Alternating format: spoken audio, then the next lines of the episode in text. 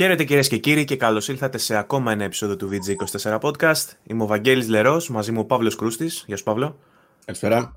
Και σήμερα μαζί μας ο εξαιρετικός ε, φίλος και συνάδελφος Αλέξανδρος Ευθυμίου από το PS Addict. Γεια σου, Αλέξανδρε. Ή Άλεξ, Καλησ... κατά κόσμο. Καλησπέρα, καλημέρα. Αναλόγως. Η αλήθεια είναι ότι εγώ ζήτησα το ζήσει, αλλά και εσύ που ήρθες, εντάξει, δεν δε, ξέρω όλα καλά. Sorry, αδερφέ, δεν μπορούσα να ζήσει, οπότε έστειλε εμένα, αλλά. Ο, ο Ζήσης φήμες λένε ότι κάνει το αγροτικό του στη Go, οπότε έχει ξεκόψει και από εσάς. Οπότε το master plan να εξαφανίσουμε το PS Addict πηγαίνει μια χαρά. Τίποτα, εμείς έχουμε καταρρεύσει. Τίποτα, τελείως. Ωραία. Ε, ο στόχος μας είναι αυτός. Τους φέρνουμε όλους εδώ καλεσμένους, τους ε, αποδομούμε εντελώς, σηκώνονται και φεύγουν και σιγά σιγά θα μείνει μόνο το VG και θα κυριαρχήσει το χώρο. Παρόλα αυτά, παρόλο που το, το master plan πάει φοβερά, εγώ να πω ότι είδα κάτι φοβερά βιντεάκια τελευταία στο κανάλι YouTube των παιδιών. Να μπείτε να τα τσεκάρετε. Έχει PSAddict.gr, PSAddict στο YouTube. Ε, Φοβερές ε, original παραγωγές, παιδιά. Original. Και το στηρίζουμε το original περιεχόμενο. Αξίζει. Από αφιερώματα και από... ότι τίποτα από αυτά δεν προέρχεται από μένα.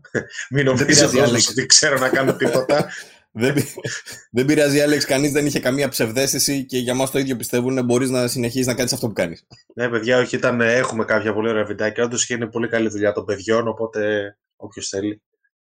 OK. Okay. Ε, εν τω μεταξύ, με τέτοιο όνομα PS Addict ήθελα πάντα να κάνω το αστείο. Ποια είναι η γνώμη σας για τη φάση με το ΚΕΘΕΑ που παίζει τώρα, αλλά θα, το, θα την αποφύγω αυτή την ερώτηση. Δεν ήταν καλό. Δεν τώρα αρχίσαμε. Κοιτάξτε, κοιτά, Κοίτα, Εντάξει, ωραία, τόσος. Δεν μπορώ να κάνω τίποτα. Δεν μπορώ να κάνω τίποτα. Ο, Αλέξανδρος, ο Αλέξανδρος αυτή τη στιγμή μας δείχνει το σκυλί του για όσους μας ακούνε μόνο και δεν μας βλέπουν και είναι ένα πράγμα που το έχεις σαν κρυφό χαρτί όταν τα πράγματα δεν πάνε καλά, μας δείχνει το σκυλί του. λοιπόν, ευτυχώς που δεν έχεις γάτα, γιατί θα γινόταν πολύ λάθος. Ρε εσύ, σαν γάτα λειτουργεί. Δες τώρα εδώ πέρα τι γίνεται. Τι θες τώρα; ναι, αλλά είναι άλλο να λέμε ο Άλεξ, να, να γινόμαστε περιγραφικοί και να λέμε ο Άλεξ τώρα χαϊδεύει το σκυλάκι του και είναι άλλο να λέμε χαϊδεύει το γατάκι του. Καταλαβαίνετε. Καλό, κα, καλό είναι να τα αποφεύγουμε αυτά. Ας τα αποφεύγουμε. Έχει ξεκινήσει σήμερα δυνατά, δεν έχει το, το, κάνω, το κάνω, ξέρεις γιατί, για να καταλάβει ο αλγόριθμος του YouTube ότι είναι 18 συν, μια και έξω ρε παιδί μου, το CPM να φύγει από την αρχή, να μην περιμένει μέχρι τη μέση ρε παιδί μου για να φάμε το. Λοιπόν, ε, χαίρομαι που σε έχουμε εδώ μαζί μας. Εντάξει, εσένα έχουμε να κάνουμε, αλλά χαίρομαι που σε έχουμε μαζί μας. γιατί... Ευχαριστώ για την πρόσκληση. Εμείς καταρχάς. ναι, γιατί περνάμε καμάτα τις 8 ώρες που είμαστε εδώ πέρα και γυρνάμε τα δικά σας podcast. οπότε δεν μπορούσα να το χάσω. Εντάξει, δεν ξέρεις πόση ώρα θα γυρίσουμε σήμερα. Δεν ξέρεις πόση ώρα θα κάνουμε σήμερα. Ξέρω πόση ώρα θα γυρίσω εγώ, εσείς κάτι θέλετε. Ε, θα γυρίσεις και εσύ μετά δικό σου ή δεν θα κάνεις; Μου πεις δεν θα κάνεις αυτή τη βδομάδα γιατί έχουμε κάποια τεχνικά προβλήματα. Γιατί έχουμε σπάνια τεχνικά θέματα στο Ιντερνετ του Στάθη που γυρνάει τις εκπομπές. Ναι, ναι, καλέ. Οι πάροχοι μας έχουν καταστρέψει και εμάς αρκετά podcast. Ευχαριστούμε πάρα πολύ τους ελληνικούς παρόχους και όλα λειτουργούν μια χαρά. Ευχαριστούμε, παιδιά. Εντάξει, θα έλεγε κανείς, Παύλο, ότι με το λάπτοπ των 200 ευρώ που κάνεις εκπομπή, εσύ πάλι καλά που σε έχουμε να. Βαγγέλη, είσαι πάρα πολύ επιθετικός σήμερα. Θέλω να ηρεμήσεις. Αυτό θα ήθελα. Συγγνώμη, συγγνώμη. Επέστρεψα στην κοινικότητα την παλιά μου. Έχω τα προσωπικά μου. Με συγχωρείτε, θα γίνω πάλι εμπαθής απλά. Λοιπόν... με τις εταιρείες. ναι, ναι, ναι. ναι. Πάμε να βρίσκουμε Microsoft και Sony, λοιπόν. Να, να, να τα αφήσουμε. Εγώ για Sony δεν μπορώ να πω τίποτα. Φίλε, εγώ τα παίρνω από τη Sony εδώ και χρόνια. Δεν έχω δικαιοδοσία να πω κάτι. Να πω ότι μας έγινε ένα σχόλιο ότι επειδή βάζουμε τα μπανεράκια στο group, μας έγραψε ο φίλος ο, Loop, ο, ο Loop, Loop Garou ότι δεν βάλαμε καθόλου ρέζι. Και πήγαμε από το Returnal κατευθείαν στο Rasset. Δεν φταίμε εμείς που η Capcom δεν πληρώνει, ας πλήρωνε. Δηλαδή, δεν φταίμε, δεν φταίμε εμείς. Το διάβαζα ε... το και σκέφτομαι πόσοι ρε φίλε θα το πιστέψουν αυτό το πράγμα. Και λέω τώρα μήπως είναι λίγο επικίνδυνο. Μήπως ναι, λίγο την κόψη. Πολύ είναι και ο Βαγγέλης τώρα το λέει και δεν αλλάζει καν έκφραση στο πρόσωπό το λέει σοβαρά και σε φάση κοίτα ρε να δεις. Κοίτα ναι, ναι. ναι. Ναι, ναι, δεν πληρωνόμαστε παιδιά από κανέναν. Να το ξεκαθαρίσω αυτό. Αυτό είναι το disclaimer. Όχι, λέμε από κανέναν, από κανέναν. Έτσι, φράγκο. Κανέναν. Μηδέν. Να, ειδικά, ειδικά, ειδικά, από κάτι, ειδικά από κάτι αρχισυντάκτες που τα τσεπώνουν μόνοι τους και δεν μοιράζουν τίποτα, ξέρω εγώ. λέω, λέω εγώ τώρα. Και συνεχίζει. λοιπόν, Λοιπόν, πάμε να δούμε τη θεματολογία της εβδομάδας, ε, η οποία γενικά και αόριστα θα μπορούσε να συνοψιστεί, να συνοψιστεί σε έναν τίτλο «Από πότε είναι αυτή η εφημερίδα». Όλη τη βδομάδα μιλάμε για The Last of Us 2 και God of War. Με βάση δύο πολύ συγκεκριμένα ε, νέα, παύλα άρθρα, παύλα γεγονότα ε, που συνέβησαν και οδήγησαν όλο τον κόσμο είτε να μιλάει για το παιχνίδι της Santa Monica είτε να παίζει ξανά το παιχνίδι της Naughty Dog. Ε, πέρα από αυτά έχουμε και κάποια άλλα θέματα κυρίως γύρω από Sony. Ε, θα δούμε και τι άλλο παίζει. Ο Παύλος πρέπει να έχει κρατήσει κάποια πράγματα από τη βδομάδα. Θα δούμε πώς θα πάει. Έχουμε μαζί μας και τον Αλέξανδρο, ο οποίος όπως και ο Παύλος ε, παίζουν το Mass Effect αυτή την περίοδο για review purposes, ε, υποθέτω, ξέρω, για λόγους ε, purposes. Ε, για να κάνουν reviews τέλος πάντων. Ε, Άλεξ θα γράψει review, έτσι; Ναι, ναι, ναι, κανονικά. Οπότε μπορούμε να πούμε και δύο πράγματα για αυτή την τριλογία που έγινε remaster, να δούμε πώς ε, ανταπεξέρχεται στις απαιτήσεις, αν τελικά είναι αυτό που περιμέναμε και όλα αυτά. Θα δούμε πώς θα πάει.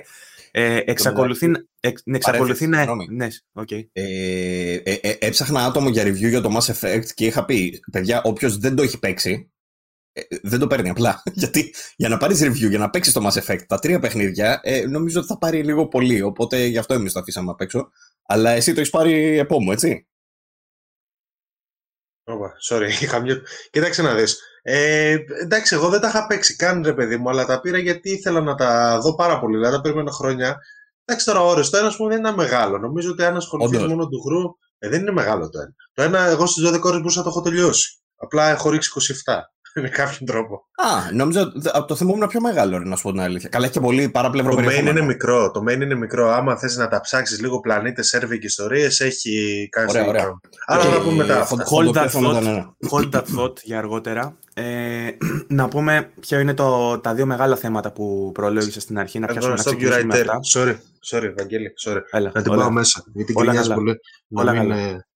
Λοιπόν, και μετά από αυτό το διάλειμμα για να φύγει το σκυλί του Άλεξ από το δωμάτιο και αφού η εκπομπή έχασε κάθε ενδιαφέρον αυτή τη στιγμή, χωρίς το τη μασκότ, ε, πάμε να συνεχίσουμε με τα θέματα που προλόγησες στην αρχή. Ε, που είπαμε είναι λίγο αναχρονιστικά, είναι λίγο αναχρονιστική η φάση. Είναι σαν να μας γυρνάει ένα, δύο, μπορεί και παραπάνω χρόνια πίσω. Ξαναγίνονται κουβέντες για το Last of Us και το God of War. Ε, ας ξεκινήσουμε με, το, με τη μεγάλη είδηση, το μεγάλο γεγονός που έχει οδηγήσει τους περισσότερους να ξαναπέζουν αυτή την παιχνιδάρα κατά την προσωπική μου άποψη και όχι μόνο προσωπική, ε, το The Last of Us. Το γεγονός ότι είχαμε το πολυπόθητο update, το 1.08, που φέρνει στο παιχνίδι επιτέλους τα 60 FPS. Είναι το PS5 ε, upgrade εντός εισαγωγικών και το upgrade το βάζω εντός εισαγωγικών γιατί δεν είχαμε περαιτέρω βελτιώσεις παρά μόνο το frame rate ε, και λίγο στα loading times. Μίκριναν λίγο τα loading times. Νομίζω τα, το ένα που έχει όταν ξεκινάς να παίξεις. Ε, είμαι τυχερός γιατί ενώ είχα πει ότι θα το ξεκινήσω για να κάνω πλατίνα, μεσολάβησαν κάποια πράγματα έτσι στην προσωπική μου ζωή, το άφησα. Μίλα μας για την προσωπική σου ζωή, Βαγγέλη. Ε, θα σου πω μετά, Άλεξ. Δεν θέλεις. θα, θα, θα, περάσω από εκεί. okay. λοιπόν, ε, το είχα αφήσει ευτυχώς πριν τη μέση και θα ήταν άβολο να έχω κάνει την πλατίνα και να πρέπει να το ξαναξεκινήσω για να δω με το 60. Οπότε κάπου στη μέση ε, ξεκίνησα να παίζω με το update και μπορώ να σου πω ότι αυτό το σχόλιο που έκανα μεταξύ σοβαρού και αστείου ή μάλλον ε, μόνο αστείου ε, μάλλον πήρε μια δόση σοβαρότητας αργότερα και να σου θυμίσω ένα σχόλιο που έγινε από μεριάς μου για πλάκα ότι τώρα με το 60 δεν είναι πια τόσο κινηματογραφικό. ε, είναι, το λέει και το Digital Foundry όμως αυτό. Είναι σαν να μου έφερε ένα motion sickness ένα πράγμα, ρε παιδί μου. Σαν να πηγαίνει πολύ γρήγορα. Ε, Έχω συνηθίσει προφανώς. Έχεις προλογίσει τα θέματα σου, έχεις τελειώσει, μπορούμε να ξεκινήσουμε κανονικά. Ναι, είχα να μιλήσω άλλο ένα 20 λεπτό, αλλά αφού με διέκοψε τώρα, πα στα κομμάτια. Βγήκε το Digital Foundry και λέει ότι παρόλο που το κάναμε 60 ρε παιδί μου και τα μπλα μπλα μπλα, το έκανε η Sony μάλλον το Digital Foundry, ε, στην ουσία λέει η ρύθμιση για το shutter speed του, του motion blur το έχουν αφήσει στα 30. Το οποίο τι σημαίνει, ότι αυτό θα μπορούσαν να το έχουν κάνει για τα 60, αλλά δεν το κάνανε, το οποίο λέει χάνει αυτό που λες και σε κινηματογραφικότητα λίγο, γιατί για να εξηγήσουμε, το, στην ουσία όταν λέμε κινηματογραφικό, ε, γίνεται με διάφορους τρόπους. Ένας από αυτούς είναι όντως να δεις το frame rate, ρε παιδί μου, που λέμε και καλά ότι αν είναι στα 30 μπορεί να είναι λίγο πιο κινηματογραφικό, αλλά εντάξει, αυτό είναι περισσότερο δικαιολογία προς τους πισάδε. Ε, αλλά το, το βασικό που κάνει ένα παιχνίδι κινηματογραφικό σαν εικόνα είναι το motion blur. Το οποίο αναλόγως της ρύθμισης της ταχύτητας της κίνησης και της τολούρας μπορεί να φαίνεται πιο κινηματογραφικό άλλες φορές από κάποιες άλλες. Ε, στη συγκεκριμένη περίπτωση λέει ότι η, η Naughty Dog αυτό το άφησε στη ρύθμιση που ήταν, οπότε είναι κάπως και χάνει την κινηματογραφικότητα και σαν να ζαλίζει αυτό που λες, Βαγγέλη. Ναι, νιώθω λίγο σαν να ζαλίζομαι, σαν να πηγαίνει σε fast forward. Όχι δηλαδή ότι είναι. ε, Δεν το, δεν το νιώσα τόσο οργανικό, ότι, είναι, ότι το παιχνίδι ήταν έτσι. Ένιωσα σαν να ήταν ένα παιχνίδι των 30 που μπήκε Μμ. ένα multiplayer επί δύο, ξέρω εγώ, και το έκανε fast forward επί δύο, ξέρεις. Ένιωθα αυτό το πράγμα. Δεν το ένιωθα πολύ fluid ε, στην πραγματικότητα, αλλά δεν είμαι σίγουρος αν απλά είχα συνηθίσει το 30 γιατί έπαιζα πρόσφατα, πριν από το update, και ήμουνα μάλιστα στα tunnels, ήμουνα στη φάση στα, στα tunnels, που είναι και σκοτάδια, είναι και τέτοια, ξέρω, και ακόμα και μέσα στα σκοτάδια που δεν έχει πολλή πληροφορία να γυρνάει γύρω σου. Όταν το, το, όταν το έβαλα για πρώτη φορά, λέω: Πα κάτι λάθος πάει εδώ. Σαν να είναι ενεργοποιημένο το True Motion στην τηλεόραση, σαν Ναι, να είναι κατάλαβα. ενεργοποιημένο, ξέρω, κάποια τεχνολογία, software η οποία προσπαθεί να κάνει αναδιπλασιασμό, ανάπλαση, ξέρω εγώ, τον καρέ, χωρίς να τα καταφέρνει πολύ καλά. Αλλά νομίζω ότι είναι όλα στο κεφάλι μου. Δεν ξέρω αν έχει να κάνει και με αυτό που λες εσύ με το, με το motion blur ε, ή Καλά. με κάτι άλλο. Θα είχε σίγουρα πρόβλημα αν το 60 δεν ήταν σταθερό. Ευτυχώς όμως είναι πάρα πολύ σταθερό από ό,τι λέει και το- η ανάλυση. Οπότε Ναι. νομίζω τουλάχιστον από αυτή την άποψη είμαστε καλυμμένοι. Άλεξ, το δοκίμασες εσύ; Όχι ακόμα, δεν πρόλαβα. Θέλω να τελειώσω το Mass Effect όπως είπα και πριν και θα το πιάσω εννοείται. Έχω αφήσει δύο τρόπια για πλατίνα κι εγώ. Κάτι, ξέρεις, θησαυρούς, κάτι, όχι θησαυρούς, τι είχε μόνο, εκείνα τα... Τα- Όλα αυτά τα collectibles, όλα τα είχε 10 ειδών collectibles, collectibles, ξέρω Να εγώ, μαζέψει μου όλα τα λείπουνε. collectibles. Μου λείπουν λίγα βασικά παρότι το είχα παίξει δύο φορές τότε back to back φάση. Δεν ε, τα είχα βρει επίτηδες, δεν είχα ανοίξει οδηγό. Θα το παίξω. Τώρα αυτό που λέτε για τα 60 δεν το ξέρω. Μένει να το δω, ρε παιδί μου. Εγώ να σου πω την αλήθεια, περίμενα λίγο καλύτερο upgrade για το συγκεκριμένο παιχνίδι. Ε, με την έννοια το ότι περίμενα να δω κάποια παραπάνω features πέρα από το λίγο καλύτερο 4K και λίγο καλύτερα, FP, λίγο καλύτερα FPS, από 30 σε 60 FPS. Δηλαδή, περίμενα και μια. Θα μου πεις τώρα θα κάτσω κάνει καινούργια υλοποίηση για το DualSense, δεν ξέρω, αλλά περίμενα λίγα πραγματάκια παραπάνω. Ρε, εσύ, να σου πω κάτι. Το DualSense όντως θα, θέλει- θα, μπορ- θα πρέπει να πέσει δουλειά για να γίνει. θα έπρεπε να πέσει αυτό πολύ το δουλειά, πράγμα. ισχύει. Αλλά πρέπει να πούμε κάτι, ότι όσο θέμητα και να είναι τα 60 τα updates που παίρνουμε, δηλαδή God of War που πήρε το 60, το, το Days Gone, το Ghost of Tsushima, αυτό το Ratchet Clank, έχουν πάρει πολλά, ε, πολλές ναυαρχίδες, ας πούμε, της Sony το 60, το οποίο είναι ε, επιτέλους δηλαδή το βλέπεις και λες ότι ok, τώρα παίζει θαυμάσια. Γιατί σου βελτιώνει και την απόκριση, να τα πούμε και αυτά, είναι, είναι όντως πλεονεκτήματα. Αλλά είναι το bare minimum. Είναι το, το απολύτως βασικό που μπορεί να κάνουν σε βελτίωση. Δεν κάνουν τίποτα άλλο. Ναι. Το οποίο δεν είναι, και, δεν είναι και πολύ. Δηλαδή, εγώ θέλω να γκρινιάξω δηλαδή τώρα. Θέλω να πιάσουμε μια τέτοια κουβέντα.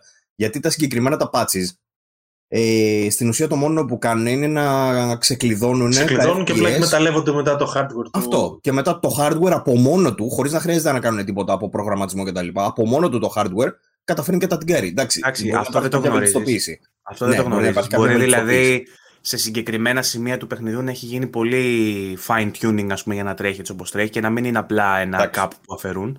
Αλλά σε γενικές γραμμές ισχύει αυτό που λες. Δηλαδή στο μεγαλύτερο μέρος του παιχνιδιού ισχύει αυτό που λες, ότι Ρε απλά φίλε, είναι raw Δεν θα, power. μπορούσε... θα σου πω γιατί το λέω τώρα αυτό. Γιατί βγαίνει το τρέιλερ του Last of Us, το οποίο είναι κοροϊδία. Είναι κοροϊδία του marketing ξεκάθαρα. Ε, και αυτό δεν είναι fanboyιστικό που λέω αυτή τη στιγμή. Είναι ξεκάθαρα ε, ψέμα, ρε παιδί μου. Πώς να σου το πω, δημοσιογραφικά να το πάρεις και να το ελέγξεις. Δεν ισχύει. Γιατί σου μιλάει για ανάλυση και η ανάλυση δεν έχει καμία διαφορά.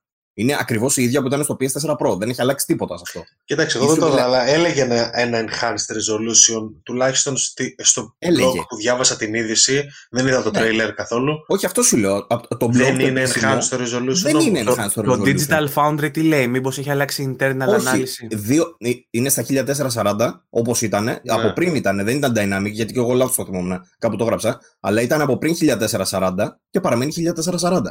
Αυτό είναι ξεκάθαρα ψέμα. Δηλαδή δεν μπορείς να βγαίνεις να το λες αυτό το πράγμα. Δηλαδή, Καταλαβαίνω ότι όταν το δεν είναι προωθήσεις. performance και είσαι 30 FPS, είναι πάλι 1440. Είναι ακριβώς το ίδιο. Άλλη βλακία αυτή. Αυτό είναι κάτι άλλο, ένα σημείο που θέλω να γκρινιάξουν. Το ίδιο πράγμα νομίζω, αν θυμάμαι καλά, το κάνανε και στο God of War. Στην ουσία σου δίνει δύο επιλογές. Επειδή δεν μπορούν να μπουν να αλλάξουν τον κώδικα από μέσα, να αλλάξουν ε, το μενού, ξέρω εγώ, σε κάποιο άλλο επίπεδο. Δεν ξέρω για ποιο λόγο δεν το κάνουν αυτό. Ε, στην ουσία σου αφήνει και την παλιά την επιλογή και σου βάζει και την καινούρια. Οπότε στο, εκεί πέρα που είναι να επιλέξεις 30 ή 60 FPS, το 30 πλέον απλά δεν έχει κανένα νόημα. Στο Mass Effect επίσης ισχύει αυτό, δεν ξέρω αν το δες. Ρε φίλε, Έχει. το, δα- ε, εκεί πέρα λένε ότι έχει διαφορά. Εγώ δεν είδα όμως καμία. Δηλαδή, Frame Μα, rate και resolution. Μα λέει καμία 4K διαφορά. 60, 1440, 60, δηλαδή και χωρίς drops. Δηλαδή γιατί να διαλέξεις κάποιος το 1440, 60, δεν, δεν, ε, Δεν ξέρω ναι. τι παίζει εκεί. Τέλος πάντων, OK, να επιστρέψουμε ναι, στα patches. OK, okay, όντως είναι το bare minimum, ρε παιδί μου, και ειδικά στην περίπτωση Sony και έχουν ακουστεί και πολλά για το πώς χειρίζεται το backwards compatibility. Δηλαδή, όντως η όλη φάση είναι το bare minimum. Άντε πάρε για 10 παιχνίδια τα 60 FPS και άσε μας ήσυχους. Ενώ από την άλλη βλέπεις ότι τουλάχιστον το backwards compatibility Microsoft τα πάει περίφημα, εξαίσια βασικά, σε σημείο που δεν το πιστεύεις ρε παιδί μου. Ξέρεις το, το HDR, τα 120 FPS, το FPS boost, πάρα και πολύ λίγο, και, και, να βάλουμε τώρα μέσα σε αυτό τα άλλα παιχνίδια της Sony, τα remastered, το οποίο το, νομίζω το μόνο remaster που έχουμε δει σε αυτή τη γενιά είναι το Spider-Man. Το οποίο ήταν χάρμα, είχε, ε, αυτό, ε, αυτές τις τρελές βελτιώσεις. Αλλά είναι, δηλαδή, ή θα βάλω τέτοιου, τέτοια δουλειά απίστευτη στα 60 ευρώ πόσο έχει, όχι πόσο έχει, Α, ήταν μόνο μαζί με το πακέτο τώρα. Ναι, ήταν 20 ευρώ συν το Miles Morales. Μπράβο. Και είχε μαζί και το Spider-Man. Οπότε ή θα το κάνω έτσι ή δεν θα το κάνω καθόλου δηλαδή και θα δίνω απλά ένα patch για 60. Κρίμα δεν είναι. Δηλαδή, όλοι θέλουμε να δούμε God of War, ε, Last of Us κτλ. Θα θέλαμε να τα δούμε. Λέγαμε για το Last of Us, ας πούμε. Μήπως πετάξουν μέσα κανένα ray tracing, μήπως κάνουν κάτι άλλο, μήπως αυτό που λες με το haptic feedback. Γιατί τώρα, ας πούμε, που παίζω Resident για παράδειγμα, έχουν κάνει πολύ καλή δουλίτσα με το haptic και με, τη, με τα adaptive triggers. Γιατί να μην δούμε κάτι τέτοιο και στο Last of Us που θα τέριαζε. Για δεν ξέρω πόση δουλειά χρειάζεται. Το δεν άλλο ξέρω. που παρατήρησα ναι. εντωμεταξύ είναι ότι στις ρυθμίσεις του ήχου έχει 3D audio και νομίζω ναι. ότι αφορά τα 3D Pulse, αλλά αφορά τα, τα προηγούμενα ακουστικά που είχαν βγει μετά τα Gold, τα Platinum, τα οποία είχαν μια λειτουργία τύπης. Ε, όχι τύπης. Όχι μόνο. Όχι μόνο. είναι αυτό που λέγαμε, θυμάσαι μια κουβέντα που είχαμε πιάσει με το Χαροκόπο, ότι όταν το παιχνίδι υποστηρίζει ε, ο, πώς το λένε, positional audio, δηλαδή 3D στην ουσία, να ξέρεις ότι ο ήχος ε, ε, προέρχεται από εκεί πέρα. Όχι ότι σου βάζεις σε ένα πλάνο, ας πούμε, σε ένα stage, τον ήχο κάπου στα δεξιά, ότι προέρχεται συγκεκριμένα από αυτές τις συντεταγμένες, από το τέτοιο ύψος. Αυτό το πράγμα, ο positional ήχος δηλαδή, υποστηριζόταν σε κάποια από τα τελευταία παιχνίδια που είχε βγάλει η Sony. Για παράδειγμα, στο, ε, και είχαμε αναφέρει και παλιότερα το Hellblade, ας πούμε, για παράδειγμα. Αλλά για τη Sony είναι, ξέρω εγώ συγκεκριμένα, το Ghost of Tsushima, το, το The Last of Us, δεν θυμάμαι ποιο άλλο. God of War νομίζω δεν είναι ε, positional ήχος. Σε αυτά τα παιχνίδια που έχουν positional ήχο όμως, μετά, αν τους βάλεις ακουστικά που υποστηρίζουν 3D τεχνολογία, ε, μπορεί να το βγάλουν απίστευτα.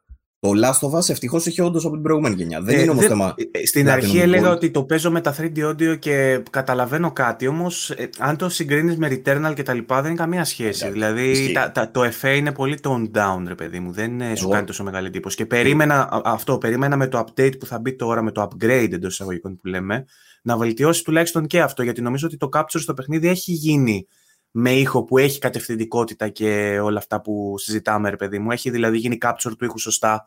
Απλά νομίζω ότι δεν εκμεταλλεύεται τα ακουστικά στο έπακρο αυτή τη στιγμή. Εντάξει, έχει γίνει, έχει γίνει. Ακόμα και από την τηλεόραση καταλαβαίνεις ότι έχει γίνει. Δηλαδή είναι πολύ ξεκάθαρη δουλειά στον ήχο του The Last of Us. Ξέρεις από έρχεται το πάντα. layering, μπράβο. Και όχι μόνο και, το, και η τοποθέτηση, είναι και το layering. Δηλαδή μπορεί να ακούς 500 πράγματα ταυτόχρονα, ρε παιδί μου. Ναι, το ναι. σκύλο που γραυγίζει, τον ήχο του περιβάλλοντος μαζί και να ακούς και μια σφαίρα από εκεί πέρα και να καταφέρει να τα ξεχωρίζεις όλα αυτά από πού έρχονται κιόλα. Mm. Ε, δε, μπορεί όντως να μην έχει γίνει δουλίτσα Returnal, αλλά νομίζω ότι και για το. ίσως είχε γίνει κάποια βελτιστοποίηση, ξέρω εγώ, για την προηγούμενη γενιά, που είναι η παιχνίδι προηγούμενης γενιάς, έτσι. Και να προσπάθησε να συμπεριλάβει κάπως πιο συμβατικά μέσα.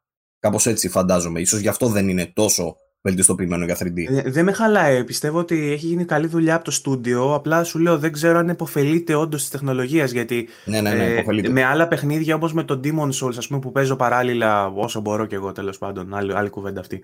Ε, και με, ή αυτό που είχα ζήσει λίγο με το Miles Morales ή ξέρω εγώ τι άλλο να σου πω τώρα, ρε παιδί μου. Κάποια πιο καινούργια παιχνίδια που δοκιμάζω αυτόν τον καιρό. Ε, ένιωσα ότι χάνω λίγο στο δυναμικό εύρος, πώς να το πω. Δηλαδή με την ηχόμπαρα ένιωσα ότι είναι λίγο πιο ισορροπημένο από ότι με τα ακουστικά. Με τα ακουστικά δηλαδή πυροβόλαγε και μπούκοναν. Ξέρεις, ήταν λίγο... Ε, που είναι, είναι άλλο θέμα. Άλλο η κατευθυντικότητα, άλλο το δυναμικό εύρος, ρε παιδί μου. Απλά θέλω να πω ότι συνολικά η δουλειά με τον ήχο νομίζω ότι δεν, επωφε, δεν ε, επωφελούνται τα. Ε, δεν επωφελείται το παιχνίδι από τα 3D pulse, ας πούμε, τα ακουστικά. Δεν, δεν, ε, προτιμούσα να το παίζω με μπάρα, ας πούμε.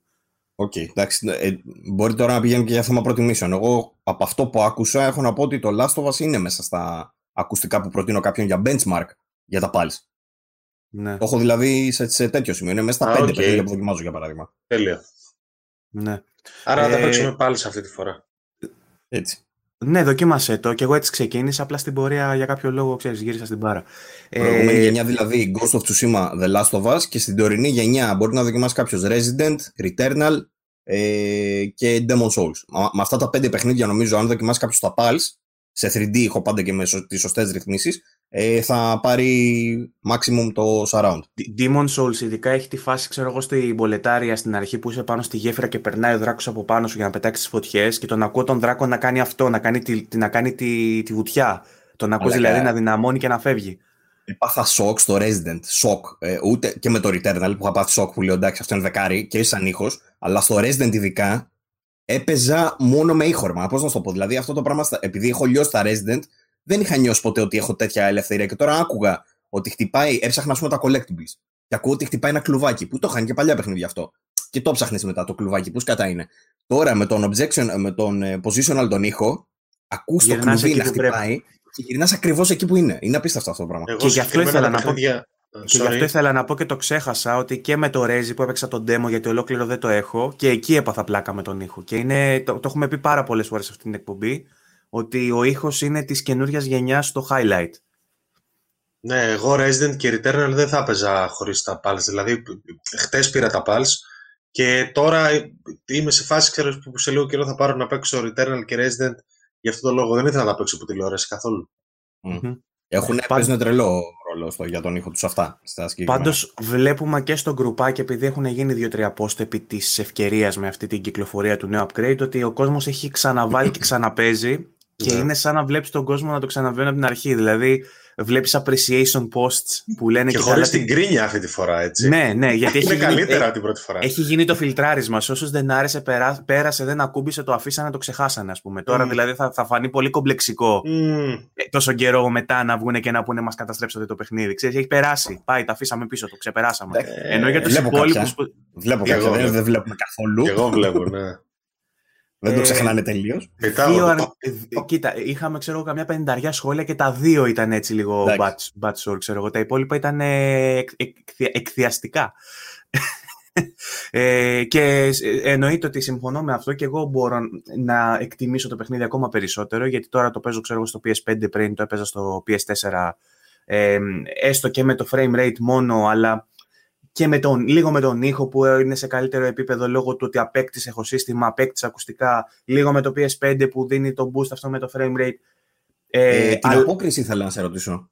Πώς φαίνεται, γιατί γενικά είναι βαρύ παιχνίδι ρε παιδί μου στο χειρισμό του. Τώρα με το, με το 60 ε, Κοίτα, δεν είμαι τόσο purist και τόσο. Σύρας. Ξήρα για να σου απαντήσω σε αυτό, γιατί να σου θυμίσω ότι για παράδειγμα, επειδή δεν μου ε, είμαι, είμαι τόσο πολύ του, της ποιότητας εικόνας και της χρωματικής απεικόνησης, ας πούμε, και του αυτού που βλέπω, επιφανειακός με λίγα λόγια, που προτιμώ να παίξω σε όχι gaming mode. Έχω ήδη δηλαδή latency επειδή παίζω εκτός gaming mode. Γιατί στις LG τις τηλεοράσεις και ειδικά τις mid-range που έχω ψάξει σαν και αυτή που έχω εγώ, ε, παίρνει πολύ μεγάλο...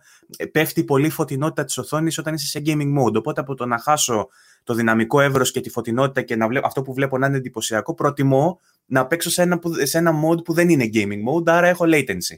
Άρα δεν μπορώ ναι. να σου μιλήσω εύκολα για την απόκριση που έχει. Και πάλι όμως, ε, σε σχέση με το 30 ε, σε σχέση με το 30 ε, ξέρεις, δεν, δεν είναι και ένα παιχνίδι που για μένα απαιτεί ε, ε, μεγάλο precision και μεγάλο... Δεν είναι σαν το Resident Evil, ας πούμε, που το shooting του είναι all over the place. Αυτό είναι πιο... Ε, πήγαινε, κάνε stealth, φάτον από πίσω, άντε να πυροβολείς και δύο-τρεις φορές. Δηλαδή δεν είναι shooting έντονο για να. Για να... πυροβολείς τρεις φορές, με θυμάμαι όλη την ώρα. Πάω, λες και είχα βγει κυνήγι, ρε. Πυροβολείς τρεις φορές. Έτσι, παίζεις, έτσι παίζεις εσύ; Δεν ξεκινάω να παίξω έτσι. Εγώ είμαι stealth machine. Εγώ είμαι stealth machine. Ρώτα τον Παύλο. Έχουμε κάνει και ένα βιντεάκι όταν πρώτο βγήκε. Εγώ παίρνω το, το, το, τόξο. Το, το, το, τόξο. Παίρνω το τόξο. Στόχευες όμως καλά. Στο, στο στόχευες καλά. Ναι, είμαι αυτός. Εσύ, Άλεξ, είσαι από αυτούς που βγαίνουν έτσι. Όχι, δεν είμαι. Ξέρετε, όχι, και εγώ ξεκινάω. Απλά μου αρέσει τόσο πολύ το gameplay του Θελάσσοβα και αίσθηση των όπλων. Που από ένα σημείο και το φόρσαρα να γίνει τέτοιο, απλά για να παίξω με τα όπλα, να το νιώσω. Δηλαδή, τα Πάντως, που... στο, στο normal και πάνω, στις μεγάλες δυσκολίες δεν μπορείς. Γιατί δεν έχεις τα provisions, δεν έχεις τις σφαίρες για να το κάνεις αυτό. Η αλήθεια είναι ότι για τις δύο φορές που το έπαιξα, τη μία μόνος μου την άλλη με παρέα, το είχα παίξει normal. Τώρα σκέφτομαι να τα ανεβάσω λίγο, αλλά φοβάμαι μην χαλάσει η αποψή μου για το παιχνίδι. Γιατί Ε, δεν όχι, είναι για πολλά. Διάβασα, Αποκλείεται, διάβασα από ένα παιδί, νομίζω από τον Χρήστο τον Καλατζίδη, διάβασα στο γκρουπάκι ότι τώρα το παίζει στο Grounded και, ή στο Permanent, δεν θυμάμαι, και αλλάζει τελείως η εμπειρία. Γιατί νιώθεις, Μην εκεί τα πραγμα... αλλάζει. νιώθεις πραγματικά πόσο survival είναι το παιχνίδι. Εκεί είναι ρε. horror τελείως ρε μετά. Δεν, Δεν, δεν θα έλεγα συζητάμε. horror, survival είναι περισσότερο. Εγώ γιατί- θα έλεγα και horror, δεν φοβάμαι να το πω. Θα σκάσεις από τη γωνία, ας πούμε, και δεν ξέρεις από πού θα σου έρθει. Που το ξέρεις, εντάξει, το παιχνίδι θα το ξέρεις. Αλλά θα σκέφτεσαι ότι ρε παιδί μου, μη φάω μία σφαίρα. Τι να Αν κάνω; είσαι μονόχυτο τελείω, ναι. Το οποίο το κάνει πραγματικά survival. Έτσι, σε αντίθεση με κάτι easy mode και κάτι τέτοια που έχει σε βαράνε στο κεφάλι, ξέρω εγώ, και απλά πέφτει κάτω η Έλλη και ξαναβασικώνεται. Πάντως και Δεν στο είναι- normal δεν είναι τελείως. δεν πας αέρα. Δηλαδή ήταν Ναι, εντάξει. Όσο, όσο, ο- τόσο όσο ρε παιδί μου σε δυσκολία. Απλά στο θέμα των provisions, εγώ να πω ότι θυμάμαι το sequence εκείνο που είσαι με την Abby κάτω σε κάτι υπόγεια. και Καταλάβατε που Spoiler εννοώ. alert. Καταλάβατε Ναι. που εννοώ, μένω εδώ. Ε, θυμάμαι ότι μου τελειώσαν οι σφαίρες και δεν ήξερα τι να κάνω. Και ε, τελικά το έβγαλα τον boss με μπουνιές. Όχι ότι δεν μπορεί η Abby να κάνει κάτι τέτοιο γενικότερα. αλλά αλλά δεν το είχα έκανα με θέμα μπουνιές. εκεί. Νομίζω μου έχει δώσει αρκετές γύρω-γύρω. Δεν θυμάμαι. Καλά, εγώ δεν παίζω ποτέ έτσι. Πάντα μαζεύω τσουβάλια για να έχω στα bosses. Αλλά Ναι, ναι, αλλά πώς το δες. κατάφερες αυτό το πράγμα; Ναι, τώρα, τώρα ε, επειδή παίζω με οδηγό για να πάρω την πλατίνα, ε, συνειδητοποιώ ότι έχω δει το μισό παιχνίδι. Γιατί δεν είμαι ο τύπος που Ναι, θα ναι. κάτσει να, να, ξεψη, να ξεψηρίσει, ξέρω εγώ, όλη την πίστα. Θα πάω εκεί που μου βγαίνει ενστικτοδό να μπω. Και όταν παίζαμε μαζί, Παύλο, αν θυμάσαι, μπήκα σε σημείο που εσύ δεν είχες μπει. Που Ισχύει. είσαι ψείρας, ας πούμε. Και έτυχε και το ένστικτό μου με οδήγησε προς τα εκεί. Ε, Ε, σαν είναι τον- το, γαμ- το γαμάτο το level design είναι εκεί, ρε, εκεί το ξεχωρίζεις. Γιατί βλέπεις πράγματα ότι, ε, που κανονικά ρε παιδί μου μπορεί να είναι τετραγωνάκια και λες: Ωραία, πάω στο 1, 2, 3. Αυτό ναι, οκ, ωραίο, αλλά δεν είναι κανένα τρελό level design. Το Last of Us όμως σου κρύβει ωραία τα πράγματα σου. Μπορεί να σου έχει κανένα επίπεδο από πάνω που μπορεί να μην έχεις δει, να στο έχει κρύψει με χόρτα, να στο έχει κάνει σχεδιαστικά κάπως αλλιώς. Το ίδιο πράγμα τώρα νιώθω με το Resident. Το τερμάτισα την πρώτη και μπαίνω τη δεύτερη. Πάω να μαζέψω collectibles, χωρίς οδηγό στην αρχή τέλος πάντων, ή τέλος πάντων μα- μαζί και με οδηγό, και μου σκάει boss μπροστά μου. Ε, Πώς το λένε, optional boss. Δεν το είχα δει ποτέ ξανά. Χαίστηκα πάνω μου, εννοείται, εντάξει, γιατί δεν το περίμενα. και λέω, αλλά και τι είναι αυτό, τι έχουν κάνει τύποι; Αυτά ρε παιδί μου είναι φοβερές ιδέες για να κρατήσει τον παίχτη για δεύτερο playthrough, ξέρω εγώ, τρίτο. Θυμάστε Ε, που ήταν στο The Last of Us το πρώτο εκεί με το Uncharted που έχει το, το collectible από το Uncharted που είναι στο semi-open world στην αρχή.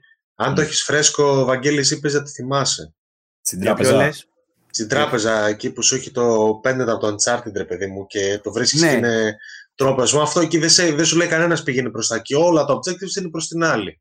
Το είχα Εγώ χάσει αυτό εγώ. θυμάμαι Το είχα χαρακτηριστικά χάσει μου έχει εγώ κάνει αυτό. εντύπωση. Το είχα χάσει Mm. γιατί πήγα, πήγα στο ένα, δεν είχε τίποτα μέσα, το ένα σερταράκι και το άλλο το άφησα. Και τώρα που πάμε τον οδηγό, το. Με σκότωσες. Κάμισε. με αυτό που είπες τώρα με σκότωσες εμένα. Εγώ δεν παίζω Δεν καθόλου. ήταν έτσι. λίγο. Δεν ήταν λίγο. ναι, δεν είχα τίποτα. Επίσης, ας πούμε, δεν, ε, έχει ένα τρόπαιο να βάλει στον Τζόελ το καπέλο. Σε κάποια φάση. δεν το είχα κάνει. Αχ, Χριστέ μου. Γεια σας, συνεχίστε. Αν αρχίσω να κλαίω θα βάλω mute. για, για, α, επειδή είπα Τζοέλ, εντάξει, παιδί μου. ε, Όχι, επειδή μάμα. είναι εκεί- εκείνη η φάση, εκείνο που περιγράφεις, όλο το sequence περιγράφεις το γύρω-γύρω του καπέλου, ε, παιδιά, είναι ότι χειρότερο έχω βιώσει ποτέ. Δηλαδή, Εντάξει, χειρότερο. ηρέμησε λίγο. Ναι, δεν Ηρέμησε συνήλθα λίγο. ποτέ από αυτό το πράγμα. Ηρέμησε λίγο. Όχι, Ήτανε- game- gaming wise ήταν ό,τι χειρότερο. Ήταν από τα δύο The Last of Us, ήταν το πιο ψυχοβγαλτικό sequence που έχω παίξει ποτέ. Η όλη φάση και γύρω-γύρω από το καπέλο. Εντάξει, Πώς το ε, εννοείς τώρα, ότι σου άρεσε; Μπορώ να μιλήσω για καταλαβαίνω. 10 τέτοια σημεία μέσα στο Ότι- παιχνίδι. Μπορώ και εγώ να μιλήσω για 20. Ναι, ότι μου άρεσε ενώ Παύλο, απλά ήταν το πιο δύσκολο στο να το βγάλω πέρα. Ναι, ναι, ναι. ναι. Δηλαδή, Εντάξει, το άντε να- καταλαβαίνω. Να τελειώσει, αλλά να μην τελειώσει. Δεν, δεν γίνεται. Ναι, ναι, Τέλος ναι, πάντων, ναι. όλο το The Last of Us το 2 ειδικά έτσι είναι. Να τελειώσει, αλλά να μην τελειώσει. Μα αυτή είναι η μαεστρία, ρε φίλε. Αυτό που έχουν πάρει, σου έχουν, σου έχουν δείξει τι έχουν κάνει. Γιατί παίζονται πάρα πολύ και με το χρόνο, έτσι. Ότι πάνε μπρος πίσω κτλ. Και, και σου κάνει μετά τέτοιο flashback.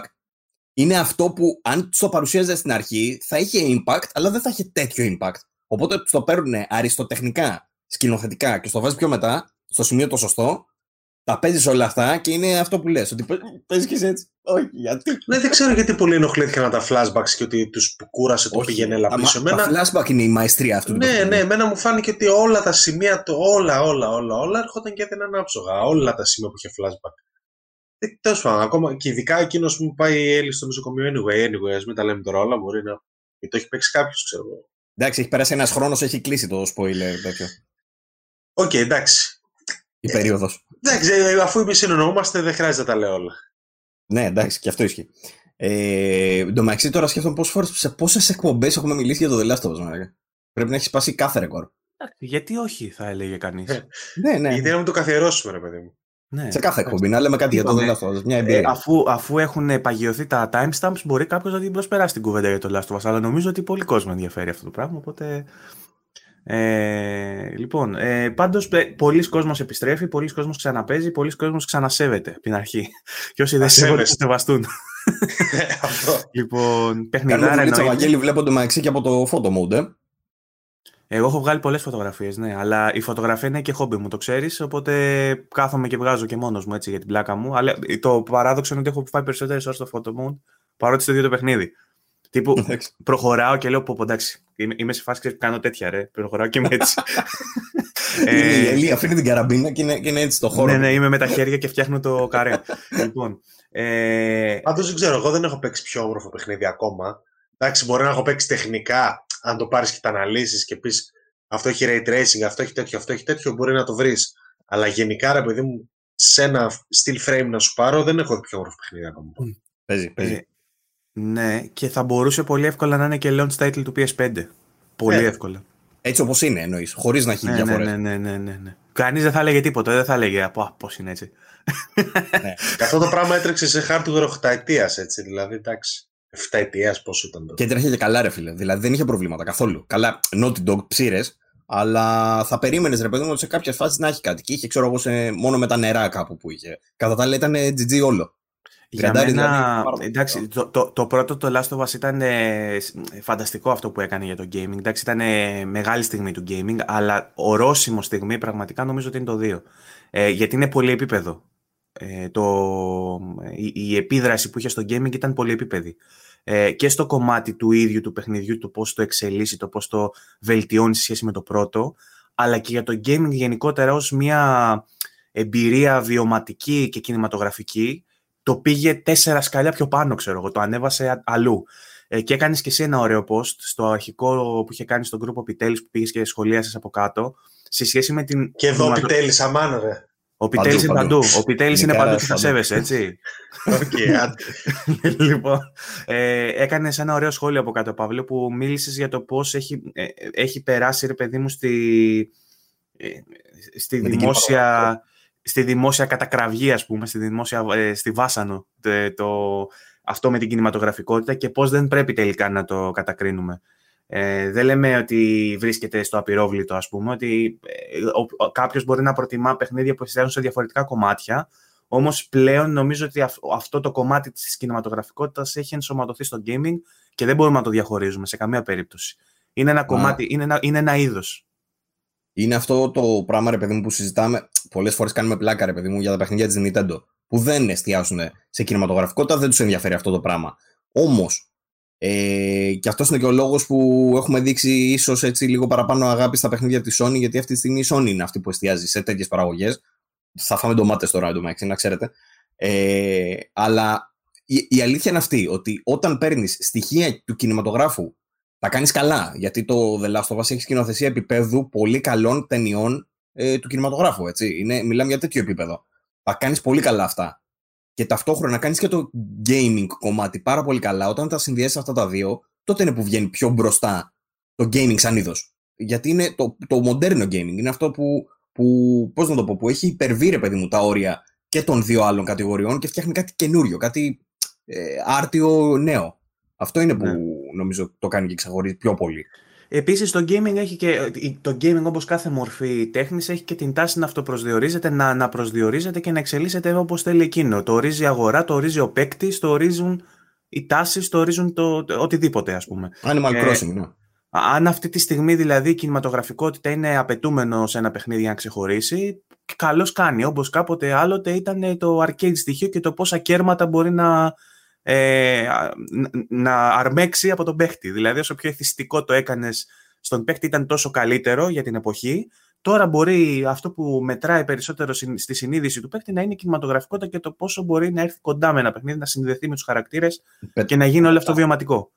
Πέταξε εμβόλυμο βέβαια Animal Crossing σου είπα, δεν ξέρω αν ακούστηκε. Το Animal Crossing μπορεί να αφορά μια, άλλη, μια διαφορετική κατηγορία παικτών, γιατί δεν γίνεται όλοι να θέλουμε τέτοια πράγματα. γιατί η κινηματογραφικότητα είναι το λεγόμενο wow factor, παιδί μου. Γιατί να μην θέλει κάποιος να το έχει; Δεν θα το αναζητήσει παντού, δεν θα παίξω σε Lest και θα ψάχνω κινηματογραφικότητα, αλλά στα AAA εγώ το θέλω πλέον. Δηλαδή, όταν δεν είναι ένα παιχνίδι κινηματογραφικό, κάπως έχω αρχίσει. Κάπως πέφτει λίγο σιγά σιγά. Ή παιχνίδια που προσπαθούν να είναι και δεν το πολύ καταφέρνουν. Όπως και αποκλειστικά τη Sony, το Days Gone π.χ. θα έλεγα εγώ. Κατά την άποψή μου, κατά την άποψή μου πολύ κακός όμως έχει ταυτιστεί το Last of Us με αυστηρά κινηματογραφική εμπειρία. Καθώς Όχι. Εγώ πιστεύω ότι και τα gameplay στοιχεία του είναι υποδειγματικά. Ακριβώς. Και, και, και Ναι. σαν third person έχει πολύ ισορροπημένο shooting και το looting του είναι πολύ καλύτερο από τα περισσότερα looter shooter τύπου, ξέρω, τέτοια φάση που... Όλα, Λουτράζει. όλα όσα κάνει, τα κάνει ενδεχομένως ή το top ή να είναι από τα καλύτερα σε αυτά που κάνεις, στο είδος του. Τεχνητή Ακόμα- νοημοσύνη ακόμα, έτσι. Στην οποία τεχνητή νοημοσύνη είμαστε 10 χρόνια πίσω για κάποιο λόγο. Έχουμε ακόμα τεχνητή νοημοσύνη 2010 στο gaming. Αλλά Τεχνητή το The Last νοημοσύνη of Us- Last of Us, που είχε βγει ένα μέσο εντωμεταξύ και είχε πει ότι το είχε βάλει στα αρνητικά για την τεχνητή νοημοσύνη του Last of Us. Sorry, Δεν- ε. Σχό- σχόλιο αυτό τώρα τέτοιο. Κατάλαβες τι είπα. Ο- ε, Ένα μέσο ελληνικό στα reviews. Ναι, ναι, όχι, sorry κιόλας που έχει καλό AI, ξέρω εγώ. Δεν έπρεπε. Α, ναι, ναι, ναι, αυτό. Ναι. Αλλά όντως του The Last of Us και εγώ νομίζω ότι είναι ό,τι καλύτερο έχουμε δει στο gaming, σε τεχνητή νοημοσύνη, σε παιχνίδι γενικά. Είναι αντιγεια. Ναι, ρε, αυτό που ότι την πρώτη φορά που βλέπεις τους άλλους να τσεκάρουν κάτω τα μάξια, χωρίς να έχεις δώσει σήμα ότι είσαι εκεί κάτι τέτοιο και δεν κάνουν. Δεν έχουν κερά του, ρε παιδί μου, συγκεκριμένα. Πάνε, ψάχνουν. Χάνεται, είναι το σημείο που χάνεται αυτή η ψευδέστηση του εντάξει, μωρέ, τους έχω. Αρχίζεις και σκέφτεσαι, Όχι, μήπως δεν τους έχω, μήπως θα κάνουν κάτι άλλο που δεν το προβλέπω. Γιατί είναι αυτό, ρε παιδί μου, ότι κάθε φορά βλέπεις τις ρουτίνες, καταλαβαίνεις τι κάνουν. Εδώ πέρα Μα ήταν η φαίνεται πρώτη ότι δεν φάση έχουν που ρουτίνες. λες, είναι πιο Ενώ πρέπει πολύπλοκο. να έχουν. Δηλαδή, Μμ. σχεδιαστικά Αυτό έχουν θα έχουν, ναι. προφανώς, αλλά φαίνεται ότι δεν έχουν. Και παράλληλα σου δίνει και τα εργαλεία το παιχνίδι για να το κάνεις πιο ρεαλιστικό και από τη δική σου τη μεριά. Γιατί έχουμε Ναι. ξαναδεί παιχνίδια που έχουν αρκετά καλό AI οι εχθροί, αλλά η δική σου φαρέτρα εντός εισαγωγικών με τα, με τα διαθέσιμα mechanics που έχεις δεν σου επιτρέπει Δεν την να εκμεταλλεύεσαι έχεις καθόλου. αντίστοιχα έξυπνη προσέγγιση στη μάχη. Το Ναι. Last of Us σου επιτρέπει να έχεις άπειρες διαφορετικές οπτικές στη μάχη και πολλά, πο, πο, πολλούς διαφορετικούς τρόπους προσέγγισης. Ε, είτε stealth, είτε do, είτε... Εκεί έχει Οτιδήποτε. βελτιωθεί και σε σχέση και με το πρώτο παιχνίδι, έτσι. Είναι Πάρα μεγάλη πολύ. βελτίωση σε αυτό το σημείο πάρα πολύ. Ναι, δηλαδή αν μιλούσαμε για το πρώτο παιχνίδι, νομίζω ότι εκεί θα μπορούσαμε περισσότερο να σταθούμε στην κινηματογραφικότητα και στον τρόπο που έχτισε το σύμπαν ε, και στην εμπειρία αυτή που σου δίνει ε, με τον Τζόελ και το κοριτσάκι και το πώς χτίζει τις σχέσεις τους. Εκεί μπορούμε να μιλήσουμε κυρίως για κινηματογραφικότητα και να πούμε ρε παιδί μου ότι εντάξει κάνει καλά κάποια πράγματα στο gameplay. Στο 2 νομίζω ότι ξε, ξεπερνάει, ανεβαίνει πολλά σκαλιά σε κάθε κατηγορία. Δεν μπορούμε να μιλήσουμε πλέον για ένα απλά κινηματογραφικό παιχνίδι. Μιλάμε για ένα άρτιο παιχνίδι στα πάντα του. Και σε αυτό εγώ είμαι κάθετος προσωπικά. Δεν, δηλαδή δεν το διαπραγματεύομαι. Δεν το, δεν το πάω στο γούστο. Ε, ότι εμένα μου Αντικειμενικά άρεσε. είναι, ναι, ισχύει, ρε. αντι- αντικειμενικά είναι το παιχνίδι της γενιάς και είναι milestone για το gaming. Είναι σημείο αναφοράς στο gaming. Σημείο Εντάξει. καμπής. Όποιος φρύτει με το παιχνίδι τώρα θα έχει τρεις απέναντί του και θα του λένε όλα αυτά και θα έχει βιδώσει άπειρα. Εντάξει, Ε, κοίταξε, νομίζω το θέμα των περισσότερων ήταν με το story τους ή άλλω. Δεν είδα κανένα να διαμαρτύρεται για κάτι άλλο. Συμφωνώ. Δεν μπορεί, κα... δεν μπορεί κανένας. Όχι, μπορεί κάνει να λάθος. το Να, πει. περάσει μια βόλτα, να περάσει μια βόλτα από το Metacritic, να περάσει μια βόλτα από άλλα γκρουπάκια και άλλα site, ονόματα δεν λέμε, να δεις τι γίνεται στα σχόλια, να, να διαβάσεις το πολύ ωραίο σιγά το παιχνίδι δεν έχει gameplay, ξέρω εγώ, και τέτοια. να διαβάσεις τέτοια πράγματα. Ή σιγά, ξέρω εγώ, δεν έχει ε, gunplay ή δεν έχει. Έχω Εντάξει. διαβάσει, έχω διαβάσει πολλά φρικτά πράγματα.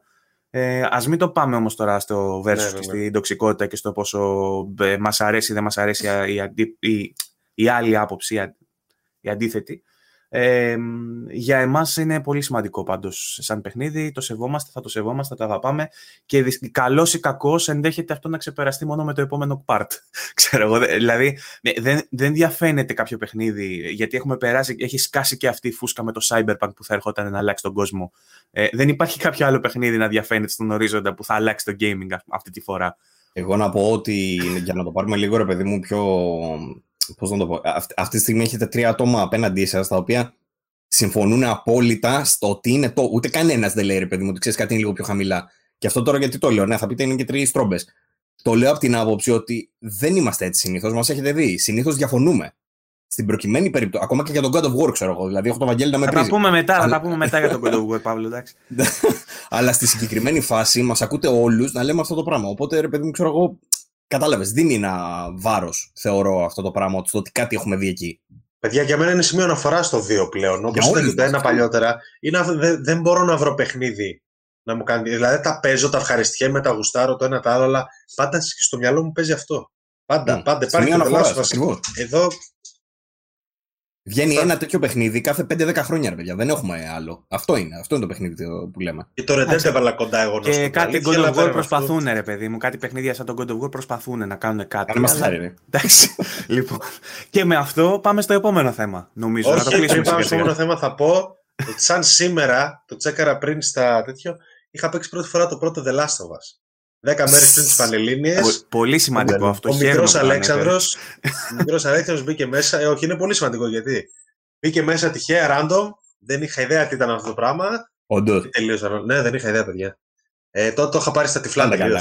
Το είχα πάρει στα τυφλά. Και ήμουν σε φάση στο μισάρο, όπα.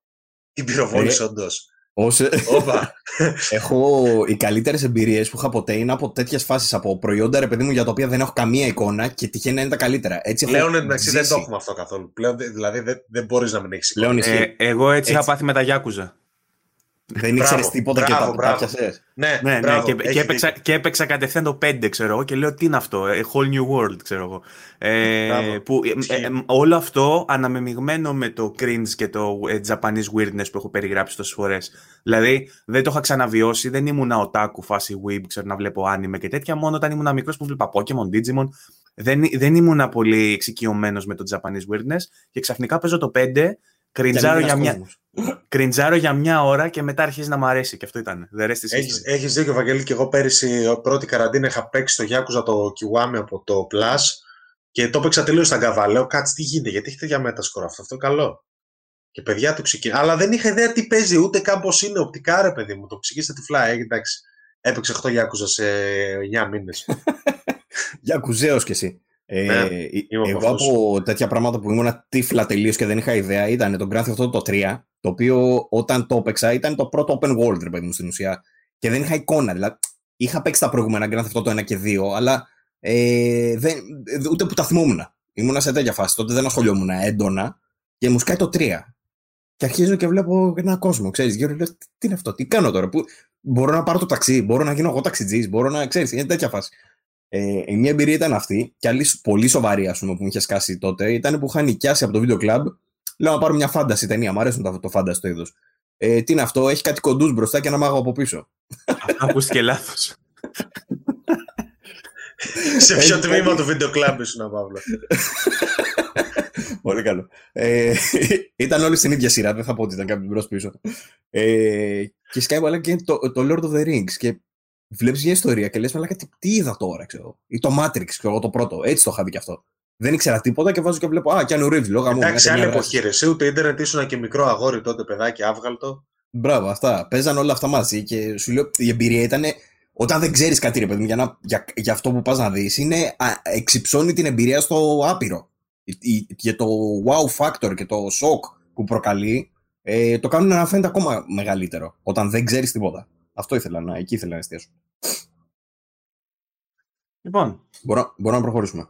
Ε, το, επόμενο, το επόμενο θέμα μας ε, έχει να κάνει με God of War. Συνεχίζουμε τη στήλη από πότε είναι αυτή η εφημερίδα. Ε, είχαμε ένα άρθρο το οποίο ποστάρα εγώ όντα εριστικός και κοινικό ω συνήθως. Πολύ καλή ιδέα αυτό το τέτοιο έτσι. Δηλαδή, αν θέλεις να κάνεις μια στήλη σε ένα site, ας πούμε, ένα περιοδικό με κάτι που θα ε, λέει. Νομίζω ότι έτσι θα ονομάσω αυτό το επεισόδιο από πότε είναι αυτή η εφημερίδα. Αλλά νομίζω ότι μπορεί να μονιμοποιηθεί κιόλα και να συζητάμε. Αυτό το κρατάμε. Ναι, ναι, το, κρατά, το κρατάμε γιατί κάτι συζητάω με τα Τσιόπουλο, θα δούμε. Λοιπόν, ε, η είδηση λοιπόν είναι ότι ε, ένας συντελεστής του παιχνιδιού έκανε κάποιες δηλώσεις από τις, από, από τις οποίες δηλώσεις βγήκε η είδηση ότι το God of War Ragnarok θα λέγεται Ragnarok, παρένθεση. Είναι όντως επιβεβαιωμένο ότι θα λέγεται Ragnarok. Ή να λέμε το God of War sequel. Γιατί το, το Ragnarok ε, οριοθετεί και λίγο την ιστορία και το τι μπορεί να δούμε. Γιατί ο καθένας μπορεί να κάνει τις... Γιατί το ναι. tagline στην ουσία είναι Ragnarok is coming που έλεγε και στο trailer. Okay. Οπότε λοιπόν, εκεί θα είναι. Αλλά η είδηση που βγαίνει είναι... Η είδηση που βγαίνει λοιπόν είναι ότι το God of War, God of War Ragnarok ε, θα μπορούσε λέει, να μοιάζει πολύ στο The Last of Us γιατί θα σε αφήνει να παίζεις με τον Atreus. Και από εκεί και πέρα ξεκινάει όλη η παραφιλολογία και σπέκουλα. Α, γι' αυτό το γράφαν από κάτω στα σχόλια. Και λόγω και εγώ τι είναι αυτό τώρα, ποιος το, ποιος το λέει. Ε, Όντως. Βγήκε συντελεστή και το είπε. Ναι. Δηλαδή τα τρία θα είναι gay, vegan και τα σχετικά, ξέρετε τώρα. Θα αρχίσουν, θα αρχίσουν αυτά. Θα αρχίσουν αυτά τα περίεργα. Εγώ θα μου πρώτος τώρα που θα γκρινιάξω, κάτσε να σου πω. Εντάξει, παιδιά, γιατί και γάμω τι ιδέε μου ε, Είναι concept, art, ε, concept artist. Samuel Matthews. Μίλησε, λέει, πρόσφατα, σε, μίλησε πρόσφατα σε ένα podcast ε, ε, και indicated the potential uh, chance that players could take the reins in some capacity of Atreus much like Ellie in The Last of Us. Ότι δηλαδή... Ανέφερε το The Last of Us ο ίδιος. Ναι, στο podcast. Ότι και καλά ε, βλέπουμε το Last of Us και παίρνουμε έμπνευση γιατί θα μπορούσε ας πούμε να γίνει κάτι αντίστοιχο όπως έγινε στο The Last of Us στο God of War. Να αντλήσουμε κάποιες ιδέες και να τις εφαρμόσουμε. Ε, τώρα, αυτό πώς ερμηνεύτηκε από πολλούς; Δεν σημαίνει κάτι. Ότι παίρνει έμπνευση θα μπορούσε να σημαίνει ότι ε, όπως στο The Last of Us είχαμε μια σχεδόν πατρική φιγούρα stepdad, stepdad ξέρω εγώ, όχι dad ε, με τέτοιο, ε, με την Έλλη και τον Τζόελ. Κάτι αντίστοιχο θα μπορούσε να αντλήσει έμπνευση, από εκεί μάλλον θα μπορούσε να αντλήσει έμπνευση και το God of War με τον Κράτος και τον Άτρεους, που αναμένεται να έχουν μια σύγκρουση, ρε παιδί μου, με βάση τόσα είδαμε. Νομίζω μπορούμε να μιλήσουμε και λίγο spoiler εδώ πέρα, γιατί έχουν περάσει πολλά χρόνια. Μου επιτρέπει, Παύλο, ή πιστεύεις ότι δεν κάνει; Το δηλώνουμε τώρα, βάζουμε το spoiler tag τώρα και εντάξει, μην το ξεφτυλίσεις. Ό,τι μπορείς να αποφύγεις, δηλαδή, απέφυγε το. Ωραία. Ε, ε, θέλω απλά να μιλήσω προς το τέλος που βλέπουν μια τυχογραφία. Νομίζω, αν μείνω σε αυτό, το καταλάβαμε. Με βάση αυτή την τυχογραφία που βλέπουν στο τέλος του παιχνιδιού, καταλαβαίνουμε ότι θα υπάρξει μια σύγκρουση και θα οδηγηθούν τα γεγονότα κάπου. Ωραία. Ε, αν κλιμακωθεί έτσι η ιστορία όπως περιμένουμε, δεν αποκλείεται να δούμε ε, κάτι αντίστοιχο. Δηλαδή να, ε, αυτό που υποθέτουν όλοι θα, θα παίξουμε και σαν άτρεους. Λοιπόν, το θέμα είναι ότι παίζοντας σαν άτρεους, ο στόχος ποιος θα είναι; Θα είναι να επιβεβαιωθεί ας πούμε η προφητεία εντός εισαγωγικών που λέει ότι θα πρέπει να γίνει κάτι με τον πατέρα του; Κατάλαβες, το πάω πολύ γενικευμένα, αλλά όλοι καταλάβαμε τι εννοώ. Όπω το ανέφερε, νομίζω ο George Bohr το ανέφερε στο, στα σχόλια. Είπε μια ιστοριούλα η οποία είναι πολύ ταιριαστή για αυτό μάλλον που όντως θα γίνει, ρε παιδί μου, και το πώς θα καταλήξει η τριλογία κτλ. Εγώ θα έρθω να κουμπώσω τώρα πάνω σε αυτό. Ότι... Εγώ έγραψα μια ανάλυση για το τι θα γίνει. Που σου είπα ότι θα... Καλά, τη δικιά σου τη διάβασα, εντάξει. Δεν σου κάνει η δικιά μου, δηλαδή, ε. Όχι, ρε παιδί μου, μου κάνει. Δεν λέω ότι δεν μου κάνει, αλλά είχες λίγο κάποια σημεία που ξεφεύγουν. Ε, το βασικό που περιμένουμε να δούμε είναι ότι από τη στιγμή που ο, ο κράτος έχει σκοτώσει τον πατέρα του, για όσους δεν ξέρουν ποιος είναι ο πατέρας του, παρακαλώ να αποχωρήσουν από αυτή την εκπομπή. Ποιο δεν ξέρει ποιος είναι ο πατέρας του. αν αν ξέρεις ποιο είναι ο πατέρας του κράτους, έζησες γαμάτα παιδικά χρόνια. Τι κάνουν σε αυτή την ε, εκπομπή αν δεν ξέρουν ποιος είναι ο πατέρας του; Κάτι αντίστοιχο, ακριβώς. Κάτι αντίστοιχο θα περίμενα να δω και τώρα. Ότι θα καταλήξει πάλι κάπως έτσι, ρε παιδί μου, ο Ατρέας. Δεν πιστεύω. Εγώ θεωρώ ότι σμπρώχνουν αυτό, το... σμπρώχνουν αυτό το πράγμα, αλλά δεν θα πάει εκεί. Θα γίνει το κλασικό που. Κοίτα, okay. όποιος, όποιος έχει παίξει τα παλιά God of War γνωρίζουν ότι υπήρξαν πάμπολες προφητείες και χρησμοί για αυτόν τον χαρακτήρα που δεν επαληθεύτηκαν. Δηλαδή, οι μοίρες τον είχαν ξεκάνει τον κράτος πολλές φορές, όμως ο κράτος τους διέψευσε. Οπότε, αν δεν. τις μοίρες. ναι. αν δηλαδή αν δηλαδή δεν κατάφερε μια ολόκληρη ελληνική μυθολογία που ήταν τίγκα στη μυρολατρεία και τίγκα στου, στους χρησμούς και στις προφητείες, αν δεν κατάφερε να ξεκάνει εκείνη τον πρωταγωνιστή μας, γιατί να καταφέρει μια άλλη; θέση. Συνειδητοποιώ τώρα πόσο fanboy είμαι που μου λες αυτό το πράγμα και όντως με αγγίζει. Δηλαδή ένιωσα τώρα χάρηκα λίγο με το που το πες αυτό και λέω λες να γίνει έτσι. Φαντάσου πόσο. Μα πόσο εκεί βασίζεται το δικό μου fan theory για το τι θα γίνει στο επόμενο ρε παιδί μου. Ότι ναι, μεν θα, θα πραγματοποιηθεί σε ένα βαθμό όπως πραγματοποιήθηκε και στο πρώτο God of War. Ότι ναι, ο κράτος πέθανε, τον σκότωσε ο, αυτός που τον σκότωσε, του κάρφωσε ένα ματζαφλάρι τόσο στο στομάχι. Και Δέκα φορές τον σκότωσαν. Ρε. Συνέχεια κάτω τον πετούσαν. Εγώ είχα βαρεθεί να ανεβαίνω από τον Άδη. Πήγε στον Άδη, πήγε στον Άδη και να φάσει Γεια σας, γεια σας, κουκλές, ήρθα. λοιπόν, ε, τρώμε κάτι και συνεχίζουμε, είναι τέτοια φάση. Εσύ, σκάει κάθε τρεις μήνες στον Άδη, του σκοτώνει όλους και την κάνει. Ξέρω εγώ θα ναι, δηλαδή, οπότε ναι, ήρθε, ήρθε η ώρα να πάμε στο Ράγκναρο και ήρθε η ώρα να πάμε στη Βαλχάλα και είναι σε φάση όλοι μέσα και τρέμουν. Κάτι τέτοιο. Δεν περιμένω δηλαδή να το. Απλά θεωρώ ότι σε κάποια φάση του παιχνιδιού, η δική μου, η, η τέτοια, το δικό μου, η δική μου σπέκουλα, ρε παιδί μου, το δικό μου το σενάριο, είναι ότι θα πάρεις τον έλεγχο του Ατρέους και μπορεί να σε βάλει στον άχαρο ρόλο του να κυνηγήσεις τον πατέρα σου. Δεν θα είναι λίγο πέρα, άχαρο αυτό θα είναι άχαρο, θα είναι άχαρο και εκεί βρίσκεται και ο, ο συνδετικός κρίκος με το Last που συζητάμε. Όμως θεωρώ ότι αν δεν σε ενόχλησε στο Last of Us και δεν εννοώ, δεν εννοώ να ένιωσες άβολα, είναι λογικό να νιώθεις άβολα με αυτά που βλέπεις στο The Last of Us. Αλλά αν εν τέλει δεν το βρήκες, ρε παιδί μου, μεγαλοφιές ε, ε, σαν ε, εργαλείο plot-wise και δεν, σου, σου άρεσε αυτό που σου άφησε στο τέλος, όχι απαραίτητα ότι το ευχαριστήθηκες, αλλά ότι βίωσες κάτι συνταρακτικό, κάτι συγκλονιστικό αν ε, δεν σε πείραξε όλο αυτό το πράγμα στο The Last of Us και σε πειράξει τον God of War, μιλάμε για κλασική περίπτωση fanboy και μπορείς να ευθυγραμμίζεσαι πλέον, Παύλα, νιώθεις έτσι, μπορείς να ευθυγραμμίζεσαι με όλους αυτούς που έκραζαν το The Last of Us. Είσαι στο ίδιο τσουβάλι. Ωραία. Θα προσπαθήσω να το κάνω λίγο πιο εκλεπτισμένο το. Sorry, πριν προσπαθήσεις. Ναι, ναι. Μιλάς για το σημείο στο θέατρο, ας πούμε. Του The Last of Us. Το, το The Last of Us μιλάω για σχεδόν όλο το παιχνίδι. από, την αρχή, από, την, από την αρχή, ρε παιδί μου, με Τζόελ μέχρι την τελευταία μάχη. Τα πάντα όλα. Άμπι, ναι. άμπι, βασικά, αυτό λέει. Αλλά ναι. εγώ, για να προσπαθήσω τώρα να, να κάνω λίγο πιο εκλεπτισμένο το fanboy μου, θα σου πω το εξής. Ε, νομίζω ότι ο ορισμός του Last of Us, όταν το πάρεις δηλαδή σαν franchise, αυτό που προσπαθεί να κάνει είναι όντως να κάνει τον παίκτη να νιώσει άβολα. Νομίζω ότι είναι από τα βασικά συστατικά του. Το God of War δεν είναι τέτοιο παιχνίδι. Δεν ξέρω αν θα το αλλάξουν, αλλά δεν είναι προς το παρόν το ίδιο παιχνίδι. Είναι ένα παιχνίδι το οποίο σε βάζει στα, στα, στα, στη θέση ενός βαρβάτου μουσάτου, που παλιά ούρλιαζε, τώρα έχει χαλαρώσει λίγα και να το κάνουμε λίγο πιο αυτό. Αλλά παραμείνει ο ίδιος, ρε παιδί μου. Είναι, είναι μπαντά χαρακτήρας. Αυτό που θες να κάνεις να παίρνεις κεφάλια με κράτος. Ξαναλέω. Μην το, το χαλάσετε αυτό, ξαναλέω. Το ότι θα αντλήσει έμπνευση από το The Last of Us και ότι μπορεί να σου βάλει μια τέτοια σκηνή, δεν σημαίνει ότι δεν μπορεί μετά να σου βάλει 10 ώρες που γίνεται το αντίστροφο και σου δημιουργεί το ίδιο δέος που σου δημιούργησε με τα, Spartan, με τα, με τα Blades, ξέρω εγώ, που σου δημιούργησε. Όπως, όπως έγραψα εγώ στο δικό μου το plot theory, φαντάσου λίγο, κράτος πεθαίνει, ξενερώνεις για, για 50 δευτερόλεπτα ξενερώνεις, μέχρι να κάνει fade out, fade in. Βγαίνεις στη, στον Άδη, στη Βαλχάλα ή οπουδήποτε βγαίνεις, σπέρνεις τον θάνατο και ανεβαίνεις στον Όλυμπο ξανά και είσαι σε φάση που τανάκια γύρισα, σας γάμισα. Και ξανά είσαι ο κράτος. Πάλι, πάλι αυτό όμως. Ξανά, ναι, γιατί, γιατί υπάρχει επανάληψη. Στα, στα αρχαία έπι υπάρχει επανάληψη. Είναι τέτοιο, είναι αφηγηματικό. Την έχουμε δει ήδη την επανάληψη. Τρεις φορές το έκανε. Μα, αυτό είναι το, α, αυτή είναι η ηρωνία της υπόθεσης με την επανάληψη. Ότι γίνεται ξανά και ξανά και ξανά. Πολύ καλό. ε, εγώ να σου πω ότι ένιωθα έτσι στο τέλος του God of War του 3 που ήξερα ότι ο κράτος πέθανε. Που έφαγα την ξενέρα μου τότε, με το ματσούκι που λες και εσύ χωμένο. Έφαγα, έφαγα την ξενέρα μου τότε και όχι μόνο αυτό. Έμεινα για. Πόσα χρόνια ρε παιδιά είχε να βγει καινούριο God of War, 10, 8. Μετράμε το ναι. Ascension. Το Ascension ήταν prequel, δηλαδή. Όχι. Ωραία, 8, από το 10 στο 18. 8 χρόνια. Αυτά τα 8 χρόνια μέχρι να ξαναδώ τον κράτος, άντε 17 σου λέω που ήταν στην Ιθρή τα 7 χρόνια μέχρι να ξαναδώ κράτος, να δω ότι υπάρχει κράτος και ότι έχει συνεχιστεί ρε παιδί μου, τον βλέπουμε εξελιγμένο. Ε, ε, ναι, μεν μου μεγάλωσε το, την, ε, την αγάπη μου γι' αυτό με το που τον ξανάδα, ρε παιδί μου. Όχι μόνο την αγάπη σου, θα έλεγε κανείς. ναι, ναι, ακριβώς. με, με, το που τον ξανάδα είχε πολύ μεγαλύτερο impact, όντως. αλλά αυτά τα 7 χρόνια πέρασα μια ζωή μιζέριας που νομίζω ότι ο κρατό. Ο Παύλο στο σπίτι μόνος του, έτσι, δεν έχει τίποτα να κάνει τη ζωή του.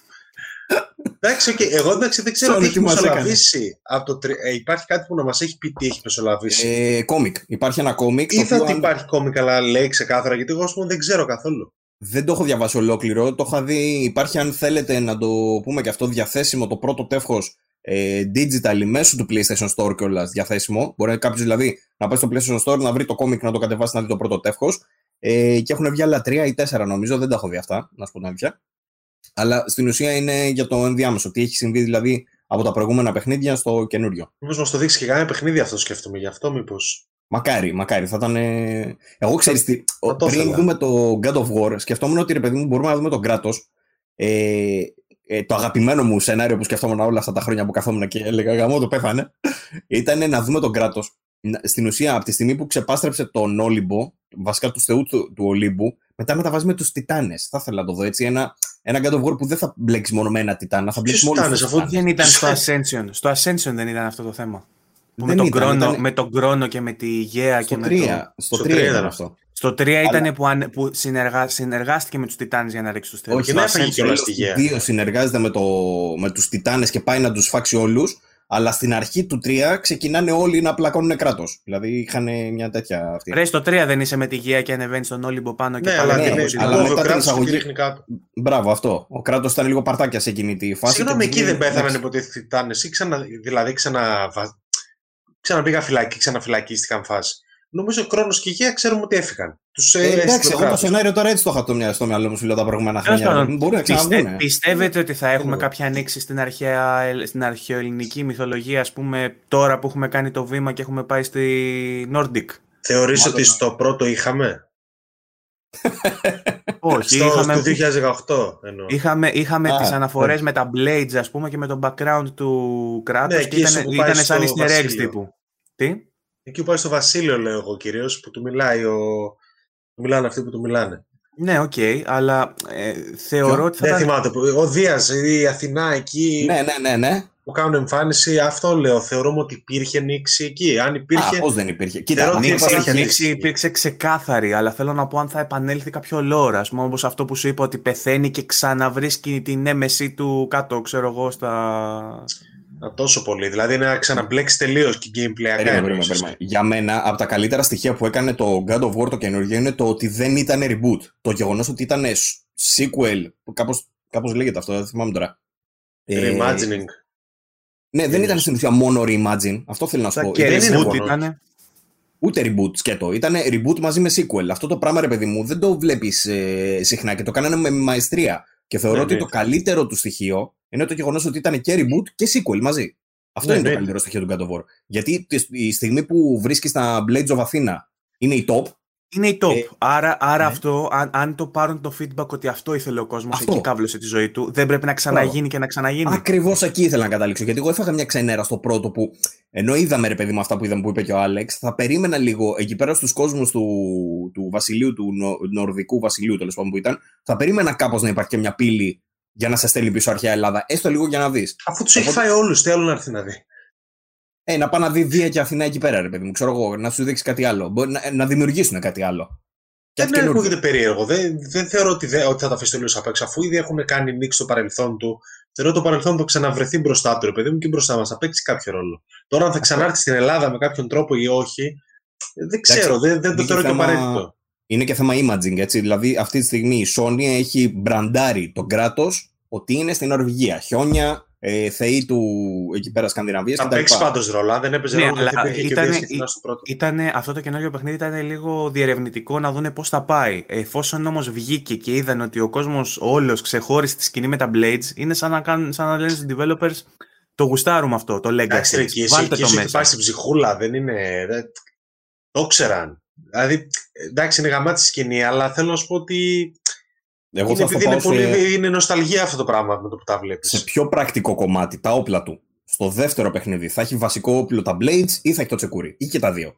Εγώ ελπίζω το τσεκούρι γιατί είναι πολύ καλύτερο όπλο. Change my mind.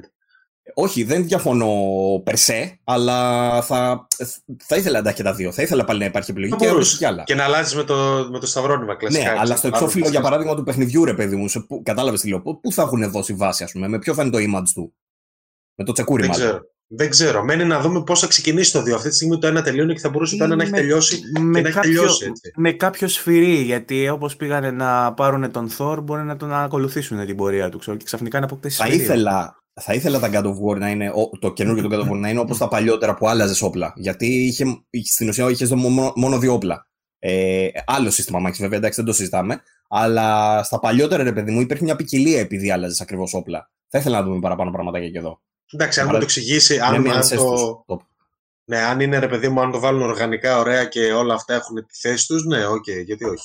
Νομίζω ότι του άλλου τα δύο τα έχουμε στάνταρ. Δηλαδή δεν υπάρχει περίπτωση τώρα να μην τα μπλέτσει απ' έξω. Α, δεν υπάρχει λες; Και γιατί να Δεν μην τα να χρησιμοποιεί παίξω... και με, μπροστά, από τον Ατρέα, μπροστά στον Ατρέα από ένα σημείο και μετά. Γιατί, Δεν τα χρησιμοποιεί μπροστά στον Ατρέα από ένα σημείο και μετά τα blades. Ναι, ναι, ναι. Νομίζω ότι κανονικά. εφόσον τα χρησιμοποιεί κανονικά, νομίζω ότι δεν θα ξαναμπούν από κάτω. Απλά θα πρέπει να κάτσει. Νομίζω ότι θα, το God of War 2 θα είναι σε μια φάση όπου ο Kratos θα του εξηγεί πράγματα. Νομίζω ότι δηλαδή θα κάνει το coming out του. Εγώ πιστεύω ότι αυτό πέρασε. Και ότι μπαίνουμε σε μια φάση που ο Ατρέας θα αρχίσει να ε, γίνεται λίγο corrupt από τη δύναμη που έχει μέσα του και μαθαίνοντας πράγματα για τον πατέρα του θα καταλάβει ότι τα διδάγματα που του δίνει ε, βαδίζουν στο μονοπάτι και στο πλαίσιο του δάσκαλε που δίδασκες και νόμο δεν είναι κράτη, ξέρεις. Και θα το, Δεν θα το, είναι κράτη. κράτης. Ε, κράτη, ε, ναι, νομίζω ότι θα, θα στραφεί λίγο η φάση στο ότι δεν είσαι καλύτερος από μένα. Ε, είμαστε θεοί, είμαστε ανώτεροι και εσύ είσαι weakling που πλέον έχεις γυρίσει στην αφάνεια και εγώ θα σου δείξω πώς παίζουν μπάλα οι θεοί. Δεν ακούγεται Και πολύ θα- κλεισέ αυτό. Εννοείται. Δεν ακούγεται πολύ ίδιο με το πρώτο που θα πω εγώ. Δηλαδή, τον κύκλο αυτόν δεν τον ψιλοκάνανε, θα ξανακάνουν πα, πα, Ναι, κα- αλλά θα πει ο Ναι. Βαγγέλης ότι αυτό είναι το αρχαίο δράμα κτλ. Επανάληψη. επανάληψη. Επανάληψη, Ε, προοικονομία, όλα αυτά που κάναμε στο Ρε σχολείο. παιδί μου, ένα από τα χειρότερα σημεία του God of War του, του 2018, από τα χειρότερα, δεν υπάρχει χειρότερο, υπάρχει ένα λιγότερο απλά καλό σε σχέση με τα υπόλοιπα. Ήταν λίγο η εξέλιξη του Αντρέα, του, Αντρέα, του Ατρέα, που ήταν λίγο, όχι βεβαιασμένη, ήταν λίγο σε κάποιες φάσεις, ρε παιδί μου, έχεις ένα μικρό κολόπεδο, ας πούμε. Το οποίο ποτέ δεν είναι φαν να το βλέπεις ούτε σε σειρές, ούτε σε ταινίες, ούτε Walking Dead για παράδειγμα, ο γιος του τέτοιου στις πρώτες σεζόν. Ε, είναι λίγο σπαστικό πάντα. Να έχει ένα πιτσιρίκι να κάνει Άσε με, εγώ έκανα ό,τι θέλω. Ή προεφηβεία, εφηβεία. Αυτά είναι λίγο θες να το πλακώ στι μάπες εκείνη τώρα. Παύλο, γιατί Ή δεν έχεις απλά, κάτι. ή απλά είσαι boomer, γιατί αν είσαι στην ηλικία του λέει καλά τα λέει ο μικρός, ξέρω εγώ. ε, α, ο- ρε παιδί μου, καταλαβαίνω αυτή την επαναστατικότητα, ας πούμε, αλλά δεν θα ήταν λίγο κουραστικό να το ξαναδούμε αυτό το πράγμα. Τουλάχιστον με Όχι. αυτόν τον τρόπο. Δεν είναι το ίδιο. Δεν μιλάμε πλέον για spoiled brat. Μιλάμε πλέον για damaged adult. Adult. Να, Damaged. έχει- να έχουν μεγαλώσει δηλαδή, να έχουν περάσει χρόνια. Να λες. έχουν περάσει χρόνια. Δεν το να- βλέπουμε να- όμως καπάκια. Δε- Σου είπε κανείς ότι είναι καπάκια. Ναι, αφού σκάει στο τέλος. Ο. Πώς το Ε, λένε. ε, ε, Ο, ο, ο Hemsworth. σου, λέει, σου λέει κανείς ότι το παιχνίδι θα είναι όλο σε αυτό το timeline όμως και ότι δεν είναι απλά μία σκηνή και μετά σου λέει 10 χρόνια αργότερα. Και σε πάει παρακάτω. Ήταν όμως, δηλαδή τη στιγμή που εμφανίστηκε αυτός ήταν και οι δύο στην ίδια ηλικία. Θέλω να πω, δεν είχε μεγαλώσει ο Ατρέα. Δεν μπορώ να λέω Οκ. ο Ατρέα. Οκ, απλά ε, κοίτα, αν, ο, αν μείνει ο Ατρέας μικρός, θα μιλάμε για ακόμα μια φορά για, κομ- για ένα story με companion που θα έχεις μαζί σου το γιος σου και θα τον μαθαίνεις. Που είναι, αυ- και αυτό είναι επανάληψη του πρώτου, δεν έχει κάποια διαφορά.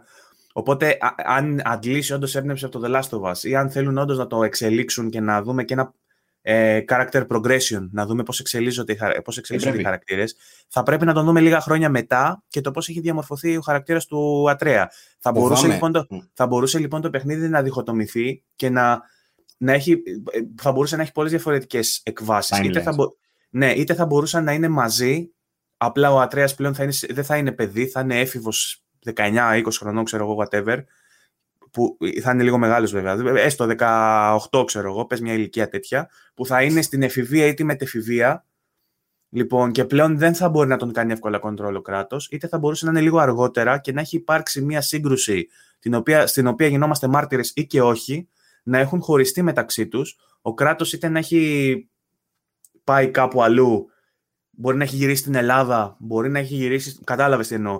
Και να βλέπεις, ρε παιδί μου, το παιχνίδι διχοτομημένο από τη μία από, τη, μερι- από την ε, οπτική του Ατρέα και από την άλλη από την οπτική του κράτος, καθώς οδεύουν στο να συναντηθούν και να εκπληρώσουν την προφητεία or whatever. Προσπαθώ μπορεί να να- σκεφτώ κάτι από όλα αυτά που να μην είναι σπαστικό. Και σκέφτομαι ότι η μόνη περίπτωση να μην είναι σπαστικό είναι να τους δούμε να τσακώνονται, να φεύγει ο κράτος που λες, να πηγαίνει η Αρθίνα που λες, Ελλάδα, ε, να μένει ο Τρέας πάνω μόνος του, να τα κάνεις κατά και να γυρνάει ο κράτος να το σώσει. μπράβο, μπράβο. Λέει, επειδή Δεν δεν είναι είναι πολύ ξεκάθαρη απλό, επιρροή βέβαια. του The Last of Us. Είχε δίκιο. Συζητάμε για πράγματα που νομίζουν θα γίνουν στο παιχνίδι και δεν θα γίνει κανένα από αυτά. Ακριβώς όπως έγινε στο The Last of Us. Να η επιρροή. Λέμε Ισχύει. πράγματα που δεν θα ισχύσουν ποτέ. Συζητάμε, έχουμε συζητήσει το μεταξύ για 37 πιθανά σενάρια για το επόμενο God of War. Γιατί Ε, για το ναι, The Last και- of Us για και- πόσα και- είχαμε, πόσα Το είχαμε ίδιο συζητήσει. κάναμε. Το ίδιο ακριβώς είχαμε κάνει και χρόνια κιόλας και δεν πέσαμε μέσα στο ένα. Δεν είναι τόσο εστιασμένο όμως το God of War στο σενάριο, έτσι δεν είναι. Βέβαια, το τελευταίο ήταν κάπως. Πλέον είναι. Πλέον είναι, Ναι. ακολουθεί την, την όρμα συσσαγωγικά των περισσότερων αποκλειστικών της Κινηματογραφικών, Sony. Ναι. ναι. Που εμένα που εγώ τα αγαπάω, οπότε δεν το λέω για αρνητικό. Έτσι. Πάντως, ε, αν, το Όχι, είναι το πάρουμε, απολύτως α- θετικό. α- αν πάρουμε τα, τα σημάδια, το λένε τα σημάδια που λέει και το γνωστό άσμα, ε, Ragnarok ε, σημαίνει η μοίρα των θεών και η μάχη του τέλους του κόσμου. Μπήκα στο Wikipedia για να το ανασύρω αυτό. Ναι, που τα βάζει ο Θόρ με τον. Ε... Μπράβο. Ε, ε, συμβολικά, νομίζω ότι Με ο το φίδι. Thor... Ναι, συμ- συμβολικά νομίζω ότι τον ρόλο του Thor του την έχει κάπως ο κράτος, ας πούμε. Ε, έχουμε και, το, και κάποιους άλλους χαρακτήρες. Έχουμε έναν Όντιν ο οποίος παρακολουθεί τον κράτος και δεν τον έχουμε δει actively. Έχουμε σκοτώσει Ε, θα τον δούμε στο δεύτερο, θα τον δούμε. συγγενολόι, οπότε θα τον δούμε. Άρα, ε, ενδεχομένως η κλιμάκωση του God of War να καταλήγει σε μια σύγκρουση με τον Όντιν πρακτικά. Απλά Όπως καθώς, του. καθώς θα πηγαίνουμε προς τα εκεί, σίγουρα Και θα να υπάρχουν... βγαίνει μετά ότι είναι πατέρας του. Πιανού. Ο Όντιν του κράτο. Γιατί όχι πάλι, παιδιά. Θα έπρεπε να έχει συμβεί μια πολύ κακή παρτούζα για να συμβεί για να έχει όλα αυτά μαζί με Δία και με. Γυναικέ ιστορίες.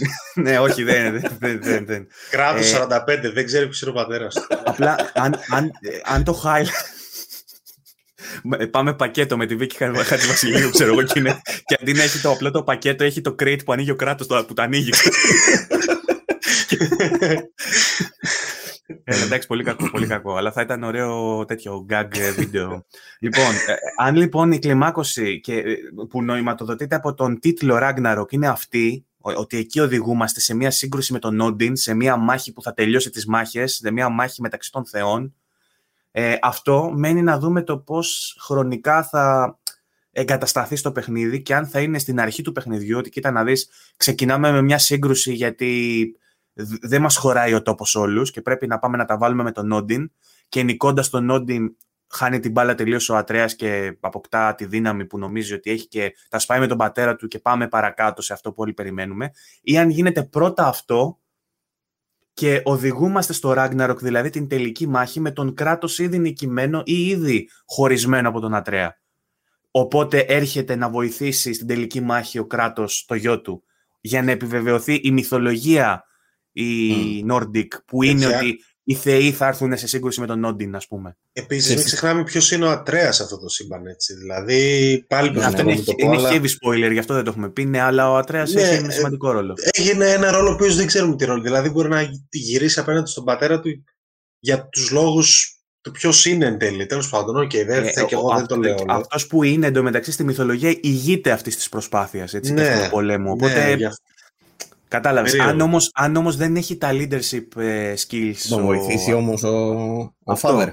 Θα είναι λοιπόν μια ιστορία που θα προσπαθήσει ο Father να του δώσει τα leadership στοιχεία να του δώσει τα στοιχεία της, ε, του ηγέτη που χρειάζεται που, από έναν Σπαρτιάτη λεγιονάριο τύπου, ξέρεις, όχι λεγιονάριος, Σπαρτιάτης και λεγιονάριος δεν γίνεται. Ε, από, έναν, από έναν Σπαρτιάτη που, που βάδισε στον Όλυμπο και τους σκότωσε, ε, ποιος άλλος θα μπορέσει να διδάξει καλύτερα το παιδί; Σε φάση μην το κάνεις, το έχω κάνει και εγώ, δεν πιάνει, ξέρω εγώ, σε τέτοια φάση. Αλλά... Αυτό, αυτό προσπαθεί να το μάθει και από το ένα έτσι κι αλλιώς, το μην κάνεις αυτά που κάνω, σταμάτα. Όμως, επειδή, μιλάμε, επειδή μιλάμε για ένα έπος και είπαμε τι γίνεται στις αρχές τραγωδίες, συνήθως τι γίνεται; Αυτό είναι, αυτό είναι πολύ, πιθα... πολύ πιθανό σενάριο βασικά. Τώρα, έτσι όπως το λέμε και το συζητάμε, νομίζω να τα... παίζει να είναι το πιο πιθανό. Έτσι όπως το λέμε. Ε, εγώ θα πω και το άλλο τώρα. Επειδή πια προσπαθώ να πιάσω όλο και τους μηχανισμούς, ρε να δω πώς θα το πάνε. Μπορεί να ανταλλάξουν βέβαια και τελείως. Αλλά αν έχουν υπόψη τους να έχει κάποια σύνδεση gameplay με το πρώτο. Επειδή ο Ατρέας ήταν στην ουσία μέσα στο, στο, στο control scheme, ρε παιδί μου, στην ουσία. Δηλαδή ήταν προέκταση του χεριού σου ο Ατρέας. Πάταγε στο τετράγωνο και βάραγε βέλη. Ε, Μήπως τον δούμε πάλι σε κάποιο κομβικό σημείο να είναι πάλι sidekick τον Ατρέα; Ε, θα μπορούσε, αλλά δεν το πιστεύω. Εγώ πιστεύω ότι θα παίρνουμε full control του Ατρέα. Που... Θα είναι full, full επανάληψη αυτό για, το να πράγμα, συμβεί, ναι. για να συμβεί, ναι, θα ήταν full επανάληψη και θα τον περιόριζε πάλι στον ρόλο του sidekick που μάλλον θα έπρεπε να τον κρατήσει παιδί. Και ίσως για να αν ξεκινήσει ο Σάκη και στην πορεία. Στο Αυτό. Μπορεί να, μπορεί να ξεκινήσει έτσι και σε κάποια φάση να χωρίζουν οι δρόμοι τους για συγκεκριμένους λόγους και μετά να τον βλέπεις ενήλικο, το οποίο θα είναι πολύ ενδιαφέρον για το παιχνίδι. Τώρα, tutorial. Πάτα τετράγωνο θα σου λέει για να βαρέσει το τάδε. Και θα πατάς και δεν θα γίνεται τίποτα. Και θα σου λέει ο σου φεύγω. πολύ καλό. Δεν ρίχνω. Ε, είχε συμβεί αυτό στο παιχνίδι που δεν τον άκουγε. Ναι. Είχε ένα σημείο που δεν τον άκουγε. Ναι, ναι, ναι, ναι έχεις δίκιο. Έχεις δίκιο. Λοιπόν, απλά, αυτό είναι που δεν λάστο αν ρωτάτε. Αν τον δούμε όμως σε μεγάλη ηλικία τον Ατρέα, δεν θα μπορεί ρε παιδί μου να είναι πάλι μόνο με το τόξο. Θα πρέπει να περάσουμε και από ένα στάδιο που μαθαίνει καινούργια κινησιολογία και επειδή είναι και αυτός που είναι, ενδεχομένως να έχει μια τελείως διαφορετική φαρέτρα έτσι, με όπλα. Όχι κυριολεκτικά φαρέτρα με τέλη. Να, να ναι, έχει ναι. μετά μαγεία, να έχει physical, brute force και τέτοια.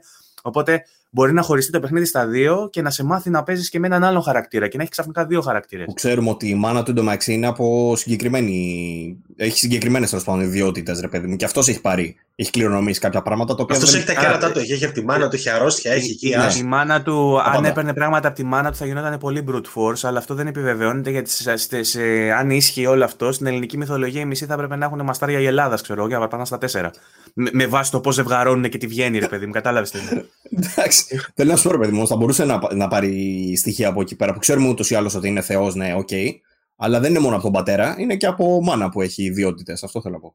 Mm-hmm. Minor spoiler αυτό τώρα, δεν είπα τίποτα. Από την αρχή ξέρεις. Λοιπόν... Τι άλλο. Δεν ξέρεις από την αρχή. Να δούμε πόσο έξω, να θυμάστε ποια εκπομπή είναι αυτή και να δούμε πόσο έξω θα πέσουμε σε 1,5 χρόνο. Καλά, ναι. εντάξει, το έχουμε ξανακάνει. Δεν είναι η πρώτη φορά. Είμαστε λεβέντες εμείς και το λέμε. Είμαστε λοιπόν. λεβέντες και κάνουμε πάντα λάθος. Ναι. Καλύτερα, αυτά είναι καλά. Σκέψου να είχαν λοιπόν. πέσει μέσα όλα τα φανθύρια γιατί δεν λάσσαβα στη μαλακιά θα παίζαμε. Δεν ξέρω, συγγνώμη, παίζουμε εδώ. Τάνε, τάνε. ε, για το Last of Us σε κάποια πράγματα είχαμε πέσει μέσα. Σε κάποια πράγματα. Φυσικά τα twists όλα δεν θα μπορούσε κανείς να τα προβλέψει, αλλά. Ναι, αλλά ούτε τους λόγους ήξερες για αυτά που πέσει μέσα και αυτά που πέσει μέσα πιο πολύ ήταν εικασίες, οι οποίες δεν βασιζόταν κάπου. Απλά έλεγες ότι ίσως μάλλον να πάει έτσι. Ε, Τέλος λοιπόν, πάντων, ο έλεγε όλη την ώρα ότι θα πατήσει μια τσουγκράνα ο Joel και θα την πάθει από εκεί πέρα. Την ώρα που περπατάνε, ξέρω, στον δρόμο, ξέρεις αμέριμνοι, πατάει μια τσουγκράνα, τέλος. Από τότε λοιπόν. Έπεσε, έπεσε αρκετά κοντά όμως το concept. Οπότε από τότε μας έχει μείνει ρε παιδί. Κάθε φορά που αναφερόμαστε στο Joel λέμε για τσουγκράνες πάντα. Λοιπόν. Ε, το αφήνουμε τον God of War νομίζω, δεν θέλετε να ναι, πούμε άλλο εδώ. Ε, έχουμε περάσει μία ώρα, συζητ... μία ώρα δεν έχει περάσει, μία μισή, συζητώντας μόνο ε, αποκλειστικά Last of Us God of War. ναι. Και θα συνεχίσω να σου λέω για PlayStation με βάση ένα post στο Facebook που έκανε ο Christian Svensson, ο οποίος είναι Head of Global Third Party Relations στο PlayStation, ε, σχολιάζοντας ε, ένα άλλο post ενός συναδελφού του που μιλούσε για τους 25 τίτλους που είναι σε ανάπτυξη για το PlayStation 5 σε αποκλειστικότητα, ε, η, μισή των, ε, η μισή εκ των οποίων είναι και εντελώς καινούργια IP. Είχαμε μιλήσει στην προηγούμενη εκπομπή για αυτό, για τους 25 νέους τίτλους που, που θα έρθουν στο PlayStation αποκλειστικά. Ε, και ως απάντηση σε αυτό το άρθρο που βάλει ένας συνάδελφός του, ε, ο επικεφαλής των third party σχέσεων του PlayStation ε, είπε απλά περιμένετε να δείτε τι έχουμε από τους third, partners, third party partners επίσης. Που σημαίνει ότι εκτός από αυτά τα 25 που είναι first και second party έχουμε και πάρα πολλά ακόμα third party studios που εργάζονται για παιχνίδια που θα δούμε μάλλον αποκλειστικά στο PlayStation 5. Ε, και όλα, βγήκε για Final Fantasy καινούργιο αποκλειστικό στο PS5. Δεν το έχω διαβάσει αυτό, είσαι πολύ μπροστά, για πες το. Τι, για ναι, δεν διάβασα ακριβώς. Ε, βγήκε φήμη ότι υπάρχει ένα νέο Final Fantasy παιχνίδι το οποίο είναι exclusive, exclusive.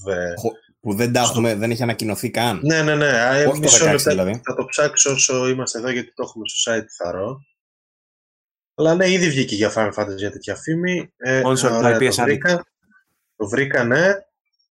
Ε, λέει ρε παιδί μου εν ότι υπάρχει φήμη από το Reset Era βγήκε αυτό. Από έναν τύπο που λέει έχει καλές προβλέψεις και ιστορίες, ξέρω εγώ.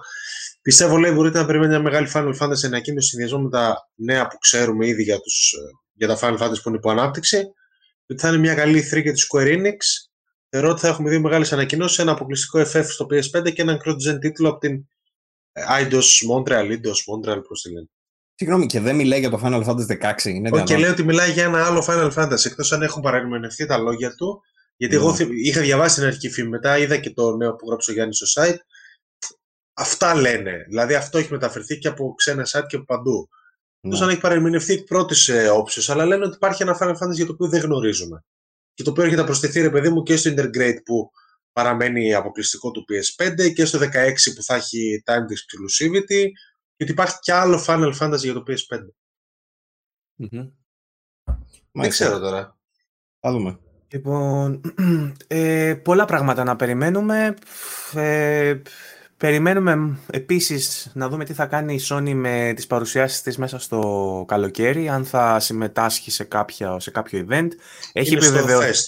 Έχει επιβεβαιωθεί ότι θα είναι στο Κίλι το Summerfest. Το επιβεβαίωσε και ο ίδιος χθες είχε και ένα hangout στο Twitter που είχε ένα... έχει αυτή την καινούργια λειτουργία το Twitter που μπαίνει σε room και συζητάς με τον κάτοχο του προφίλ, ε, του κάνεις ερωτήσεις και απαντάει, ξέρεις, είναι σαν τέτοιο. Είναι καινούργιο, yeah. Ναι. καινούργιο στο Twitter αυτό. Και είχε κάνει χθες ο Κίλι, εγώ κοιμόμουν όταν το έκανε το, το room και δεν μπήκα. Αλλά νομίζω είδα στα σχόλια ότι συζήτησε και γι' αυτό, ότι για, την, ε, για τη συμμετοχή της Sony, ότι θα δείξει πολλά πράγματα η Sony εκεί. Ε, όπως ε, επίσης μιλήσανε και για κάποιες φήμες που λένε ότι δεν θα δούμε Elden Ring, δεν επιβεβαίωσε ούτε, ούτε ε, απέκλεισε κάτι βέβαια, αλλά λένε ότι δεν θα δούμε Elden Ring τελικά, ούτε και κάποια άλλα παιχνίδια που ίσως περιμένουμε να δούμε μέσα στο Summerfest. Ε, σίγουρα εγώ θα περίμενα να δούμε και ένα event της Sony αποκλειστικά δικό της, είτε είναι State of Play, ε, είτε είναι κάτι αντίστοιχο. Θα κάνεις σίγουρα. Ε, και επειδή κάποιος ρώτησε, νομίζω πάλι ο Επιτέλη, θα πω αυτό το όνομα που σε τρομάζει, Άλεξ. Ε, κάποιος ρώτησε στο group τελικά τι θα κάνει η Sony, γιατί δεν, έχουμε, δεν έχει ανακοινωθεί τίποτα. Να θυμίσουμε ότι η Sony είναι η εταιρεία που την περιμέναμε σχεδόν ένα χρόνο να μας βγάλει ένα teaser για το PlayStation 5 και περιμέναμε και περιμέναμε και περιμέναμε. Έχει γυρίσει λίγο το μαρκετιστικό της σε αυτή την προσέγγιση του. Το λέω τώρα ότι αύριο έχω state of play. Ε, ή ότι στο τέλος της εβδομάδας έχει γυρίσει σε αυτό το μοντέλο. Οπότε, αν ε, το έχουν ε, υπολογίσει για μέσα Ιουνίου, τέλη Ιουνίου αυτό το πράγμα, είναι σχετικά νωρίς για να το ξέρουμε. Δεν αποκλείεται όμως να δούμε. State of Play τα λέει μία εβδομάδα πριν. Δεν, δεν, δεν ε, είναι Ναι, απλά επειδή είναι καλοκαίρι και συνήθως είχαμε ε3, οπότε έπρεπε, ξέρεις, ε, δεν θα πάμε στην ε3, αλλά θα κάνουμε το δικό μας event. Ξέρεις, είχαμε μια ενημέρωση από νωρίτερα, πιο έγκαιρα. Τώρα δεν έχουμε κάποια τέτοια πληροφορία. Γνωρίζουμε ότι θα είναι στο Summerfest και αυτό για μένα αρκεί. Γιατί ξέρω ότι μπορώ να δω στο Summerfest τρομερά πράγματα. Είναι το αγαπημένο μου event πλέον. Έχει αντικαταστήσει εντελώς την ε3, νομίζω. Και όχι επειδή είναι η Sony, ρε παιδί μου. Απλά η ε3 έχει χάσει την έγκλη της. Έχει χάσει αυτό το, και το κομμάτι της. Ε, ε, του, του διαζώσει που πήγαιναν εκεί και γινόταν τον Ταβαντούρη και τώρα είτε θα ήταν ψηφιακά είτε θα ήταν το ίδιο άβολο πράγμα που συμβαίνει τα τελευταία χρόνια που έχει χάσει την έγκλη της Y3, όπως και να το κάνουμε. Και από την άλλη έχουμε το Summerfest που έχει εξελιχθεί σε ε, event της χρονιάς ε, μαζί με τα Game Awards. Γενικά ό,τι κάνει ο Κίλι είναι εγγύηση. Σας είδα που το, που το ξαναγράφατε. Τι έκανε δηλαδή το, το Summerfest, τι είχε; Ε, Δεν υπάρχει για, με, για μένα το κομμάτι, το κομμάτι με τα demo που γίνεται αυτό και με τα freebies και με τα όλο αυτό που σε κάνει εσένα ως θεατή που είσαι remotely παρακολουθείς ρε παιδί μου σε κάνει engage δηλαδή θες να το δεις για να τι θα δώσουν τι θα δοκιμάσω τι θα δείξουν. Mm. Που με την ε3 δεν το έχει. Με την ε3 ξενυχτάγαμε και πολλές φορές απογοητευόμασταν κιόλας γιατί δεν έδειχνε τίποτα ούτε συνέβαινε κάτι. Ξέρω. Ε, μπορεί να σου βγαίνει η Microsoft και να σου βγάζει μια McLaren πάνω στη σκηνή και χειροκροτάγαμε τη McLaren. Ή ξέρω εγώ, ε, έβγαζε η Sony, προσπαθούσε η Sony να κάνει κάτι φανταζή με, το, με, με τη σκηνή, με τον κόσμο του σήμα για παράδειγμα. Λέει τώρα θα τα σπάσουν όλα εδώ πέρα, θα γίνει χαμός. Και πλάκωναν τα τεχνικά και δεν γινόταν τίποτα. Ξέρω, σβήνανε, έσβηνε το σύμπαν. Τα θυμάστε αυτά; Λέει θα είναι καλό. Εντάξει, ε, αλλά έχει αντίστοιχα πάρα πολλές στιγμές, ρε παιδί μου, που όντως πετάχτηκες πάνω. Και θεωρώ ότι αν έχουμε από κάποιο περιμένουμε κάτι φέτος στη Μηθρή είναι Microsoft. Πάλι. Ναι, Κάθε χρόνο η... για τη Microsoft λέμε, γιατί από αυτή περιμένουμε και δεν βλέπουμε. Αλλά ναι, αυτό δυστυχώς την περιμένουμε χρόνια. Αν δεν δείξει και φέτος, ρε φίλε, πότε θα δείξει; Το ίδιο είπαμε ναι. ακριβώς και πέρυσι. Ναι, ναι. ίσως, ίσως και πρόπερσι. Απλά φέτος και με την Bethesda έχει πολλά, πάρα πολλά studios, ρε παιδιά. Που η Bethesda συνήθως έκανε δικό της keynote και πλέον θα είναι ενσωματωμένος. Δικό της έκανε, ναι. ναι, ναι. Ναι. Ε, διαβάζω τώρα για αυτά που θα κάνει το, fest, το Summer Game Fest που λέτε και όντως έχει ε, και πολλές εταιρείες και θα κάνουν και broadcast λέει ανακοινώσεων. Οπότε εντάξει, έχουμε πράγμα να περιμένουμε στις 10 Ιουνίου. Ναι, 10 Ιουνίου είναι. 5η 10 Ιουνίου. Καλό αυτό, καλό αυτό, δεν το είχα υπόψη μου. Ε, να πετάξω λίγο μια παρένθεση. Για Sony μιλάω. Ε, Μόλις πετάχτηκε μπροστά μου το review για PC του Days Gone. Ναι. Από το GameSpot. Mm. Ε, Πόσο πιστεύετε ότι του έχει βάλει; Πόσο; Ναι. 7,5. 6. 5. Γιατί; Του έχει βάλει 5. Ε, και ο λόγος είναι το Days Gone τώρα 5 δηλαδή. Ε, και ο λόγος είναι, εντάξει, από ό,τι βλέπω τώρα στα αρνητικά, είναι όντως αυτά που κράζουμε και εμείς, ρε παιδί μου. Ότι ο Ντίκον είναι χαρακτήρας καρικατούρα τελείως καραγκιόζης. Ε, όταν λέω καραγκιόζης εννοώ σαν το όχι με τον τρόπο που το χρησιμοποιούμε στην ελληνική κοινωνία. Καραγκιόζη με την άποψη, ε, ξέρεις, κρύοντας τον Καραγκιόζη. Ναι, έχει μακρύ χέρι δηλαδή και δεν είναι και... Ναι, η σχέση του λέει με της Σάρα είναι απαράδεκτη και ότι έχει πολλά narrative arcs τα οποία... Πώς χαρακτηρίζεις τη σχέση του με τη Σάρα απαράδεκτη, κατάλαβα ότι, δηλαδή. είναι, ότι είναι flat και unconvincing λέει και συμφωνώ με όλα τα αρνητικά. Εγώ συμφωνώ Σε αυτό εγώ... Σενάριο God of War είναι... Ε, God of War λέω. Συγγνώμη να πες φωτιά να με κάψει. ε, σενάριο Days Gone, ε, απαράδεκτο. Το Days Gone, παιδιά, ό,τι προσπαθεί να κάνει αφηγηματικά για μένα, γενικά, ό,τι έχει πένα πάνω του, χαρακτήρες, ναι, ναι, ναι. ε, τέτοιο, δεν κάνει τίποτα. Παρότι πέρασα πάρα πολύ ωραία με το παιχνίδι, δεν κάνει τίποτα. Και επίσης, κάτι που θέλω να χώσω εδώ είναι η κλάψα που κάνουν εδώ και τόσο καιρό για τον Days Gone, ήθελα να το πω στη δικιά μας εκπομπή, αλλά δεν κάναμε. Οπότε το λέω σε εσάς. Ε, ναι. παιδιά, εντάξει, βγήκε πάλι ο άλλος του, ο voice actor, δεν ξέρω αν το είδατε, του Days Gone και λέει ότι οι reviewers ε, ήταν biased. Δηλαδή αυτά που έγραψαν ήταν επειδή δεν έδωσαν χρόνο να παίξουν το παιχνίδι, δεν το τελείωσαν καν και τέτοια. Δεν, μπορεί κανένας τους να πιστεί. Όπως γκρίνιαζε πριν ένα μήνα ο άλλος ότι δεν είχαμε λεφτά, είχαμε, κάναμε 70 ευρώ, δεν μας στηρίζει Αλλά α τελειώσει αυτός πρώτα τα acting classes και μετά θα τελειώσουμε και εμείς. Δεν μπορούν να καταλάβουν ότι ήταν ένα μέτριο άντε καλούτσικο παιχνίδι, το οποίο δεν δικαιολογούσε σε καμία περίπτωση να έχει μεγαλύτερο hype από αυτό που πήρε. Θα σου πω, παρόλο που συμφωνούμε τώρα και οι τρεις μας για το τι είναι το Days Gone. Ο κόσμος διαφωνεί. Ο κόσμος διαφωνεί. Ο κόσμος το γουστάρει πάρα πολύ και μάλιστα έχω διαβάσει και σχόλια που λένε πω από σεναριάρα και τι είναι αυτό που. Έχω διαβάσει ότι είναι καλύτερο από το Last of Us. Ότι έχει καλύτερο ναι, gameplay από το ναι, Last of ναι, Us. Ναι, ναι, ναι, ναι, πάρα πολύ. Ε, εγώ θα πω σαν παιχνίδι ότι είναι απίστευτο διασκεδαστικό. Λίγο επαναλα... επαναλαμβάνεται. Βέβαια θα μου πεις ποιο δεν επαναλαμβάνεται. Πανέμορφος κόσμος. Ο κόσμος του θεωρώ ότι είναι top, μακράν. Ε, το top στοιχείο του. Αλλά ρε παιδιά, σενάριο. Δηλαδή κάποιος είδε αυτή την ιστορία με το μοντάζ που έχει αυτή η ιστορία, με το pacing που έχει αυτή η ιστορία. Και λέει, OK, μου κάνει μπράβο γαμάτο. Παύλο, θα σου πω κάτι. Το ίδιο ακριβώς για μένα ισχύει με το Τσούσιμα. Το οποίο επίσης πέρασα πάρα πολύ ωραία, αλλά θεωρώ ότι και, από αυτό, και αυτό από σενάριο και από χαρακτήρες και από τέτοιο είναι μηδέν. Το Τσούσιμα θεωρώ ότι ε, τόσο σε. Acting. Είχε acting ναι, τόσο σε η ηθοποιία, ε, το, η υποκριτική ναι. μάλλον, και τα side, τα Αλλά το σενάριο τι είναι, ένα κλασικό redemption story, arc, ναι, είναι, το έχουμε ξαναδεί και η οικογένειά μου και ο θειός μου η μάνα σου και όλα αυτά. δηλαδή, δεν εννοώ κάτι. και όλα αυτά δηλαδή. Ε, για αυτό το Πώς λέγονται αυτό, Αντώνη, αγάπη μου, έλα πάρε από εδώ. Τέτοια φάση με, την οικογένεια και.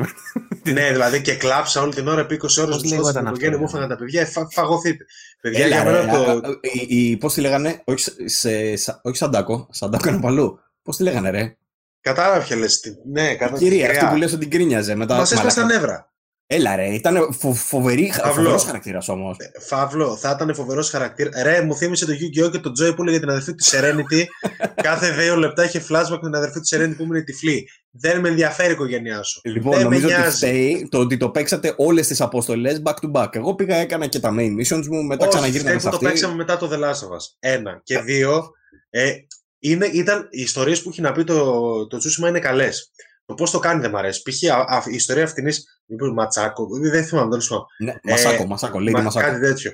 Α πούμε αυτή έχει 9 parts μασάκο. το side quest στο site τη ώρα της. Μέχρι τα 4, μέχρι τα 5 με κρατάει. Αλλά και στα 9 parts κάνεις ακριβώς το ίδιο πράγμα. Οπότε την πέμπτη φορά που έκανα το ίδιο πράγμα, σταμάτησα να με ενδιαφέρει. Το Τσουσίμα γενικά το έχει αυτό το πρόβλημα, να σου πω την αλήθεια. Εννοείται είναι το ο, έχει. Ο, ο, λόγος που δεν είναι top tier τίτλος. Είναι, είναι βασικό του ζήτημα. Ναι, είναι ε, βασικό του ζήτημα. Έχει πολύ συγκεκριμένες ρουτίνες. Πας στι φάσει, απίστευτα διασκεδαστική μάχη, φοβερό σύστημα, αλλά αυτό δεν κάνεις κάτι άλλο. Απλά τι κάνει κουτάκια ρε, σε αυτό το θέμα και με τον Τεσγιό ναι. και με τον Τσούσιμα είναι πολύ. Νιώθει ο άλλος πολύ safe, πώς να το πω. Και το Τσούσιμα mm. έσκασε και σε μια περίοδο μετά το Δελά στο Βασπιχή που ήταν το ακριβώς αντίστροφο του safe, το, το, το, το, τα κάνω όλα δεν με νοιάζει, ξέρω εγώ. Και ήρθε το άλλο που ήταν λίγο πιο safe και κέρδισε πολύ κόσμο. Τώρα το Days Gone δεν ξέρω γιατί απέκτησε τέτοια πήξη, αλλά την απέκτησε φέτος και πριν μισό χρόνο, όταν έπαιζε τα 15 και στα 20 ευρώ. Εγώ θεωρώ έπαιξε όλο αυτό. Ισχύει, μεγάλη αλήθεια. Εγώ θεωρώ έπαιξε όλο αυτό. Ναι. Ισχύει, ισχύει. Ε, μεγάλη παρένθεση αυτή που κάναμε βέβαια. Για... Κάναμε λίγο μεγάλη. Ναι. Ε, ήθελα να πω για τον Days Gone θα έσκαγα, γιατί δεν τελειώσα, δεν την μπορώ. Για, για τα Tier 2 παιχνίδια της Sony, όπως τα χαρακτηρίζω εγώ. Μπράβο. Ε, τα οποία παραμένουν πολύ αξιόλογα, αλλά κάπου... Αλλά δεν είναι 9-10 ρε παιδί μου που είναι τα ναι, αυτό. Δεν είναι God of War, δεν είναι καν Horizon. Εκεί θα διαφωνήσει με το Βαγγέλη. Ορίστε, έχουμε μια διαφωνία. ναι, εγώ βάζω, και, βάζω και το Horizon Tier 2. Ειδικά άμα το δεις και στο, υπό το πρίσμα του PC, αν το δεις ειδικά και πώς έκανε scale τώρα και πόσο φαίνεται η ηλικία του. Πράγμα που δεν συμβαίνει ας πούμε, με το Last of Us ή με, άλλα, με το God of War με αυτά που θεωρούμε tier 1, αν τα βάλεις τώρα, παίζονται πολύ ευχάριστα και μια χαρά. Το Horizon τώρα, αν το βάλεις να το παίξεις στο PS5, δεν παίζεται το ίδιο ευχάριστα. Εντάξει, δεν ξέρω, okay, σε αυτό μπορεί και να έχεις δίκιο, αλλά το Horizon όταν το είχα παίξει μου είχε κάνει πάρα πολύ καλή. Δεν το θεωρώ τέλειο παιχνίδι και αυτό θεωρώ ότι έχει πάρα πολλά λατώματα. Και, και αυτό έχει θέματα και, και, στο pacing και στο writing του. Εκεί όμως μου, στο... μου άρεσε η ιστορία του. Δηλαδή ναι. η ιστορία του και το setting. Θεωρώ το setting μοναδικό. Δηλαδή, εγώ σε αυτό το setting έπαιζα άλλα 10 παιχνίδια. Συμφωνώ, συμφωνώ απο, απόλυτα σε αυτό που λες. Το setting του είναι το μεγάλο του ατού. Ναι, αλλά δεν είναι outdated αυτή τη στιγμή. Δεν έχει, δεν έχει διάρκεια. Δηλαδή, ε, θε, θε, φαίνεται ότι είναι παλιό παιχνίδι με, με όρια και στο, και στο κομμάτι της εξιστόρησης και το πώς προχωρώνει το quest ε, και στο εύρος του. Γενικότερα, Αυτό όμως το έχει μέχρι και το Red Dead. Και στα τεχνικά του. Όχι, το Red Dead Redemption 2, άμα το βάλεις τώρα να το παίξεις, θεωρείται ακόμα από τα παιχνίδια της γενιάς. Το ναι, δεν σου δίνει πρωτοβουλίες, δεν σου δίνει καθόλου δημιουργικές πρωτοβουλίες στο Red Dead. Δηλαδή, αν έχεις θέμα με τα ωραία που σου βάζει το, το Horizon. Όπω, Άλεξ, έπρεπε να σε είχα. Είχαμε κάνει επεισόδιο God of War versus ε, Red Dead για παιχνίδι της χρονιάς. Έπρεπε να σε είχα τότε. Εγώ Red Dead καταρχάς. Το Red Dead λέει το παιδί. Red Dead είμαι. Δεν έπρεπε να με είχες. Είμαι Red Dead και ξεκάθαρα δεν το βάζω καν στο ίδιο. Αλλά ναι, απλά, προσοχή, προσοχή. το Red Dead, το Red Dead, να φοράει και, φοράει και blues εντωμεταξύ. Τι άλλο να κάνω. ε, πώς το λένε, το Red Dead, το σύστημα που είχε με το interaction με τους NPCs, το, το, το γλύψαμε όλοι. Το, το αυτό, ισχύει, αυτό ήταν ναι, στοιχείο το, το, το, Horizon σου, έβαζε μπροστά, σου, σου, βάζε, σου βάζε μπροστά σε ένα μοντέλο το οποίο για την εποχή ήταν πολύ ωραία σχεδιασμένο. Ήταν εντυπωσιακά τα μέσεις και τα δέρματα, τα, οι τρίχες, όλα αυτά ήταν εντυπωσιακά. Από πίσω γινόταν τη πουτάνας. Δεν έκανε το, το level of detail από πίσω ήταν στο μηδέν. Ναι, λοιπόν, έσβηνε, και... ρε, έκανε τέτοιο, έκανε μπλε ναι, τελείως. Σου, σου έβγαζε σαν να βλέπεις visual novel, ξέρω εγώ, ένα πολύ ωραίο σχεδιασμένο άνθρωπο μπροστά σου και σου έδινε τρεις επιλογές. Σε ένα δεντροειδές το οποίο είχε και ελάχιστο outcome εντάξει, μετά.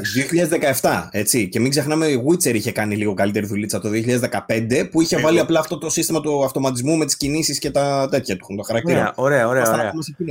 Δε, δεν έχει διάρκεια όμως. Αν το βάλεις σήμερα να το παίξεις στο Horizon, καταλαβαίνεις την ηλικία του. Καταλαβαίνεις ότι είναι ένα παιχνίδι που είχε περιορισμούς τότε. Ενώ αν βάλεις να παίξεις Red Dead Redemption, God of War, που είναι σχετικά κοντά. Τα απέφυγαν. Ναι, ε, ε, αυτό θέλω να πω, ρε Και στο PC που βγήκε τώρα και με το upgrade, πήρε, πήρε upgrade στο PS5, κάτι έγινε τώρα. το, απλά το δώσανε τσάμπα. Είχε πάρει upgrade. Απλά το δώσανε τσάμπα, δεν πήρε. Απλά το δώσανε τσάμπα. 30 FPS τρέχει όπως ε, Επειδή το δοκίμασα, δεν μπορούσα να το παίξω εύκολα τώρα που το δοκίμασα. Αυτό θέλω να πω. Και γενικότερα, αν και έχει στοιχεία ενδιαφέροντα, ήταν και όμορφο σε σημεία, είχε και ωραία μάχη και ωραίο το concept του. Εγώ το βάζω tier μάχη. Το βάζω tier 2. Το βάζω μαζί με τους Το βάζω μαζί με IP, Για νέο IP, ε, θεωρώ ότι έκανε τρομερή δουλειά. Ε, δεν νομίζω να ισχύσει το ίδιο για το δεύτερο βέβαια, γιατί τώρα που γιγαντώθηκε και είδαν ότι έχει, είχε επιτυχία και θεωρείται πλέον ένα μασκότ της Sony η, πες την, η Aloy. Η, ναι, η Aloy. Ε, νομίζω ότι στο δεύτερο θα ποντάρουν πολλά περισσότερα πάνω. Θα είναι ένα project πολύ μεγαλύτερο. Θα είναι, το θέμα είναι... μου είναι ότι βγαίνει και σε PS4. Εμένα μόνο αυτό λίγο με φοβίζει. Ε, εντάξει, και το Morales βγήκε σε PS4, όμως δεν μπορείς να πεις ότι δεν ήταν next gen παιχνίδι. Δηλαδή, αν έχουν. Το... ήταν, αλλά, αλλά το Morales είχε και ακριβώς το design του Spider-Man. Δηλαδή, ίδια, ίδιο scale είχε. Δεν άλλαξε κάτι, ρε παιδί μου, στο Morales. Στο ναι. Horizon θα περίμενε κανείς μεγαλύτερο scale έτσι λίγο στον κόσμο, λίγο. Όχι απλά θα μεγαλύτερο κόσμο, έτσι, δεν εννοώ αυτό. Θα το εννοώ λίγο πιο. Απλά δεν ξέρεις τι δεν έχω καταλάβει εσένα. Ποια βάζεις τα Tier 1 της Sony, δηλαδή μόνο το The Last of Us τη βάζεις και το God of War. Ναι, ε, και το Last of Us 1. Εντάξει. Uncharted. Uncharted, ναι. Uncharted, ναι, τι 1. Uncharted, ναι, okay. Πες μου κι άλλα, πες μου κι άλλα να σου πω. Ε, το Persona θα βάζεις εσύ. Το Persona, yeah, εντάξει, δεν, δεν είναι, είναι άτλους. Είναι άτλους. Okay, για, εντάξει, μένα, λέω... για μένα το Persona Tier S. Δεν είναι Tier A. Ναι, κατάλαβα. ε, το Sackboy, καλό. Όχι, εντάξει. Ε, δεν είναι Death Stranding. Ρε παιδί μου, δεν είναι κακό. Spider-Man Tier 1. Όχι, λέω, λέω. Spider-Man TR 2,5. TR 1,5, πώς θα το πω. Δηλαδή είναι, είναι, είναι κάπου μεταξύ, αλλά υπάρχει και η μεγάλη αδυναμία μου γιατί είναι αγαπημένος μου ήρωα. Δεν μπορώ να πω κακό πράγμα. Είναι σαν να σου πω εσένα, ρε Παύλα, μας αρέσει το Arkham. Και άμα το θεωρείς το καλύτερο παιχνίδι. Φυσικά και θεωρεί το Arkham το καλύτερο παιχνίδι. Ορίστε, στο λοιπόν. Red Dead πήγαμε τον, με τον ε, Βαγγέλης, σε αυτό με τον Παύλο. Ξεκάθαρα. Ξεκάθαρα. Ότι, το Arkham είναι, ότι το Arkham είναι το καλύτερο παιχνίδι τι; Όλων των εποχών. Όλων των εποχών όχι, μάλλον. αλλά, αλλά το... Ας, μείνουμε, ας μείνουμε στο ότι το Arkham είναι ένα καλό παιχνίδι. Ένα καλό παιχνίδι. Ένα πολύ καλό παιχνίδι. Μόνο το Asylum να βάλω τα δύο Spider-Man έχουν σβήσει. Μόνο Γιατί το Asylum. Αν, αν, πρέπει να το βάλεις, αν πρέπει να το βάλεις αυτό, αυτή την πρόταση μέσα σε μια κουβέντα, θα πρέπει να πεις από τι είναι καλύτερο. Από τι Βάλε το Arkham Knight τώρα, παιχνίδι του 2015 και σύγκρινε το με όλα τα υπόλοιπα που έχουμε αναφέρει. Με ποιο, με το Miles Morales και το Spider-Man; Ναι, σύγκρινε το. Ε, μου αρέσει περισσότερο το Spider-Man. What the fuck για το Spider-Man, έλα. Έλα, κλείσε, κλείσε. κλείσε εντάξει, παιχνιδάρισε και τα Spider-Man, έλα, εντάξει, ας μην λέμε μαλακίες. Όχι, είναι, είναι, πολύ, είναι, πλήρη, είναι πολύ πιο πλήρη, πλήρες, πλήρης, πλήρες. Ναι. Μας έπεισες, προχώρα. Εντάξει. Έχω Mark Hamill, έλα, τελείωσε, φύγε. Λοιπόν, πάμε. Ε, επόμενο παιχνίδι, ε, PlayStation Sony. Μένουμε σε Sony. Κατα... Μιλάμε μπλε μέχρι τα μπούνια το συγκεκριμένο. Φέρατε μένα γι' αυτό, ρε, εσύ. Δεν είναι... Τέσσερις ώρες εκπομπή μόνο για PlayStation. Ναι, ε, έχω να σας πω για το Returnal. Ε, το οποίο λέει ότι είναι ακόμα under investigation το αν θα αλλάξει το save system. Και υπάρχει in the works, ε, φτιάχνουν αυτή τη στιγμή και νέο content. Ε, δεν και ένα update νομίζω. Ναι. Τι βγήκε; Ένα update. Για μίλα μας γι' αυτό. Δεν κάνει. Διορθώνει λάθη, crashes και τέτοια. OK. Okay. Ε, αν θα περίμενε... Ε, ποια είναι εσένα η πρόβλεψη σου, ότι θα έχουμε αλλαγή στο save system ή ότι θα μείνει έτσι όπως είναι; Σε σένα μιλά, Παύλο. Ε, βέβαια. Γιατί κάνω το κοιτάω. Μα δεν βλέπεις που σε κοιτάω. Ναι, αλλά δεν ξέρω. Κάμερα είναι. ε, η αλήθεια είναι ότι ε, δεν έχω γνώμη. Για το Άλεξ, συγκεκριμένο έχεις γνώμη, έχεις παίξει, έχεις παίξει Returnal. Δεν έχω παίξει ακόμα, αλλά πιστεύω θα το βάλουν. Και να σου πω την αλήθεια μου, εγώ το θέλω κιόλας να το βάλουν, γιατί δεν μου αρέσουν οι ιστορίες που έχω ακούσει για ανθρώπους που έχουν χάσει πρόγκρος 4 ωρών. Επειδή Συμφωνώ. Δηλαδή το θεωρώ λίγο από ένα σημείο και μετά. Εγώ, ας πούμε, δεν θα, ο λόγος που δεν το έχω παίξει είναι γιατί θεωρώ ότι δεν θα άντεχα να το συνεχίσω με την τωρινή του λογική. Τεσσάρων ωρών δεν θεωρώ ότι υπάρχει playthrough, αλλά και τριών να είναι πάλι επιζήμιο είναι αυτό. Ε, ναι, εγώ μου θεωρώ ότι θα το είχα παρατήσει. Τη δεύτερη φορά θα μου είχε συμβεί αυτό το πράγμα, θα το είχα παρατήσει. Δεν έχω αυτή την υπομονή. Θεωρώ ότι αλλά θα βάλουν ένα άλλο save διαφορετικό. Πόσο συχνό μπορεί να είναι, δηλαδή. Να έχω ακούσει πολλές ιστορίες. Επίσης είναι πολύ είχαν θέμα ρε παιδί μου να τους πέσει ακόμα και ρεύμα να κλείσει τέτοια κίνηση φάση. Κάνε ένα save ρημάδι, γιατί τώρα το χάνω και δεν φταίω εγώ, ξέρω. Το πρόβλημα ξέρεις ποιο είναι. Το πρόβλημα είναι ότι το παιχνίδι κυκλοφόρησε και είχε ψηλοπροβλήματα με κράσεις και με κολλήματα. Γιατί και εμένα μου κόλλησε δύο φορές. Ναι. Όχι πολλά, όχι πολλά, αλλά είχε. Ενώ θα έπρεπε, ειδικά επειδή είναι ακριβώς αυτό το είδος παιχνιδιού, να μην έχει ίχνος από τέτοια. Εντάξει, απλά ένα save system μπορεί να το λύσει αυτό το πράγμα. Αλλά ναι. Mm-hmm. μόνο και μόνο γι' αυτό εγώ το δέχομαι. Κατά τα άλλα, τα έχουμε ξαναπεί και με τον Βαγγέλη. Ε, έχουμε συζητήσει πάρα πολύ στο, αυτό. Στο site το Push Square που διαβάζω την είδηση, αναρωτιούνται ρε παιδί μου αν η Housemark είχε υπόψη κάποια λειτουργία που πιθανώς αφαιρέθηκε προς αργότερα από την κονσόλα με, με, κάτι τύπου Quick Resume. Ότι δηλαδή ίσως η κονσόλα να έχει Quick Resume ε, λειτουργία που τελικά δεν έφτασε, δεν πρόλαβε να μπει στο operating system στο launch ενώ υπολόγιζαν ότι θα το έχουν, ούτως ώστε να μπορεί το παιχνίδι να μπαίνει σε καταστολή. Καταστολή δεν λέγεται. Αναστολή. Καταστολή. Καταστολή πάει, πέθανε. Καταστολή. σε αναστολή. Θα πρέπει να το σκοτώσουμε, πάμε. Ναι. Τα πετάνεις. Λοιπόν, ε, να μπαίνει τέλος πάντων σε αναστολή το παιχνίδι και να μπορείς να ανοίγεις την κονσόλα σου μπαμ μπαμ, να μπαίνεις εκεί που ήσουν να συνεχίζεις. Ε, γιατί είναι, ρε παιδί μου, okay, το καταλαβαίνω ότι κάποιοι λένε θα χάσει το χαρακτήρα του το παιχνίδι αν μπορείς να κάνεις save όπου θες. Αλλά αν δεν έχεις χάσει, το να μένεις σε ένα state εκεί που ήσουν, επειδή θες να κλείσεις την κονσόλα χωρίς να έχεις χάσει, δεν νομίζω ότι αφαιρεί κάτι από το παιχνίδι. Αν το session εκείνο που τρέχεις έχει φτάσει τις δύο ώρες, ξέρω εγώ, για να μην το χάσεις. Πάντως η ίδια η εταιρεία δεν έχει αποφασίσει ακόμα τι θα κάνει με το save system, ρε παιδί μου, και αν θα το τροποποιήσει. Ψάχνουν να βρουν λύση που δεν θα δυσαρεστήσει κανέναν. Ενώ ταυτόχρονα λέει ετοιμάζουν και κάποιο DLC, ετοιμάζουν new content, κάτι θα μπει. Υποθέτω κάτι τύπου σε, κάτι σε challenge mode περιμένω. Κάτι τέτοιο Όλο το παιχνίδι είναι ένα challenge mode. Ε, τύπου, μάλλον μπορεί να βγει κανένα kit που να σου δένει τα μάτια και τα χέρια και να σου λέει παίξε με τα πόδια, ξέρω, κάτι, κάτι τέτοιο. Ωραίο. Και, και, να έχει και καινούριο trophy set, ας πούμε, το οποίο ε. θα, το, θα, το, θα το κατοσταρίσει ο Πιτέλης μέσα σε ένα απόγευμα. Ξέρω, ο, μόνο, ο μόνο, για πλατίνα δεν το πήγε ούτε ο Πιτέλης. Ε, επειδή το είχα σκεφτεί, ρε παιδί να το πω για πλατίνα. Τα μόνα που μου μείνανε ήταν να μαζέψω τα collectibles. Και δεν το έχει ναι. πάει για πλατίνα ούτε ο Πιτέλης. Ο μόνος που διάβασα που το έχει πάει πλατίνα από αυτούς που ξέρω τέλος πάντων είναι ο δασκαλέλος του IGN. Που τον ρώτησα, ρε παιδί μου, δηλαδή του λέω, τι έκανες με αυτό το πράγμα. Μου λέει, κοιτά. Γιατί εγώ, ρε παιδί μου, του λέω, έψαχνα στον πρώτο κόσμο για παράδειγμα να βρω τα δύο collectibles που μου λείπανε το έπαιξα τρει-τέσσερι φορές, δεν μου τα έβγαλε, εντάξει, βαρέθηκα. Του λέω τι έκανες, κοίτα μου λέει. Υπήρχαν κόσμοι που χρειάστηκαν να τους κάνουν 50 φορές. ε, μόνο και μόνο επειδή είναι random και αν χρειαστεί να κάνεις κάτι να το κάνεις 30 και 40 φορές, ε, εντάξει, κατευθείαν βγαίνει off. Δηλαδή, πλατίνα, τι να πω. Δηλαδή, η δυσκολία είναι στο να το τερματίσεις, ναι, αλλά μετά για να μαζέψεις τα collectibles δεν είναι ότι είναι δύσκολο, είναι ότι είναι random. Οπότε το ξεχνάμε. Αυτό θα ήθελα κάποιο να διορθώσουν, να το κάνουν λίγο πιο, πιο specific αλλά δυστυχώς δεν. OK. Okay. Δεν έχω να προσθέσω κάτι για το Returnal γιατί ακόμα δεν το έχω παίξει. Παίζει να μου το δώσει ο Πάχος, να κάνουμε μια τράμπα να του δώσω Last of Us και να μου δώσει Returnal για να δούμε ο ένας το άλλο που δεν το έχει δει και αυτό στο. Ο Πάχος είπαμε, αρνείται να παίξει Last of Us χωρίς 60 FPS, οπότε ήρθε η ώρα του. ε, οπότε θα παίξω και εγώ Returnal μάλλον. Ε, το αφήνω το για την ώρα, δεν ξέρω αν θες να προσθέσεις κάτι άλλο γι' αυτό εσύ. Αν Έχουμε ξεφτυλίσει το Returnal στο, στις προηγούμενες εκπομπές του Max, έτσι. Ναι, ναι, ναι. ναι. Ε, ο Άλεξ είπε δεν το έχει δοκιμάσει ακόμα, οπότε δεν έχει νόημα.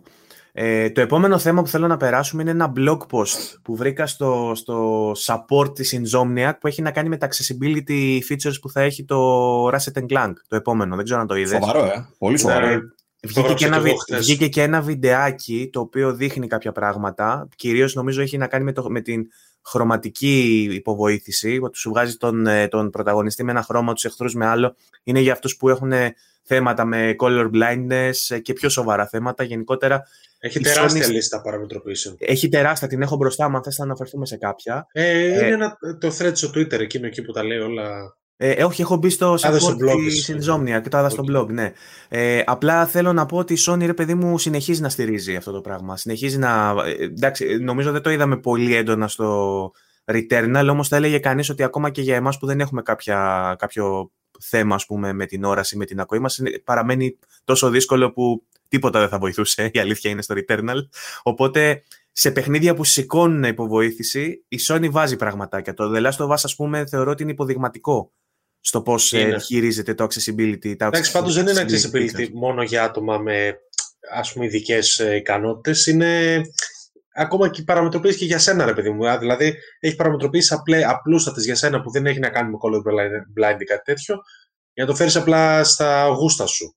Δηλαδή πάρα πολλά πράγματα που έχεις μέσα στο gameplay παραμετροποίηση είναι καθαρά για τον οποιοδήποτε, δεν είναι μόνο για κάποιους. Τους ε, βοήθησαν, αν πας στο Trophy Guide εντωμεταξύ, πολλοί τους βοήθησαν να ενεργοποιήσει κάποιες επιλογές από αυτές και βρίσκεις τα collectibles πανεύκολα για παράδειγμα. Γλιτώνεις χρόνο.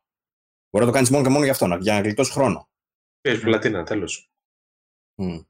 Το οποίο, Παύλο, εσύ θα, για να επιστρέψω σε ένα προηγούμενο θέμα που είχαμε, θα σου χάλωσε την εμπειρία αυτό; Ε, τι είναι σε προηγούμενο θέμα, με ποιο σχετίζεται; Επειδή συζητούσαμε για τη δυσκολία των games και το πώς ε, κάποια features που διευκόλυνση που μπαίνουν μπορούν να χαλάσουν το όραμα του δημιουργού και την εμπειρία. Πιστεύεις ότι το The Last of Us έχασε στο ελάχιστο την ταυτότητά του και την εμπειρία που μπορεί να σου δώσει επειδή υπήρχε είναι... διαθέσιμο το accessibility αυτό; Είναι αυτό που έχεις πει και εσύ. Εντάξει, αν υπάρχει επιλογή, προφανώς και τους χαλάει τίποτα. Μπορείς απλά να επιλέξεις να μην το ανοίξεις. Αυτό είναι. Και εγώ τα collectibles θα μάθω χωρίς αυτό. Να είστε καλά, ευχαριστώ πολύ. Αυτό και κλείνουμε εκεί. Κάτι μου στέλνεις εσύ τώρα δίπλα, μου στέλνεις ένα βίντεο. Έστειλε ένα βίντεο για Resident που θα μιλήσουμε μετά. Ε, Άλεξ, έχεις παίξει Resident, έτσι; Όχι, φίλε. Αχ, νόμι, σε σένα βασιζόμουν, νόμιζα ότι εσύ Συγγνώμη. Γιατί Συγγνώμη, αλλά όχι. Εντάξει, δεν πειράζει. Θα, δεν, θα, θα ήταν, αίρεση, ήταν Art Mass Effect, οπότε δεν είχε νόημα να το αγοράζω, δεν προλάβαινα.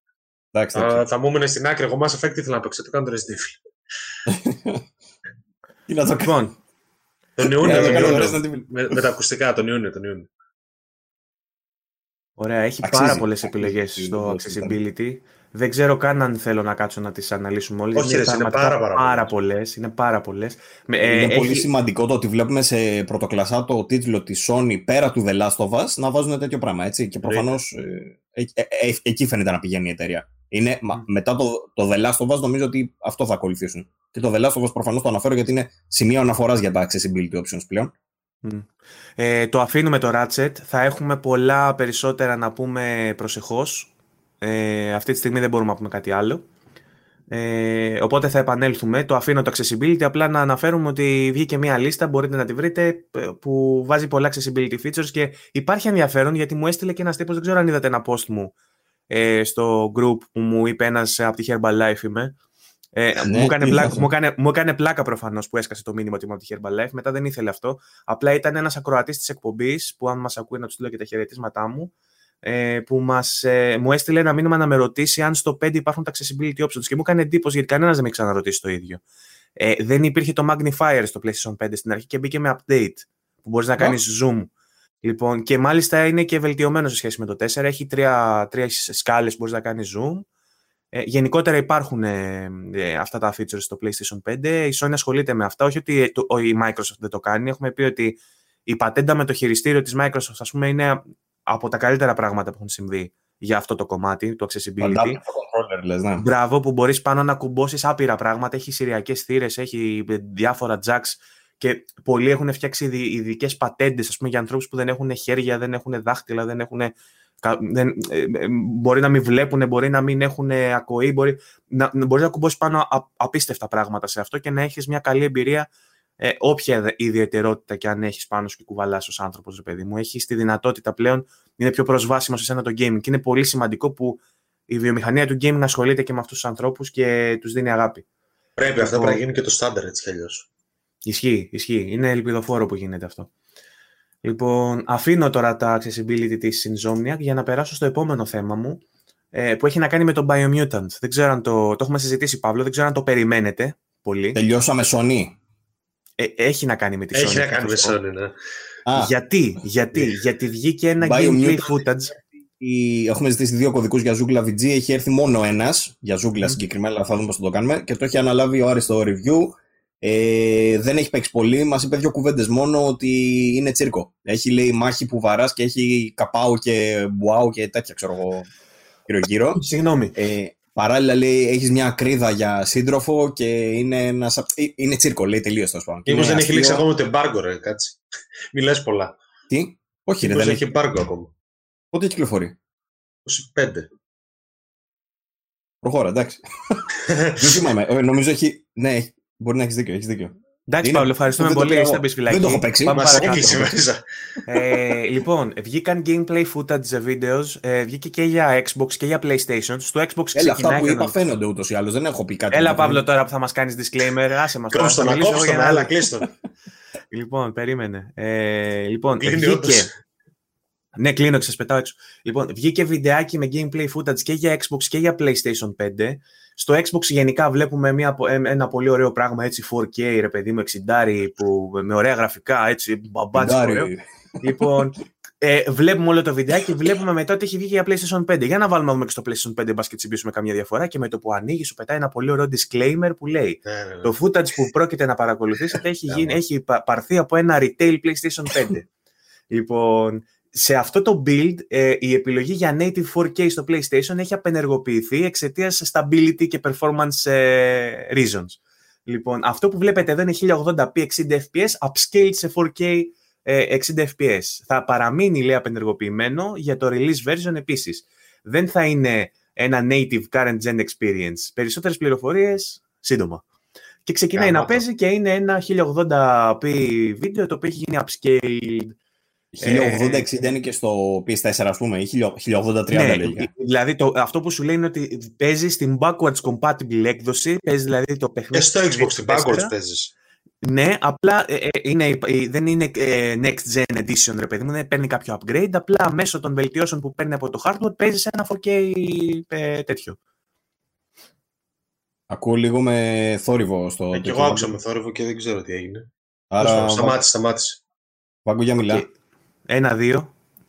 Α, Όχι, πάλι, πάλι ακούγεσαι με τσικ τσικ. Ωραία. Α, ναι, Τώρα πώς, ακούγεται. ακου- τώρα πώς ακούγαμε. Τώρα καλά νομίζω. Ωραία, είναι επειδή είχα βάλει βίντεο νομίζω. Λοιπόν, το βγάζω το βίντεο λοιπόν, δεν μας πειράζει. Ε, δεν ξέρω γιατί πέρασε.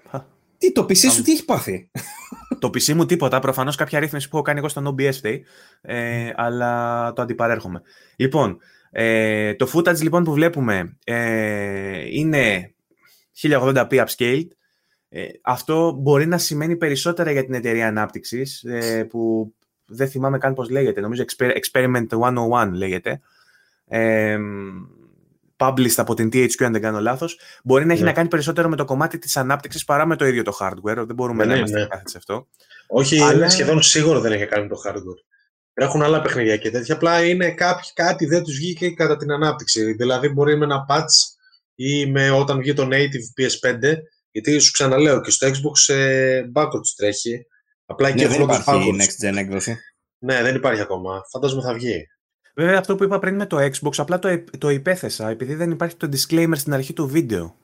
Όχι, δεν υπάρχει όντως. Βγαίνει μόνο PC, PS4, Xbox One. Δεν, ακόμα δεν υπάρχει next gen έκδοση. Ναι, αλλά θα, επειδή κάνει το συγκεκριμένο disclaimer ότι δεν τρέχει σε 4K, στο Xbox θα τρέχει σε 4K. Ναι. Ναι, ναι, ναι, ναι, ναι, ναι. Xbox είναι 4K60.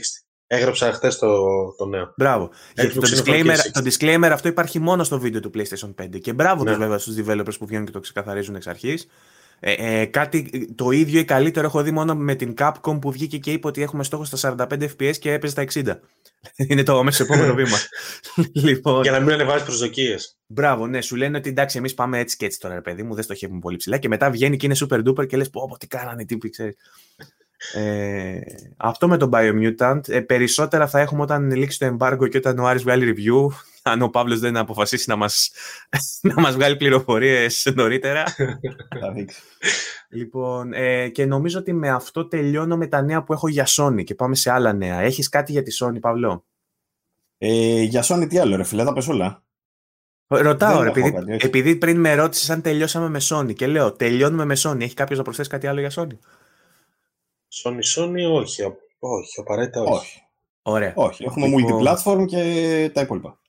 Το επόμενο, αυτό. Το, το, επόμενο πράγμα που θέλω να σχολιάσω και θα μου πεις εσύ, Παύλα, αν θες να το σχολιάσουμε, γιατί εγώ απλά διάβασα ένα άρθρο. Αυτή η εβδομάδα, όπως ξέρεις, ήταν κάπως πολύ άσχολη για μένα. Είχα κάποια θέματα. Το ξανα... Δεύτερη φορά που το αναφέρω. Ε, οπότε δεν ασχολήθηκα actively, αλλά διάβασα ένα, πέρασε μπροστά από τα μάτια με ένα άρθρο του Τατσιόπουλου που έγραφε Έκανες εμβόλιο, παίξε παιχνίδια της Ubisoft. Ε, μου φάνηκε λοιπόν. παλιό καλό VG. Δείτε την nude ε, ε, version της Quiet στο Metal Gear. Τέτοια φάση. Όχι, ρε φίλε, δεν είναι παλιό καλό VG. Είναι καινούριο, ανανεωμένο VG. Και εγώ θα πω ότι τολμάμε. Ε, προσπαθούμε για κάτι καινούριο και δυστυχώς αυτό το πράγμα δεν έχει απήχει στον, ε, στο ελληνικό κοινό γιατί με το που σε δούνε να γράφεις κάτι λίγο διαφορετικό, κατευθείαν από κάτω πάνε και σου γράφουν Α, ωραία, κοροϊδεύεις, ξέρω εγώ. Α, ωραία, είναι spoof το άρθρο. Εντάξει, δεν είναι spoof το άρθρο, είναι μια χαρά, κανονικό το. Δηλαδή, γιατί ο Τατσιόπουλος στην ουσία βρήκε ευκαιρία, επειδή πέρασε ο ίδιος ρε παιδί μου κάτι, είπε να γράψει την εμπειρία του. Ε, και στην ουσία γράφει ρε παιδί μου ότι από τη στιγμή που ε, πέρασε μια-δυο μέρες κάπως ε, άρρωστος μετά το εμβόλιο, που έχει κάποιες. Ε, ε, που, που ανεβάζει λίγο πριν τώρα, παιδί μου, από τη στιγμή που κάνει το εμβόλιο, βρήκε ευκαιρία ο Τατσιόπουλος να πει για τα παιχνίδια της Ubisoft, γιατί κλίκαρε λίγο στο κεφάλι του το γεγονός ότι τα παιχνίδια της Ubisoft δεν απαιτούν αφοσίωση 100% να βλέπεις διαλόγους, ιστορία και μπλα μπλα μπλα ε, και έχουν πολύ διασκεδαστικό gameplay. Οπότε έγραψε ένα άρθρο γι' αυτό. Και το έγραψε με αυτόν τον τίτλο. Ε, κλασικά από κάτω, ρε παιδί μου, όποιος το ελληνικό κοινό δεν έχει συνηθίσει. Είναι, είναι καραστάνταρ αυτό. Οπότε πας και γράφει κάτι λίγο διαφορετικό από αυτά που έχουν συνηθίσει. Αρχίζει κοροϊδία. Δεν σκέφτονται λιγάκι να δουν, ρε παιδί μου, ότι γιατί το γράφει τώρα αυτό, τι είναι αυτό τώρα που πάει να γράψει. Είναι νέο, είναι κάτι άλλο, είναι άποψη.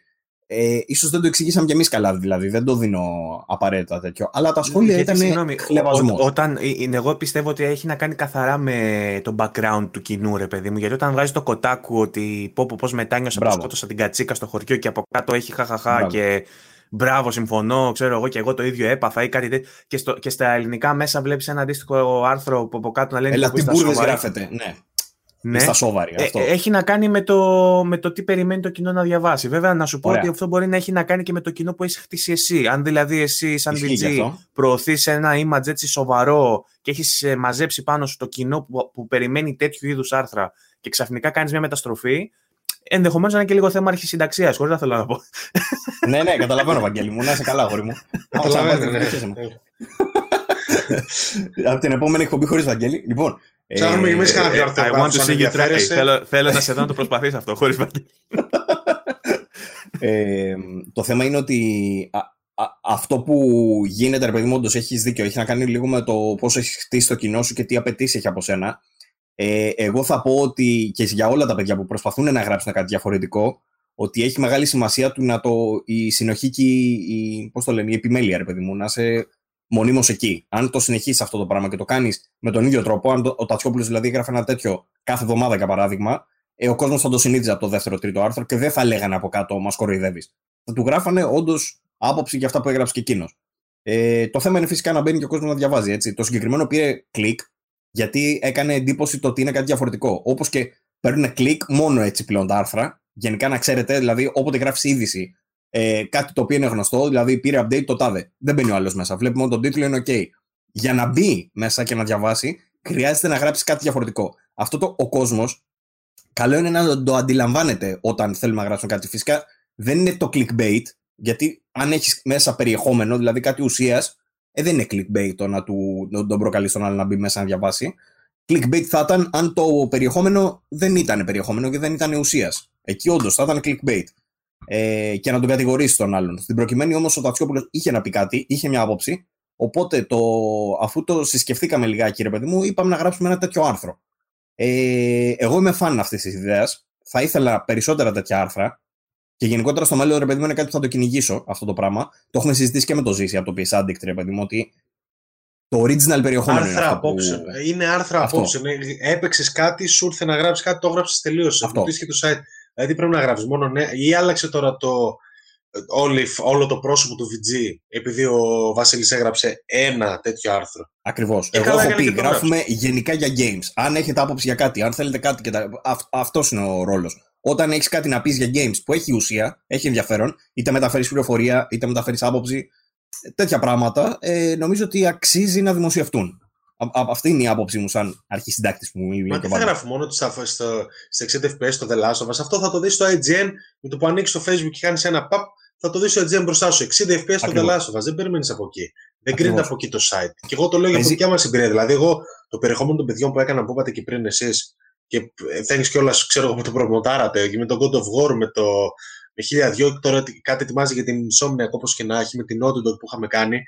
Είναι ωραίο ποιοτικό περιεχόμενο και πρέπει να φανεί. Όπως και το άρθρο του, του, του, του Τατσιόπουλου Anyway, είναι ένα λίγο διαφορετικό άρθρο από αυτά που έχει συνηθίσει στο κανάλι. Γιατί και εμείς εκεί είχαμε προτάσεις αγοράς Gamecast, προτάσεις αγοράς Gamecast, η ιστορία της Naughty Dog. Τι έγινε, ότι ξαφνικά ξέρω εγώ άλλαξε όλο το κανάλι, ότι ποιος ξέρει τι. Όχι, παιδιά, εντάξει, καλό είναι τα άρθρα απόψε να υπάρχουν και προσωπικές δουλειές. Δηλαδή δεν θα γράφω μόνο reviews και τέτοιο. Reviews και νέα μπορεί να βρεις παντού. Χαίρομαι πολύ. Ισχύει. Ε, απλά για να το υπερασπιστώ λιγάκι, στην ουσία το Αξιόπουλο το γράψε έτσι, το, το σκεφτήκαμε μαζί, ρε παιδί μου, τον τίτλο, ε, λίγο για να εντριγκάρουμε. Το περιεχόμενο όμως δεν είναι μόνο τίτλος. Δεν είναι περιεχόμενο. Όχι, το περιεχόμενο έχει να κάνει καθαρά με το τι παιχνίδια βγάζει η Ubisoft. Αυτό είναι το. Αυτό κρίνουμε. Το οποίο βέβαια έχει περάσει μέσα. Πετάχτηκα εγώ τώρα. Το οποίο έχει περάσει μέσα από πολλά διαφορετικά πρίσματα σε αυτή την εκπομπή. Δηλαδή, άλλες φορές το, το προσεγγίζουμε ως θετικό και άλλες ως αρνητικό. Νομίζω ότι στο συγκεκριμένο άρθρο ο Τάτσι το, το, το προσεγγίζει ως κάτι θετικό, ότι μπορείς να παίξεις κάτι ανάλαφρο μέσα σε μια φάση που είναι έτσι αρνητική και που είσαι μέσα κλεισμένος και έχει αλλάξει καθημερινότητά σου, είσαι πιεσμένος. Ε, το προσεγγίζει έτσι. Εμείς άλλες φορές, βέβαια, που το βλέπουμε αλλιώς το θέμα, λέμε ότι πω, πω η Ubisoft βγάζει όλο παιχνίδια που είναι να κάνεις τσεκ τα κουτάκια, ξέρω εγώ. Και ότι εγώ δεν το προσεγγίζω μόνο, αρνη, μόνος αρνητικό. Μιας που με ρωτήσατε, εγώ αυτό της Ubisoft το προσεγγίζω μόνος αρνητικό. Δεν βλέπω τίποτα θετικό σε αυτό. Εγώ θετικό, θα έβλεπα, θετικό θα έβλεπα εάν είχε και κάτι άλλο και έκανε και αυτό. Τώρα που κάνει μόνο αυτό, απλά θεωρώ ότι δεν μπορεί να κάνει κάτι άλλο. αυτό μου, αυτό μου, αυτό μου βγάζει. Η δικιά μου γνώμη είναι αυτό, ότι δεν μπορεί και δεν κάνει κάτι άλλο. Αλλά, ή δεν θέλει, ε, βολεύεται, όπως και να έχει. Αλλά το γεγονός ότι υπάρχει και ένα τέτοιο παιχνίδι, εκεί είναι κάπως θετικό. Δηλαδή, ξέρεις, ότι αν θέλω να χαλαρώσω και να μην ε, πήξω, ε, μπορώ να παίξω κάτι τέτοιο. Πούμε. Εντάξει, εγώ έβαλα το Mortal, ας πούμε, παίξα μισή ώρα και το έκλεισα. Ναι, μισή εντάξει, ώρα. θέλω να σου πω, ρε παιδί Πολλοί κόσμοι το βρήκε ενδιαφέρον αυτό το παιχνίδι. Καλά, όντως, δεν, δεν με τράβηξε πάρα πολύ.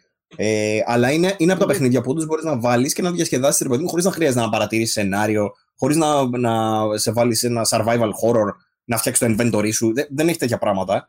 Ε, οπότε είναι χρήσιμα και αυτά. Δεν θες πάντα να δεις, ρε παιδί μου, και σε ταινίες βαρύ δράμα. Θες να δεις και καμιά κομμωδία. Ναι, απλά υπάρχει κομμωδία, υπάρχει κομμωδία. Υπάρχει και στα, και στα κάτι άμυαλο υπάρχει το Uncharted, υπάρχει και το. Δεν πω τώρα, το Untitled Goose Game, ξέρω εγώ. Δεν ναι. είναι οι ίδιες περιπτώσεις. Και τα δύο είναι κάτι άμυαλο, κάτι χαλαρωτικό, κάτι κομπλέ, ξέρω εγώ, για Σάββατο μεσημέρι που λέει ο λόγος. Αλλά άλλο το ένα, άλλο το άλλο. Δηλαδή, νομίζω ότι έχουμε φτάσει σε ένα σημείο που έχουμε μπερδέψει το χαλαρό με το κακό. Δηλαδή, δεν είναι απαραίτητο ότι πρέπει να είναι κάτι κακό, σκουπίδι, για να χαλαρώσεις. Δει μια καλή κομμωδία. Υπάρχουν καλές κομμωδίες. πρέπει να δεις Adam Sandler, ξέρω εγώ. μπορεί να θες να δεις Adam Sandler, μπορεί να θες να δεις κάποιο B-movie. Μπορεί να Αν θες να δες το. Ε, ναι, εννοείται, ρε, εννοείται όλα. Αν θες δες το, απλά μην ταυτίζουμε το κακό και το σκουπίδι. Ε, πέρασε ευχάριστη ώρα θα μπορούσε να περάσει ευχάριστη ώρα και να είναι και καλή ώρα που άφησες, ξέρω εγώ. Εντάξει, το Immortal δεν είναι σκουπίδι, έτσι. Όχι, δεν είναι σκουπίδι. Όχι, εμένα, εμένα δεν μου κόλλησε παιχνίδι. Εγώ έριξα στο Valhalla 60 ώρες, 70. Σκουπίδι δεν είναι κανένα παιχνίδι της ζωή. Κανένα, κανένα παιχνίδι γενικώς ε... λέω εγώ. Σκουπίδι τέλος πάντων. Ναι, εντάξει. Ε, debatable. ε, αλλά νομίζω απλά έχουμε μάθει σε μεγάλες παραγωγές από την Yubi μας έμαθε, μας συνήθισε παλιότερα και βρίσκουμε ότι έχει χάσει το δρόμο της. Γι' αυτό, επειδή ίσως έχει ανεβάσει τον πύχη η ίδια η Ubisoft με τα πρώτα Assassins που έκανε, με τα πρώτα Far Cry που έκανε, με τα πρώτα γενικότερα. Είχα, και έχουμε μιλήσει σε αυτή την εκπομπή και για το κομμάτι του Indie που χρησιμοποιούσε την UB Art, πώς λεγόταν ρε Παύλο, UB Art. ε, με μικρότερα projects όπως το Valiant Hearts και το Child of Light, το οποίο ήταν one-time things, ξέρω, δεν ξαναείδαμε αντίστοιχα πράγματα που θα θέλαμε. Ε, και έχει γυρίσει ρε παιδί σε ένα πιο εμπορικό μοντέλο που τα single players έχει αυτό που τικάρει στα κουτάκια. Είναι ένα completionist game που από την αρχή του ως το τέλος απλά ε, κάνεις τα objectives για να, σου, για να ικανοποιηθεί αυτό μέσα σου ότι τα έκανα όλα. Και και το κομμάτι των online που είναι looter shooters και τα λοιπά είναι σχεδόν το ίδιο παιχνίδι με διαφορετικό skin. Έχει γίνει λίγο streamlined η παραγωγή των παιχνιδιών από την Ubisoft και αυτό μας στεναχωρεί. Όμως αυτό το κομμάτι το απλοϊκό που περιγράφουμε μπορεί για κάποιον που νιώθει πιεσμένος να λειτουργεί σαν χολητικά. Καταλαβαίνω δηλαδή ε, το άρθρο του Τατσιόπουλου πώς το εννοεί, ότι μπορεί σε μια δύσκολη κατάσταση όπως είναι τώρα με την πανδημία, για κάποιον αυτό το, αυτά τα παιχνίδια να λειτουργήσουν ευεργετικά για την ψυχολογία του. Ε, Ένας πιο σοβαρό και... τίτλο θα ήταν αυτό. Τα παιχνίδια της Ubisoft λειτουργούν, ως, λειτουργούν αγχολυτικά. Αυτό θα ήταν ο ναι. σοβαρός τίτλος. Ε, δεν με ρωτήσετε όμως, γιατί δεν είμαι αρχισυντάκτης, οπότε. Αυτό όμως θα έπαιρνε 12 κλικ. Ε, αυτό θέλω να σου πω. Αυτό, αυτό, αυτό, αυτό ακριβώς Και δεν είναι και τόσο ευρηματικό. Δεν είναι μόνο θέμα κλικ. Δεν είναι να ψάρεψα τα κλικ. Δεν είναι καν ευρηματικό. Αυτό, ότι, να... ότι ο τωρινός τίτλος είναι ευρηματικό. Γνώμη μου. Θες να πεις κάτι για τον τίτλο που επέλεξα εγώ δηλαδή. Έτσι το σκεφτόμαστε και, και το δικό σου τίτλος είναι λες και θα πληκτρολογήσει ρομπότ, ξέρω εγώ. Οκ, τα, τα, τα παιχνίδια Δεν το κάνεις καλύτερο, με προσβάλλεις αυτή τη στιγμή, Άλεξ. Όχι, βρε, αυτό επειδή δουλεύεις πολύ σε Όχι, προσβλήθηκα, Άλεξ τώρα. Μα δεν σταματά καθόλου, δεν παίρνεις ανάσα, γι' αυτό το λέω. Ε, αν ήταν ο τίτλος Τα παιχνίδια της Ubisoft είναι αγχολυτικά, θα σου λέει ο άλλος. Like, φεύγω. Είναι ναι, όντω αγχολητικά, ξέρω κομπλέ. Ευχαριστώ. Αυτό. Ναι, δεν αλλά... πρέπει κάπως να, του να του φτιάξει μια ιστορία, να του πλάσει τον αναγνώστη. Του αξίζει αυτό το πράγμα. Αυτό θέλω να πω. Σας αξίζει ένα καλύτερο, μια καλύτερη ιστορία. Καλύτερα... Και διεκδικήστε. Ναι, αλλά τώρα μιλάμε για το πόσο τι, πώς προσελκύει ένας τίτλος. Μιλάμε για, το, για την τέχνη του clickbait. Μιλάμε τώρα. Δεν μιλάμε για την δεν ουσία. Δεν είναι clickbait. Αυτό εξηγώ. Αυτό πρέπει. Εσύ σκέφτεσαι όπως σκέφτεται η μάζα. Η μάζα αυτό σκέφτεται. Α, κάνετε clickbait. Ρε, θα μου πείτε όλοι... τίποτα άλλο. Θα, θα, θα μου πείτε τίποτα άλλο σε αυτήν την εκπομπή. Όχι, δεν ξεφτυλί. Ναι, συγγνώμη, αλλά νιώθω άσχημα. Εγώ δεν νιώθω καθόλου άσχημα. Πρέπει να το εξηγήσουμε όμως αυτό το πράγμα. Clickbait είναι όταν ο άλλος σε τραβάει για να διαβάσει κάτι άδειο, κάτι κενό. Όταν είναι άρθρο ουσίας, όταν είναι άρθρο ουσίας, ό,τι τίτλο και να έχει, δεν είναι clickbait. Δεν, δεν, πάβει, δεν πάβει να είναι clickbait αν υπάρχει ουσία μέσα. Το clickbait ως έννοια ορίζεται ότι είναι ένας τίτλος που τραβάει το κλικ σου. Το τι υπάρχει μέσα σε αυτό είναι άλλο θέμα. Αυτός είναι ο ορισμός, για, αυτό γράφει. Διαφωνώ. Ναι, κοιτάξτε όμως. Διαφωνώ κάθετα με αυτό που Περίμενε λίγο. Το θέμα είναι αυτό που λες, απλά θέλουμε κλικ. Κοιτάξτε, σε site γράφουμε προφανώς θέλουμε κλικς. Αλλά δεν είναι αθέμητο το να το επιδιώκεις με ένα τίτλο πιο πιασάρικο. Αθέμητο είναι να, δεν να έλεγε. Δεν σου είπα ότι είναι αθέμητο. Δεν σου είπα ότι είναι αθέμητο. Απλά σου λέω ότι είναι κίνηση εντυπωσιασμού. Δεν έχει να κάνει με την Όχι, ουσία. Έχει να, κάνει με το πώς, έχει να κάνει με το αν θα τον προσελκύσεις τον άλλον. Δεν έχει να κάνει με την ουσία του κειμένου. Μπορεί να είναι από καλή μέχρι κακή η ουσία. Μπορεί να σε κατηγορεί. Το clickbait έχει αρνητική έννοια. Εσύ τώρα το χρησιμοποιείς ότι και καλά με τον ορισμό της λέξης. Ενώ δεν ισχύει αυτό. Όταν λέμε clickbait εννοούμε κάτι αρνητικό. Και είναι αρνητικό όταν δεν υπάρχει περιεχόμενο. Είναι τόσο απλό. Ωραία. Ελπίζω να το λύσαμε το θέμα. Νιώθω λέει και τσακώνω τη γονείς μου τώρα. Θέλω, να κάτσω και με τους δύο. Όλοι οι καλεσμένοι μας το, το ίδιο νιώθουν. Ε, ε, ε τις φορές που δεν τσακωνόμαστε με τον ίδιο τον καλεσμένο μου. Πάει σε άλλο επίπεδο. Σκέψτε δύο γονείς να τσακώνονται και οι δύο με το παιδί τους, ρε παιδί. Πάντως, ο τίτλος, να σου πω, το έκανες εμβόλιο, παίξε παιχνίδια της Ubisoft, ήταν λίγο κουλούρι, λίγο βατράχι, ήταν λίγο ρε παιδί μου έτσι. Εντάξει, άσχετα περιεχομένου. Ε, έχω φτάσει σε σημείο που δεν με ενδιαφέρει καν. Ε, η άποψη των ανθρώπων που λένε ότι ε, εντάξει, κοροϊδεύω, δεν με νοιάζει. Αν, όταν το συνηθίσεις, θα συνειδητοποιήσεις. Τι έπαθε, Παύλο, τι έπαθες. Τι έπαθες κοινικότητα; Έτσι θέλει Έτσι, έτσι θέλει εκεί, επιθετικό ντου, ξύλο. Εσύ δεν ήσουν έτσι, Παύλο. Εσύ δεν ήσουν έτσι. Τι έπαθες; Είναι καθαρά θέμα συνήθειας αυτό το πράγμα. Αυτό δεν συνειδητοποιούμε. Και ότι το περιεχόμενο είναι αυτό που έχει ουσία. Όχι ένας τίτλος ή πώς θα γραφτεί ένας τίτλος. Και δίνεται πολύ βάση στον τίτλο γιατί μόνο αυτό διαβάζετε. Μου γούστο καπέλος σας. Μην περιμένετε όμως μετά να μην σας κρίνουμε κι εμείς. Αυτό, εντάξει, αυτό με τον τίτλο δεν είναι μόνο θέμα. Αυτό με τους τίτλους τα ξέρουμε όλοι. Το τι σχολιάζουν. Ε... Ότι όλοι σχολιάζουν με βάση αυτό που βλέπουν στον τίτλο την είδηση, χωρίς να ξέρουν ναι, τίποτα. Χωρίς να μπαίνει στην είδηση. Ε, και δεν ξέρει τι Η Ευρωπαϊκή Ένωση ακύρωσε τα εμβόλια σαν Αστραζένεκα. Δεν ξέρει κανείς τι το έκανε επειδή δεν έχει τις προθεσμίες. Ξέρω εγώ. Λένε όλοι ότι. Ε, βέβαια, φυσικά και τα ακύρωσε αφού έχουμε πεθάνει. Ναι, ναι αυτό, αυτό, αυτό. Εδώ σε πεθαίνει ο κόσμος στους δρόμους. Μαλάκα, αυτή τη στιγμή περιγράφεις το, το ένα από τα θεωρώ μαλάκα το πιο βασικό κοινωνικό πρόβλημα που έχουμε αυτή τη στιγμή. Ναι, δεν, δεν διαβάζουν. Δεν διαβάζουν. Η ενημέρωση, η ενημέρωση, το πώς ενημερωνόμαστε και το πώς δεν υπάρχει καμία κριτική σκέψη είναι αυτό ακριβώς που περιέγραψες τώρα. Ναι, αλλά ανοίγεις τεράστια κοινωνική κουβέντα τώρα για, το, για ποιους λόγου για ποιους, λόγους έχει απαξιωθεί η δημοσιογραφία, για παράδειγμα, και, το, και η άποψη. Μην το κάνουμε Είναι σήμερα αλήθεια. αυτό, παιδιά. Δεν είναι. Είναι δεν θα- fast food. Απλά είναι fast food. Ο άλλος διαβάζει ένα τίτλο και σου λέει: Έχω άποψη, τώρα έχω σχηματίσει άποψη. Το οποίο είναι τίγκα λάθος. Από εκεί ξεκινάνε όλα. Αλλά τέλος πάντων, μην το πιάσουμε. Ναι, αλλά μετά όπως μας μαθαίνανε στην έκθεση τώρα θα σου βγάλω το τυφλοσούρτη σε φάση έχει να κάνει με τους εντατικούς ρυθμούς ζωής, έχει να κάνει με τη, με Ισχύει, όλα αυτά ισχύουν. Δεν την την κατηγορούμε τοξικότητα και Θεό. την αποξένωση του ατόμου. Ε, ε, Εντάξει, οκ, Και δεν εντάξει, πιστεύω θα στα κάνουμε- παιχνίδια τη Ubisoft. Όποιος έχει τέτοιο ρυθμό ζωής, ας παίξει Ubisoft. ρε παιδί. Κάναμε- Κάναμε τον κύκλο, γυρίσαμε στο site. Εντάξει. Μπράβο, Όποιος ωραία. απ' την άλλη ζει χαλαρά και δεν τον νοιάζει να χάσει την ώρα, του παίξει Returnal. Ναι, για φάση. Λοιπόν, ε, αυτά λοιπόν και με το συγκεκριμένο άρθρο. Να σας πω. Γιατί σε το κάθε chat- εκπομπή πρέπει να μου ανεβαίνει η πίεση στο 20, ρε φίλε. Αυτό δεν μπορώ να καταλάβω. Δηλαδή, Γιατί δεν είσαι μπορούμε να κάνουμε γέρος, ρε εκπομπή, Παύλο, και δεν έχεις αντοχές. Τι να σου κάνω τώρα. Δηλαδή, άμα ήσουν πιο νέος, τώρα θα ήσουν έτσι. Αλλά τώρα δεν μπορείς, τώρα είσαι να παίρνει υπογλώσσια. Αγάμισε μας. ε, επόμενο θέμα. Να σου πω κάτι να σου πέσει πίεση, να σου πω ένα χαρμόσυνο πφ, σχετικά νέο. Ε, το, το, το NBA του 2K21 είναι τσάμπα στο Epic Games τώρα. Αν θες να παίξεις λίγο μπασκετάκι να ηρεμήσεις τώρα, να φτιάξεις λίγο την πίεσή σου, να φτιάξεις λίγο τη. Όχι, γιατί στα PC έχει κυκλοφορήσει η last gen έκδοση, ρε φίλε. Αν είναι δυνατόν. Ισχύει, αλλά είναι τσάμπα. Εντάξει. Όχι, όντως Οπότε, είναι πολύ καλό. ε, Τι στο συγγνώμη, στα Epic- PC δεν υπάρχει κάποιο αναβαθμισμένο; Όχι. Είναι η έκδοση ε, που είναι στο προηγούμενο. Η next gen είναι μόνο στις next gen consoles. What the fuck; What the fuck indeed. OK. Ναι, όπως, όπως συμβαίνει και με το FIFA. Ναι. Ε, Οκ. Λοιπόν, στο Epic ε, Store θα μπορείτε να κάνετε redeem το NBA 2K21 μέχρι τις 27 Μαΐου εντελώς δωρεάν και να το κρατήσετε για πάντα. Το επόμενο μεγάλο παιχνίδι που θα μπει αμέσως μετά, μετά τις 27 Μαΐου, είναι ε, έκπληξη, είναι ακόμα mystery. Ε, δεν έχει αποκαλυφθεί. Που έτσι ήταν και το NBA μέχρι που αποκαλύφθηκε. Οπότε περιμένουμε λογικά και το επόμενο να είναι έτσι μεγάλος τίτλος. Ε. Μμμ.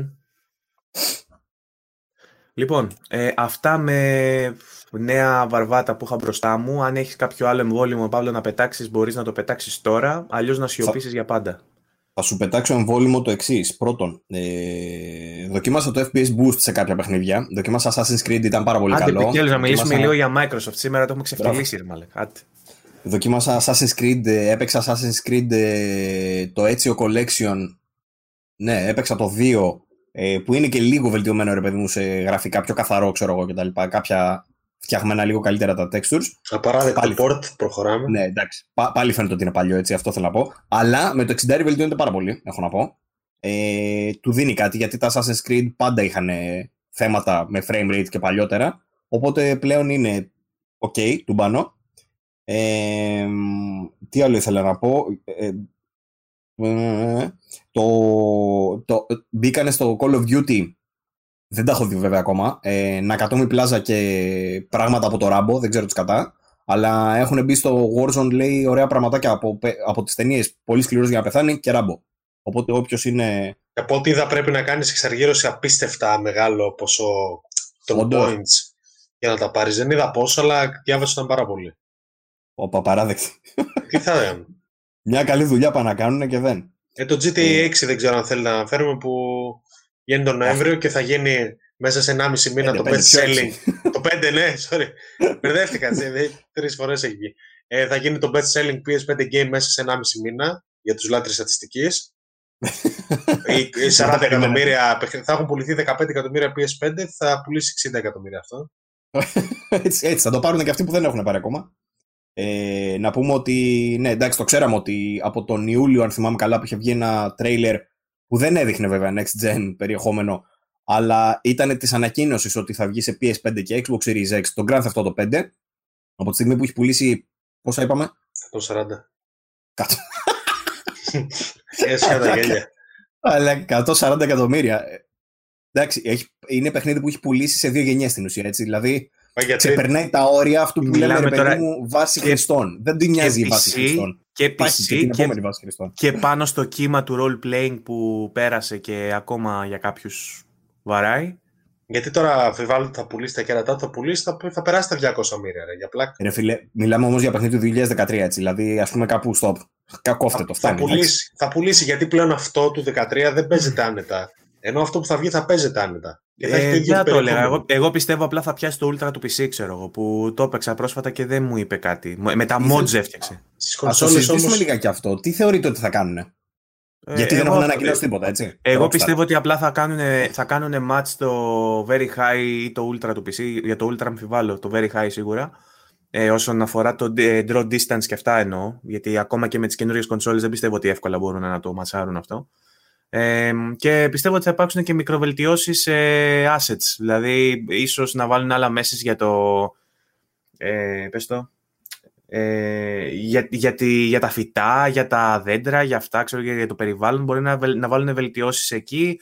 Ε, δεν ξέρω αν θα έχει ray tracing, γιατί ούτε στο PC έχουμε δει τέτοιο τόσα χρόνια. Έχουν βγει μόνο κάποια mods. Δεν πρέπει να κάνουμε κάτι βαρύ όμως, ρε φίλε. Σου λέω βγάζουμε next gen έκδοση. μόνο, κάτι βαρύ. μόνο και μόνο το 4K 60, άμα είναι, αν παγιωθεί, είναι μεγάλο από μόνο του. Θα δεις μεγάλο. Εγώ θα κάνουμε. Αν θυμάστε, στο GTA τα loading times είναι όσο δύο εκπομπές VG. Οπότε θα το κόψω. Είχε, θα για ξαναπες, ξαναπες. Τα loading times του GTA 5 είναι όσο δύο εκπομπές VG. Είναι, εγώ το θυμάμαι να κάθομαι κυριολεκτικά τρία λεπτά περισσότερο για περιμένω να παίξω. Θα τα, θα τα εκμηδενήσω. Εντάξει, Άνε... δεν λέω ότι δεν είναι σημαντικό αυτό, αλλά είναι αρκετό για να χαρακτηριστείς next gen έκδοση στο loading. Όχι, αλλά είναι αρκετό για το GTA 5 για να πουλήσεις πάλι να είναι στα charge για δύο χρόνια, ξέρω εγώ. Ε, τίποτα, 4K60, καινούργια textures, τα loading times, αυτά. Βελτιωμένα πράγματα στο. Εκτός αν βάλουν και κάτι καινούργιο στο online. Δεν ξέρω αν το προωθήσουν. Ε, η έκδοση για, την, ε, για τις κονσόλες προηγούμενης γενιάς, PS4, Xbox One, είχε τουλάχιστον ρε παιδί μου να προσφέρει και περιεχόμενο, ξέρω εγώ, κάπως με το online που δώσανε, πάλι το ίδιο μάλλον θα κάνουν, αλλά είχε κυρίως και το first person ε, mode, το first person view, που δεν ναι. υπήρχε παλιότερα. Μήπως κάνουν κάτι... Δεν νομίζω. Νομίζω θα κάνουν το minimum bare effort σε φάση. OK, okay, ξέρουν θα πουλήσουν πάλι παιδιά. Πολύ. Εγώ δηλαδή το θεωρώ αδιανόητο να μην είναι στα charts επί ένα χρόνο. Τουλάχιστον. Πρώτο. Μωρέ θα είναι. Απλά επειδή είναι Rockstar, δεν θα δώσουν κάτι παραπάνω σε αξία για το παιχνίδι από αυτήν. Να το λέω. Θέλω να πιστεύω δηλαδή. Τι να δώσουν, σου λέω μόνο τον online να εμπλουτίσουν. Δεν νομίζω ότι το campaign θα διαλλαγεί ας πούμε περιεχομένου. Ε, τίποτα από εκεί και πέρα απλά θα βελτιωθούν πάρα πολλά Το παιχνίδι πλέον είναι παλιό ρε παιδί μου. Δηλαδή δύσκολα. Είναι λίγο, έχει αρχίσει να γίνεται λίγο δύσκολο για το μάτι. Ναι. Δεν, δεν ξέρω. Θεωρώ ότι σηκώνει ένα lifting ωραίο. Μάλιστα. Ε... Ε, μιας και περάσαμε πριν από Microsoft και την άφησες να περάσεις ξυστά, ε, ναι. να σου πω για τα καινούργια παιχνίδια που θα μπουν στο Game Pass. Α, μπράβο. Ε, έχουν ήδη γίνει διαθέσιμα τα Snow Runner για cloud, console και PC ε, και επίσης ε, δύο παιχνίδια ε, που ένα, ένα εκ των οποίων το πήρα και για review και θα έχουμε σύντομα κείμενο και στο site. το The Wild at Heart για κονσόλα και PC. Έχει μπει από τις 20 Μαΐου. Επίσης μπήκε το Secret Neighbor. για το Wild at Heart θα το συζητήσουμε μάλλον σε επόμενο για να έχω παίξει λίγο περισσότερο και να έχω γράψει και review. Είμαι ήδη στη διαδικασία. μετά έχουμε The Cats Carp and Course Fishing Coerce, δεν ξέρω πώς λέγεται αυτό, για cloud, κονσόλα και PC 21 Μαΐου. Knockout City για κονσόλα και PC μέσω του EA Play 21 Μαΐου. Man Eater, ε, cloud, κονσόλα και PC 25 Μαΐου. Conan Exiles, cloud και κονσόλα 27 Μαΐου, το οποίο είναι και optimized για Series X και S. Ε, με... Τι να κάνουν optimized το Conan, το έχετε δει πώς είναι. Τι να σώσουν. Ε, εριστικός και κοινικός και μπαθής. Ρε, δεν βλέπετε, ρε, το, είχα, το είχα κατεβάσει και έχει, έχει God Mode και είχα πάρει πλατίνα σε 2,5 λεπτά. Για, για, για, να είμαι ειλικρινής, για να είμαι ειλικρινής, το Conan Exile το είχαμε, είχαμε κάτι έξτρα κωδικούς που θέλαμε να τα κάνουμε giveaway και μου έδωσε έναν ο Παύλος να το δοκιμάσω αν δουλεύει και έτσι όπως το έβαλα δεν το έπαιξα ποτέ. Ρε, απλά έπαιρνες, πλατίνα, πλατίνα σε 3-4-5 λεπτά max. Τι λες ρε; Ναι, γιατί υπάρχει, υπάρχουν ρυθμίσεις μέσα στο παιχνίδι που μπορείς να βάλεις God Mode και να κάνεις ό,τι θες και αυτόματα παίρνεις όλα του level up και κάνεις ένα τρόπο μας έχει μείνει, στο οποίο πρέπει να ανέβεις στο κεφάλι συμπέκτη σου και να τον σκοτώσεις με το βάρος.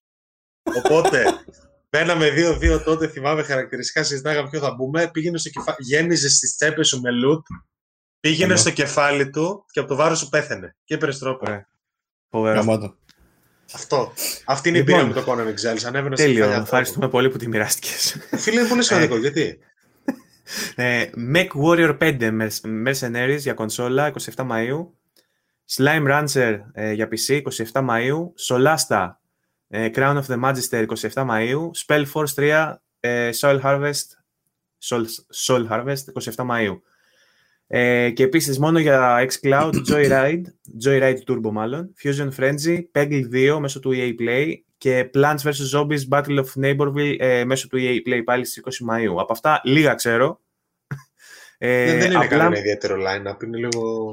Ναι, ε, υπάρχει το Man που όσοι το παίξαμε στο PlayStation το παίξαμε, εντάξει, αλλά όσοι δεν έχουν PlayStation ευκαιρία να παίξουν το Man για κάποιους είναι αρκετά, είναι αξιόλογο ας πούμε. Εγώ βαρέθηκα ας πούμε. Εντάξει. Και εγώ ψιλοβαρέθηκα, αλλά δεν ήταν άσχημο. ήταν καλύτερο σίγουρα από ό,τι περίμενα. OK. Okay. Ε, υπάρχουν τα Plants vs. Zombies που για κάποιους ε, ε, κάνει μεγάλη επιτυχία, ρε παιδί μου, για κάποιους αξίζουν. Υπάρχει το, Secret, ε, υπάρχει το Secret Neighbor που επίσης κάνει επιτυχία και για μένα το The Wild at Heart είναι οπωσδήποτε must play indie game. Από ό,τι βλέπω το Metacritic έχει 75 μέχρι στιγμής. Εγώ που έχω παίξει περίπου το μισό είμαι στο 8, θα δω άμα θα πέσω. Ε, πολύ συμπαθητικό, πάρα πολύ ωραίο art. Ε, Είπες να μας τα πεις την άλλη φορά. Θα τα πω την επόμενη φορά. Απλά λέω τώρα, επειδή έχει μπει, αν θέλει κάποιος να το παίξει για να δώσω ρε παιδί μου μια ιδέα, είναι σαν το Pikmin. Δεν ξέρω αν έχετε παίξει Pikmin στο, στο, στο Switch ή στο Wii U. Είναι με ένα αγοράκι το οποίο φεύγει από το σπίτι του.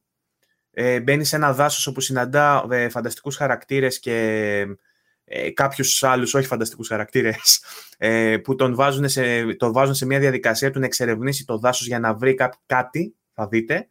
Ε, και υπάρχουν κάποια πλασματάκια τα οποία τα κάνεις εσύ recruit, τα παίρνεις μαζί σου που είναι σαν το Pikmin. Κάθε πλασματάκι έχει μια διαφορετική ικανότητα, ας πούμε, και το πετάς και πηγαίνει, ξέρω εγώ, χρειάζεσαι τρία από αυτά τα πλασματάκια για να σου σηκώσουν έναν βράχο για να πας παρακάτω.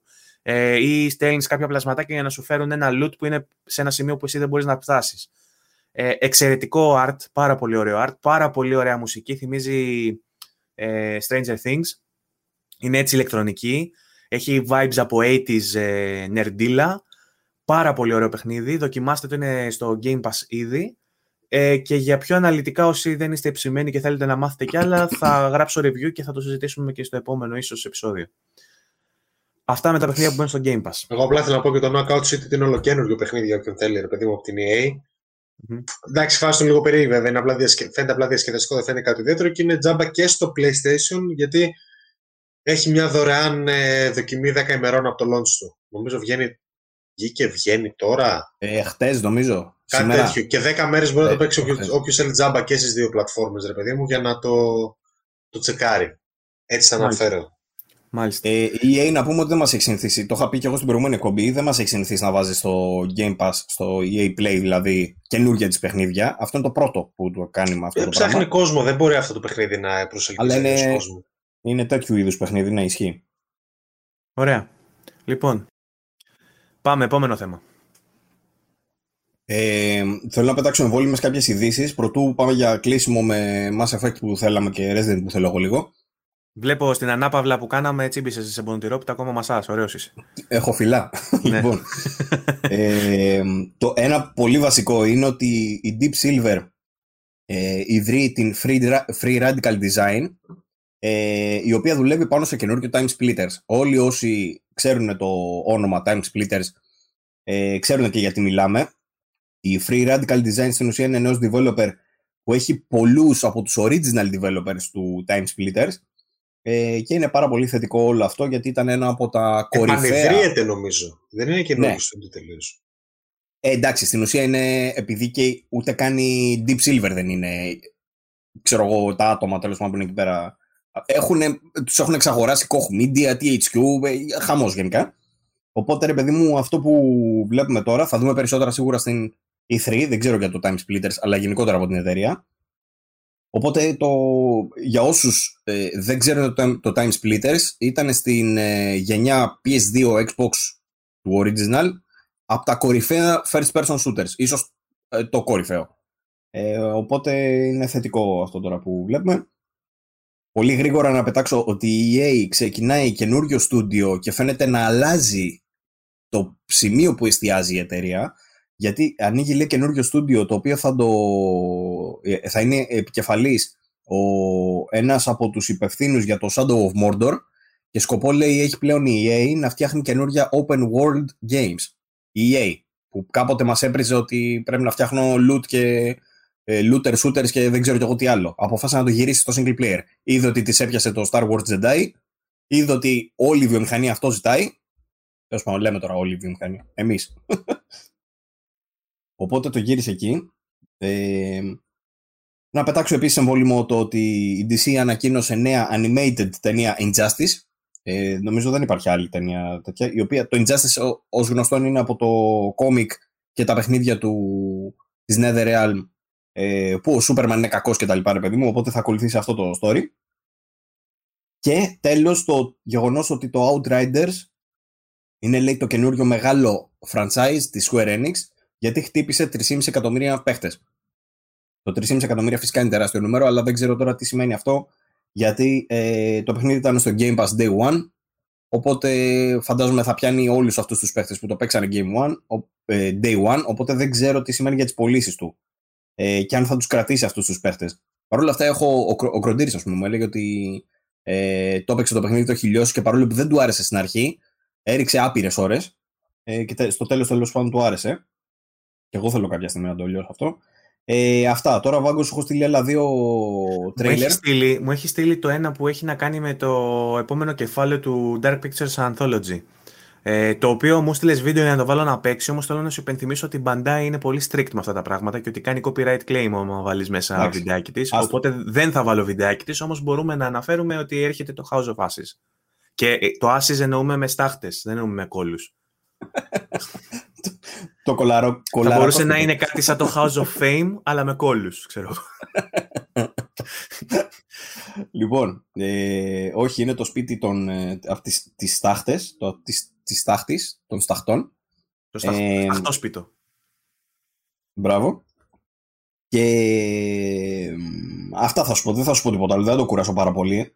Είχαμε νεάκια πάντως γενικά αυτή την εβδομάδα. Λοιπόν, ε, Κάτι κρύβεται, λέει, θα, κάτι κρύβεται, θα μένω πολύ βαθιά. Το παιχνίδι, λέει, είναι τοποθετημένο ε, στο Ιράκ το 2003, ε, στη σκιά των ε, Zagros Mountains.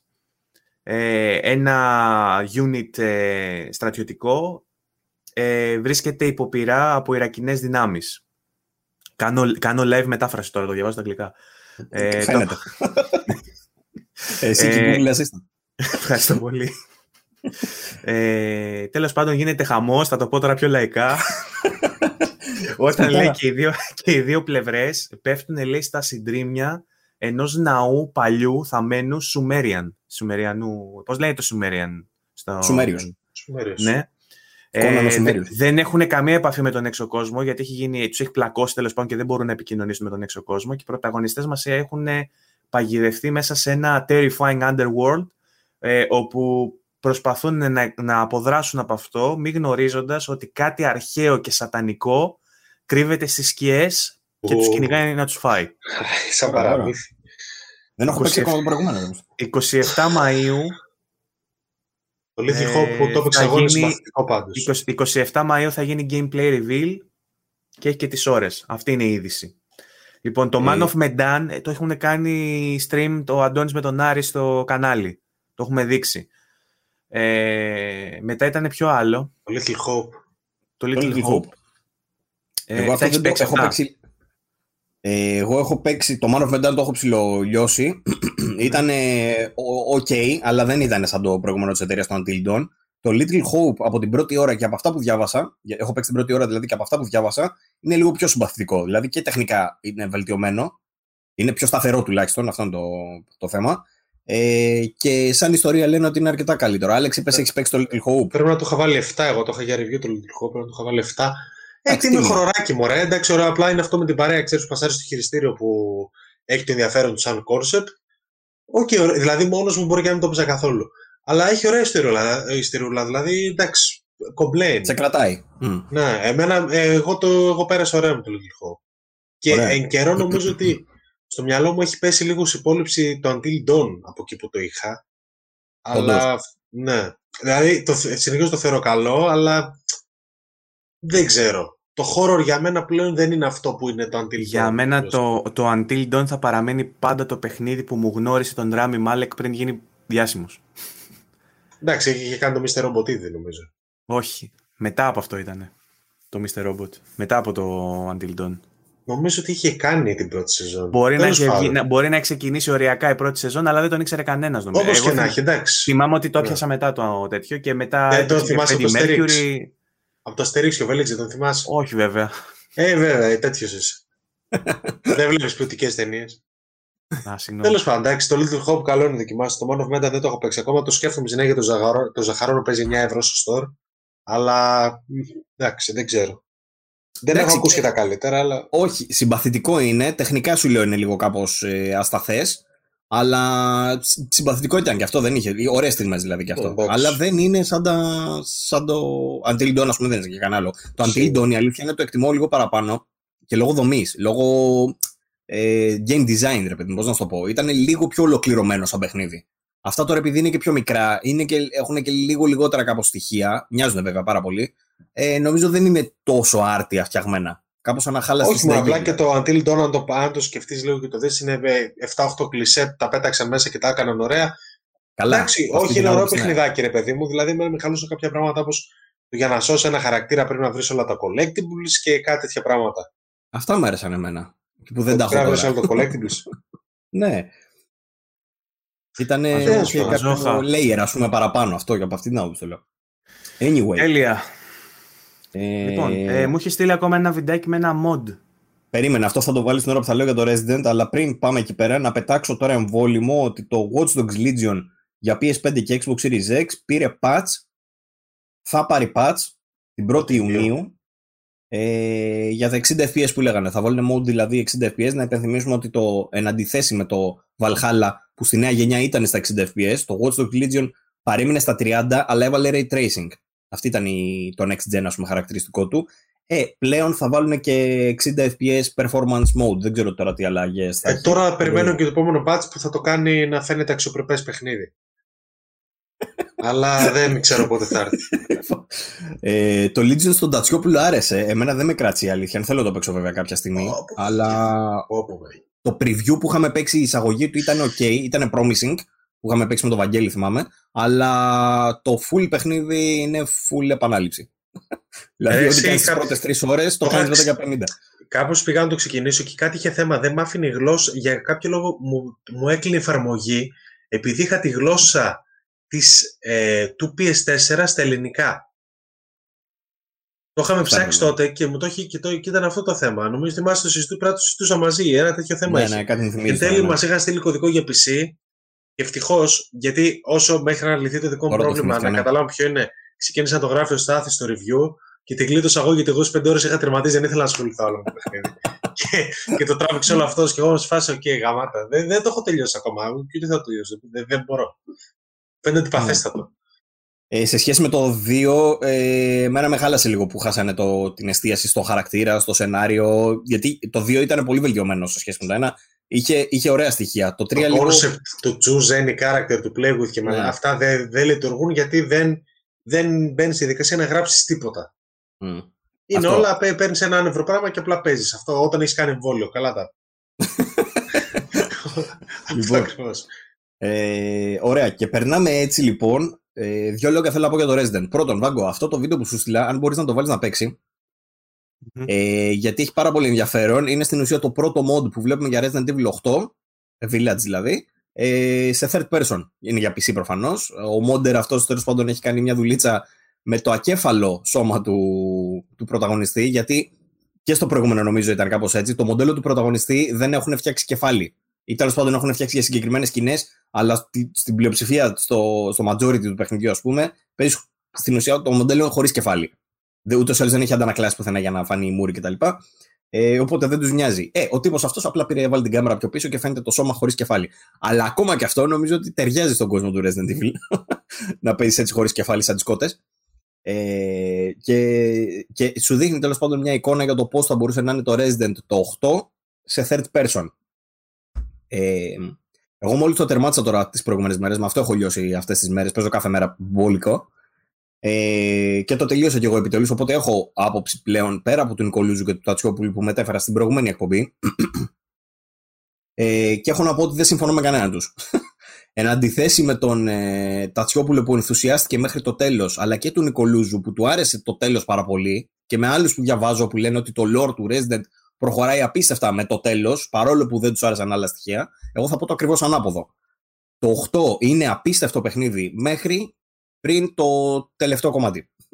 το τελευταίο κομμάτι για μένα το χάλασε. Στην ουσία έχει κάποια πραγματάκια, ρε παιδί μου, που αλλάζει λίγο και το ρυθμό και το, τι συμβαίνει, αλλά και σεναριακά που μιλάει για κάποια πράγματα.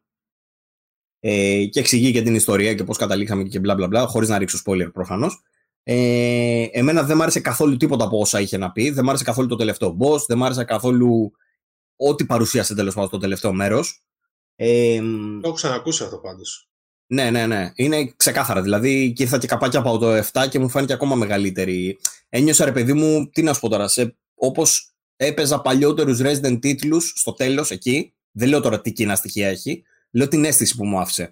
Παλιότερους Resident τίτλους που δεν ήταν τόσο καλοί, στο τέλος τους ένιωσα το ίδιο πράγμα με το Resident 8. Παρ' όλα αυτά, το Resident 8 είναι από τα καλύτερα Resident μέχρι εκείνο το σημείο, θεωρώ εγώ. Γιατί έχεις ε, παίξει Resident με καλό τέλος; Συγγνώμη, εγώ, εγώ σε όλα τα παιχνίδια, παιδιά, σε όλα τα Resident, το τελευταίο δύο ώρο, τρίωρο, όχι μου βγάζει την πίστη. Δηλαδή, ε, κόψω μου τα χέρια να μην παίξω άλλο. Και στο 2 το remake και στο 3.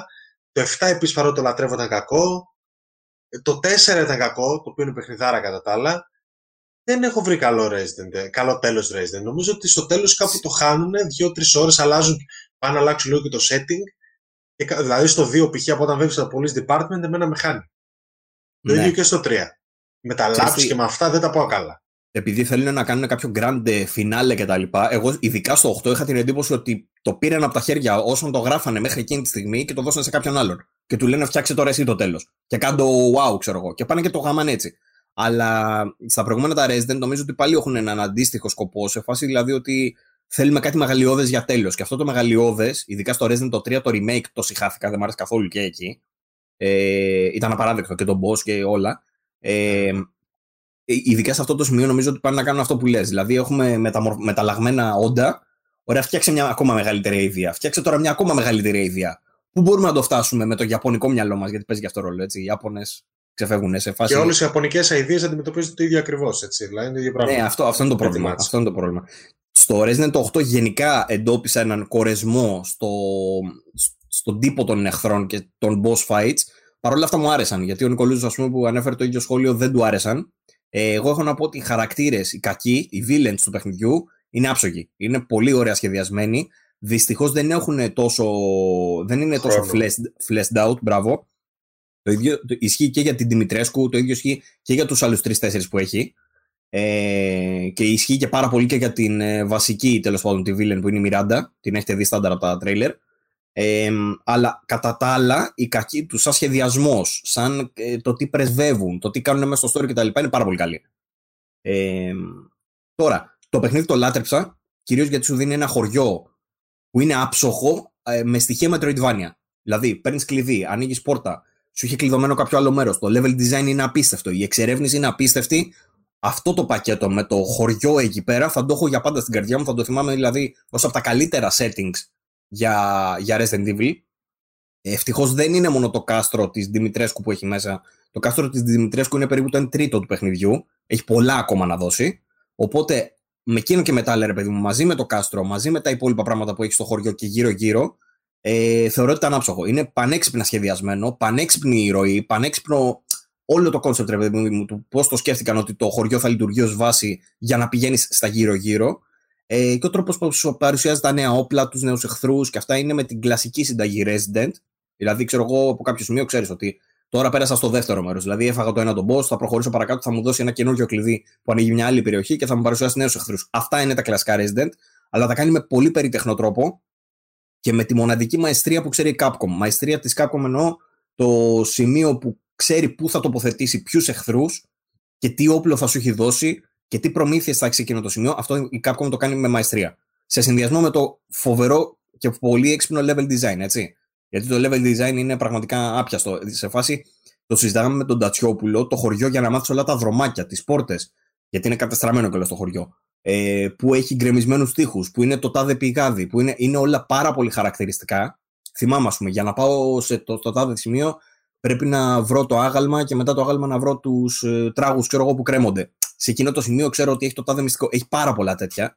ώστε αν είσαι φαν της εξερεύνησης και του Metroidvania στοιχείου, ε, θα σε καλύψει πλήρως. Για μένα το έκανε ίσως από τα καλύτερα ε, παιχνίδια της σειρά. Μάλλον με τον καλύτερο τρόπο που το έχει κάνει η σειρά ως τώρα αυτό το πράγμα. Βέβαια, ξαναλέω, έχει τα άλλα ατόματά του. Το άλλο το σημείο που είναι τρομερά, ε, τρομερό πλεονέκτημα είναι ότι τα τεχνικά του, που είναι πάρα πολύ βελτιωμένο σε σχέση με το 7. Δεν το πίστευα μέχρι που τα καπάκια το ένα μπρος το άλλο πίσω.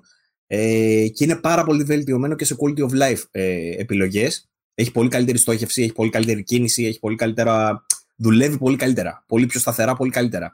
Αυτό το πράγμα και μόνο, που είναι τρομερή βελτίωση σε σχέση με το 7, αξίζει για να του δώσει το μπουστάρισμα ρε για το κάτι παραπάνω. Σε συνδυασμό με τα άλλα που είπα πριν. Οπότε, έχουμε έτσι συνολικά ένα παιχνίδι το οποίο το παίζει πολύ πιο ευχάριστα από σε σχέση με τα άλλα Resident. Πολύ πιο ευχάριστα. Ε, αλλά έχει τα ψηλοπροβλήματά του, ρε παιδί μου, στα... το σενάριο. Α πούμε, εμένα δεν μ' άρεσε έτσι όπως ήταν. Τώρα θα μου πεις παίζεις Resident για το σενάριο; Όχι, αλλά πλέον από το 7 σαν να πήγε να κάνει κάτι σιγά σιγά. Ρε, αυτό, δηλαδή, αυτό ρε φιλέ. Ενώ το 7 ήταν καλός σε αυτό. Ναι. Το 8 δυστυχώς δεν το συνέχισε καλά, το πήγανε λίγο αλλού. Και ενώ μου άρεσε το καινούριο το setting, δηλαδή αυτό που λέγαμε με το, με το βαλκανικό το στοιχείο, με, τα, με τους λικάνθρωπους, με τους καινούριους εχθρούς, με το μυθολογικό το στοιχείο, έτσι κάπως το fantasy, μ' άρεσε πάρα πολύ.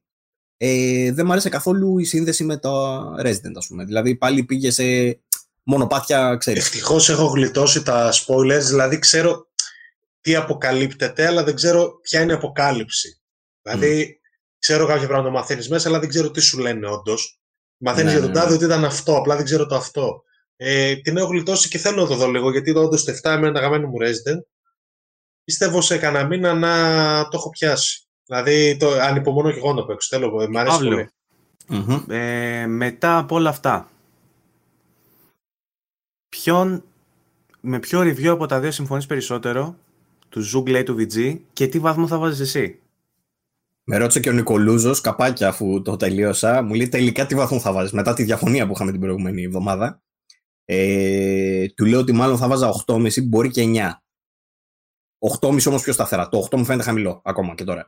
Ε, το καλό είναι ότι, ξαναλέω, αυτό που με, με κέρδισε στο Resident το καινούριο είναι ότι παίζεται πάρα πολύ ευχάριστα. Πιο ευχάριστα από τα προηγούμενα. Πώς να το πω, το, χαίρεσαι, το, το shooting είναι απίστευτο. Έχει τρομερή αίσθηση, ειδικά με το Adaptive Triggers ε, έχω πάρει τώρα την καραμπίνα, ξέρω εγώ, με τις άπειρες τι σφαίρες. Ευχαριστιέ σαν πυροβολάς. Ο ήχος, το σκάσιμο, το impact που έχει στους εχθρούς που τους πετάει. Το πώς το νιώθεις στη σκανδάλη, ρε παιδί μου, που χρειάζεται να κλικάρει λίγο πιο δυνατά. Όλα αυτά γαμάνε. Είναι, είναι απίστευτα. Η ήχη καταπληκτική. Οπότε από τη στιγμή που το ευχαριστιέσαι τόσο πολύ σε, σε moment to moment gameplay, ε, το ανεβάζει αυτό πάρα πολύ και με την εξερεύνηση και όλα αυτά που είπα. οπότε... οπότε όλα αυτά απλά τους συγχωρούν ένα μέτριο τέλος. Αυτό θες να πεις. Ότι κυρίως με αυτό τα έχει εσύ, με το τέλος του. Όχι, ρε παιδί μου, ξέρεις, ναι, τους συγχωρούν. Δεν τους συγχωρούν γιατί το άλλο, αυτό που περιγράφω τώρα είναι το βασικό του κομμάτι. Το τέλος είναι απλά το τέλος. Ε, οπότε τα μειονεκτήματα που έρχονται με εκείνο το πράγμα ε, δεν το ρίχνουν τόσο. Εντάξει, θα βρίσκα και κάπως ίσως άνευρα τα boss fights για παράδειγμα. Okay. Θε, θεωρείς ότι το λάθος ας πούμε προς το τέλος αυτό που περιγράφεις με την κλιμάκωση ε, έχει να κάνει με συνειδητή επιλογή των δημιουργών όμως ή ναι, ότι ναι, ναι. δεν δόθηκε η απαραίτητη προσοχή; Όχι, έχει να κάνει με συνειδητή επιλογή και η συνειδητή επιλογή είναι που δεν, ε, δεν μου ταιριάζει τόσο. Δηλαδή αν το πηγαίνανε περισσότερο προς το πήγαν στο 7 θα ήταν ok. Τώρα στο 8 αρχίζει και πηγαίνει okay. λιμπό. Εντάξει, θα το καταλάβετε και μόνοι σας. Ε, ξεφεύγει νομίζω, προς τα νομίζω ότι... λάθη της εταιρείας. Ε, νομίζω ότι συμφωνούμε όλοι ότι είναι ένα παιχνίδι που πρέπει να το παίξει ο κόσμος που δείχνει να ενδιαφέρεται είναι για χώρο. Έτσι. Είναι, είναι, είναι... Από, και από τα καλύτερα horror που έχουμε δει τα τελευταία χρόνια, νομίζω. Έχει. Α, άλλα εντωμεταξύ που διάβαζω. Ένας λέει δεν έχει ατμοσφαιρικά στοιχεία. Ο Νικολούζος το λέει αυτό. Ο άλλος έλεγε γίνεται Outlast. Ο Λουμπ Καμία σχέση, τίποτα από όλα αυτά. Outlast δεν γίνεται ποτέ. Έχει ένα σημείο που έλεγε και το Ατσιόπουλο ότι είναι το αγαπημένο τους από όλα τα Resident. Το οποίο στην ουσία είναι εξέλιξη για όποιον έχει παίξει το 7, το Happy Birthday, όποιο το θυμάται. Το House ε, Benevento. Μπράβο, το Happy Birthday το θυμάσαι από το 7. Ναι. Ε, πρόσφατα το ξανάπαιξα κι εγώ, ναι. Σκέψω ότι το House Benevento, όπως καταλέγεται, ε, Benevento, είναι στην ουσία σαν εξέλιξη εκείνου. Είναι, είναι, είναι, είναι αντίστοιχο, που, που ήταν σαν escape room φάση. Ναι. Έχει, έχει, έχει τέτοια στοιχεία. Έχει στοιχεία με γρήφου, έχει στοιχεία λίγο με εξερεύνηση. Και παρο... σε εκείνο το σημείο, μάλλον είναι και ο Λουμπ Γκαρού που το είπε ότι γίνεται Outlast. Γιατί. Ε, μην τα σπουλάρω πάντων όλα. ναι, αυτό, μην τα σπουλάρω όλα. Ε, απλά έχει ρε παιδί μου ε, τέτοια στοιχεία. Για μένα όμως δεν είναι Outlast, είναι Resident. Δηλαδή είναι αυτό που έκανε το Resident στο προηγούμενο παιχνίδι και τώρα το εξελίσσει. Οπότε δεν είναι Outlast.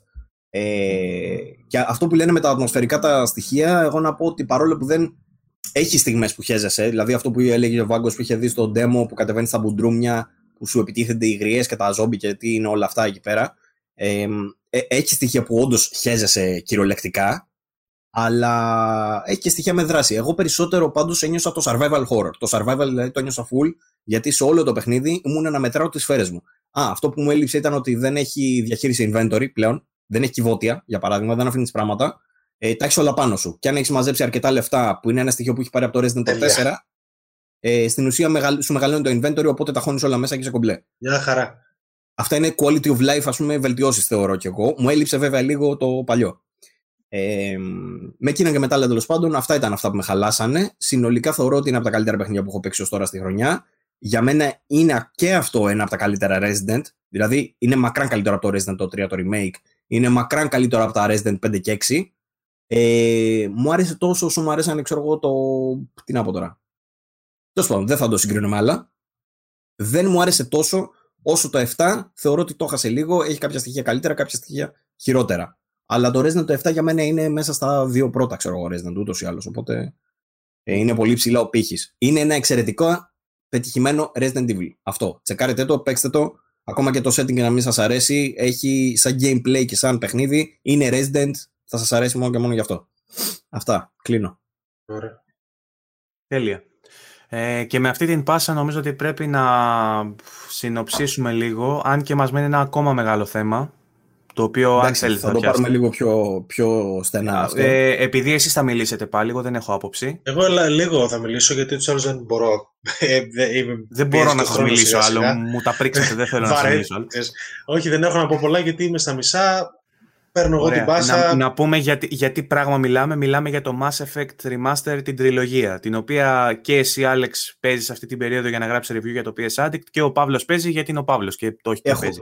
Έχω τσεκάρει απλά, δεν το έχω παίξει πολύ. Έχω παίξει μόνο κανένα μισά ώρα στην αρχή, ίσα ίσα για να δω πώς παίζει, όχι κάτι άλλο. Λοιπόν, ε, θα αφήσω τον Άλεξ να μιλήσει, γιατί κουράστηκα λίγο μαζί σου, Παύλο, με τη φωνούλα σου. Θα αφήσω τον Άλεξ να μιλήσει, να μας πει δύο λόγια με, με, το τι έχεις συναντήσει ως τώρα, ποια είναι, ποιο είναι το background του με τη σειρά του Mass Effect και τι, ποια είναι η, πρω, η πρώτη σκέψη σου παίζοντας το remaster. Και εγώ με κούρασα, θα του κάνω κάποιες ερωτήσεις όμως του Άλεξ. Εντάξει, λίγα έχω να πω εγώ, ρε παιδί μου. Καταρχάς, να τονίσω ότι δεν έχω παίξει τα παλιά Mass, τα, τα original Mass Effect και ότι θέλω χρόνια να τα παίξω. Δηλαδή, εδώ και 7-8 χρόνια που έχω καταλάβει. 7. 6-7 χρόνια που έχω καταλάβει είναι το Mass Effect τέλος πάντων. Ήθελα να βρω ευκαιρία να τα παίξω και έλεγα ότι κάποια στιγμή θα βγει remaster και ευτυχώς βγήκε remaster γιατί δεν γινόταν να μην βγει. Εντάξει. Έτσι, χαζίνα, αφού το ήθελε και ο κόσμος. Μετά το Andromeda ήθελε επιστροφή. Anyway, ξεκίνησα το Legendary Edition για και να γράψω το review όπως είπες. Έχω παίξει το 1. Ε, το τελειώνω δηλαδή με το που κλείσουμε τώρα. Πάω, τρώω και το τελειώνω. Έχω ακόμα μία-μία μισή ώρα max και πιάνω Πόση το 2. ώρα είπες, έχεις, φάει ως τώρα; Έχω φάει 27 ώρες περίπου, αλλά μην σας τρομάζει, δεν είναι τόσο το παιχνίδι. Δηλαδή το παιχνίδι στις 15 ώρες το πρώτο τελειώνει πάρα πολύ άνετα ε, και λιγότερο και 13 ώρες και 14 τελειώνει, δεν έχεις θέμα. Σου λέω 15 εγώ για να είμαι μέσα. Ε, απλά εγώ έκατσα και ασχολήθηκα πάρα πολύ με τα γύρω-γύρω, δηλαδή έκανα μια μεγάλη παύση στο main story και άρχισα να πηγαίνω για όσοι δεν ξέρουν, έχει ένα τεράστιο hub, ας πούμε, στο οποίο μπορείς να πηγαίνεις με το σκάφος από πλανήτη σε πλανήτη και να βρίσκεις εκεί διάφορα πολύτιμα υλικά, να κάνεις κάποια side quests και τέτοια. Ε, ε, δηλαδή 10 ώρες έκανα μόνο αυτό. Έκοψα το main story στα δύο και τώρα το προχωράω και το τελειώνω. Η το ένα είναι... δεν είναι αυτό που πετάς στους πλανήτες στα probes. Δεν είναι έτσι. Πώς, το σκανάρισμα πώς λειτουργεί στους πλανήτες; Α, πας, πας πατάς και απλά κάνεις scan. Α, έτσι ήταν το ένα. Μήπως είναι το δύο αυτό που λέω. Δεν το θυμάμαι καλά. δεν το έχω δει ακόμα το δύο. Και ανυπομονώ να το δω γιατί ξέρω ότι είναι αρκετά μεγαλύτερο σαν παιχνίδι και μάλλον καλύτερο παιχνίδι. Ε, τώρα το ένα, η άποψη μου για το ένα. Καταρχάς, ε, να πω ότι παίζεται πάρα πολύ άντας remaster, δηλαδή είναι πολύ ωραίο. Εντάξει, θα, ίσως σου πάρει μια-δυο ώρες λίγο να συνηθίσεις γιατί δείχνει χρονάκια gameplayακά, αλλά παραμένει και βελτιωμένο και καλό. Ήταν από τότε καλό δηλαδή. Εντάξει, τα πολύ βασικά κάνει το cover shooting. OK. Okay. Ε, φαίνεται πολύ όμορφο, είναι όμορφο, δηλαδή το έχουν βελτιωθεί πολύ τα textures, φαίνεται, φαίνεται καλό, δηλαδή από πλανήτη σε πλανήτη αλλάζει και μορφολογία, έχει έτσι και μια ποικιλία στο μάτι. Ε, στο gameplay δεν έχει ποικιλία, Κάτι που λογικό φαίνεται δηλαδή πρέπει να περιορισμός budget χρονιάς, δεν ξέρω τι από τα δύο περισσότερο. Δηλαδή από πλανήτη σε πλανήτη έχει κυριολεκτικά τις τρεις ίδιες εγκαταστάσεις, στις οποίες μπαίνεις, κάνεις το quest και φεύγεις. Το καλό είναι ότι οι ιστορίες που έχεις συνήθως είναι πολύ ενδιαφέρουσες.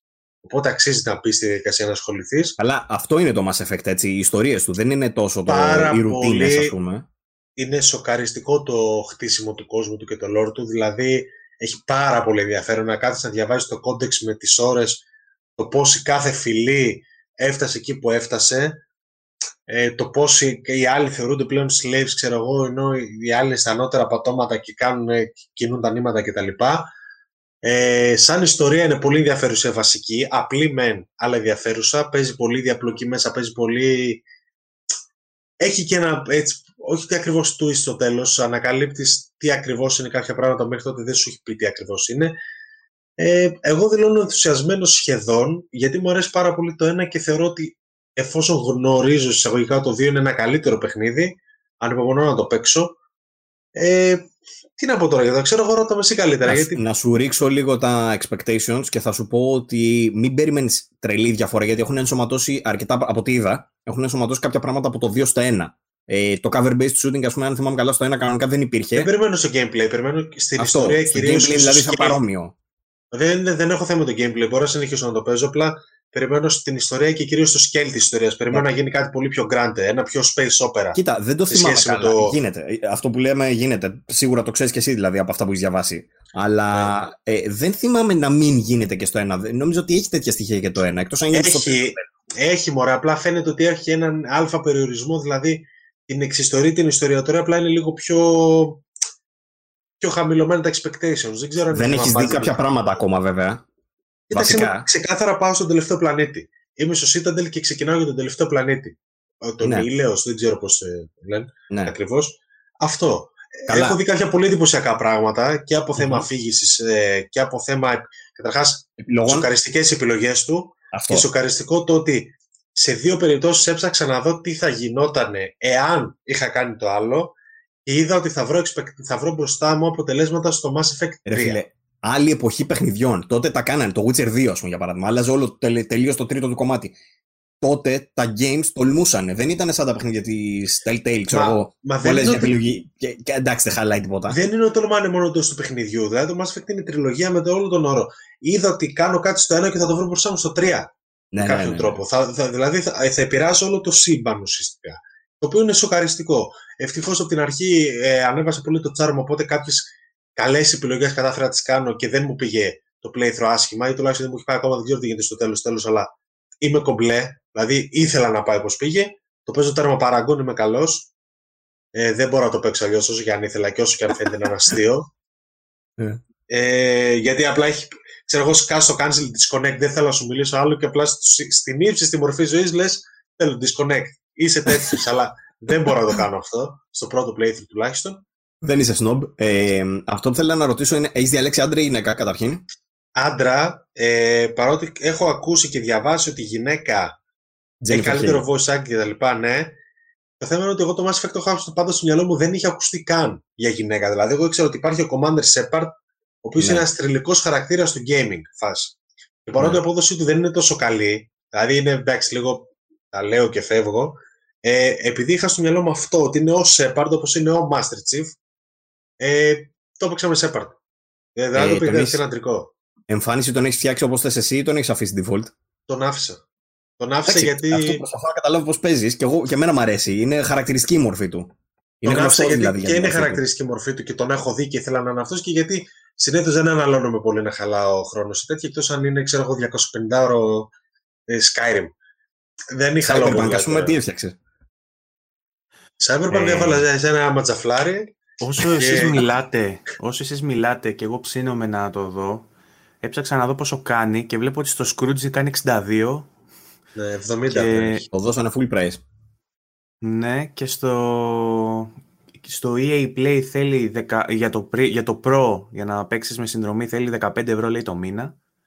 Και αυτή τη στιγμή κάνει 53 με έκπτωση νομίζω στο, στο PC, στο Digital Κοίτα, Store. Η κοστολόγηση του Trilogy ε, εγώ θα την έβαζα ένα δεκαρικάκι πιο κάτω, ίσα ίσα για να δείξει στον κόσμο ότι κοίταξε να δεις. Αν σου έφτιαχνα remake, θα στο έδινα στα 70, αλλά τώρα που είναι remaster με φοβερή δουλειά, πάρ το στα 60, κάπως έτσι. Η EA όμως φυσικά δεν σκέφτηκε έτσι, σκέφτηκε Κοίταξε, κατευθείαν. Θα σου πω ότι είναι, η τιμή είναι κομπλέ για αυτούς που δεν τα έχουν ξαναπέξει όπως εμένα, όπως εγώ, Αυτό. δηλαδή εκεί τα δίνεις.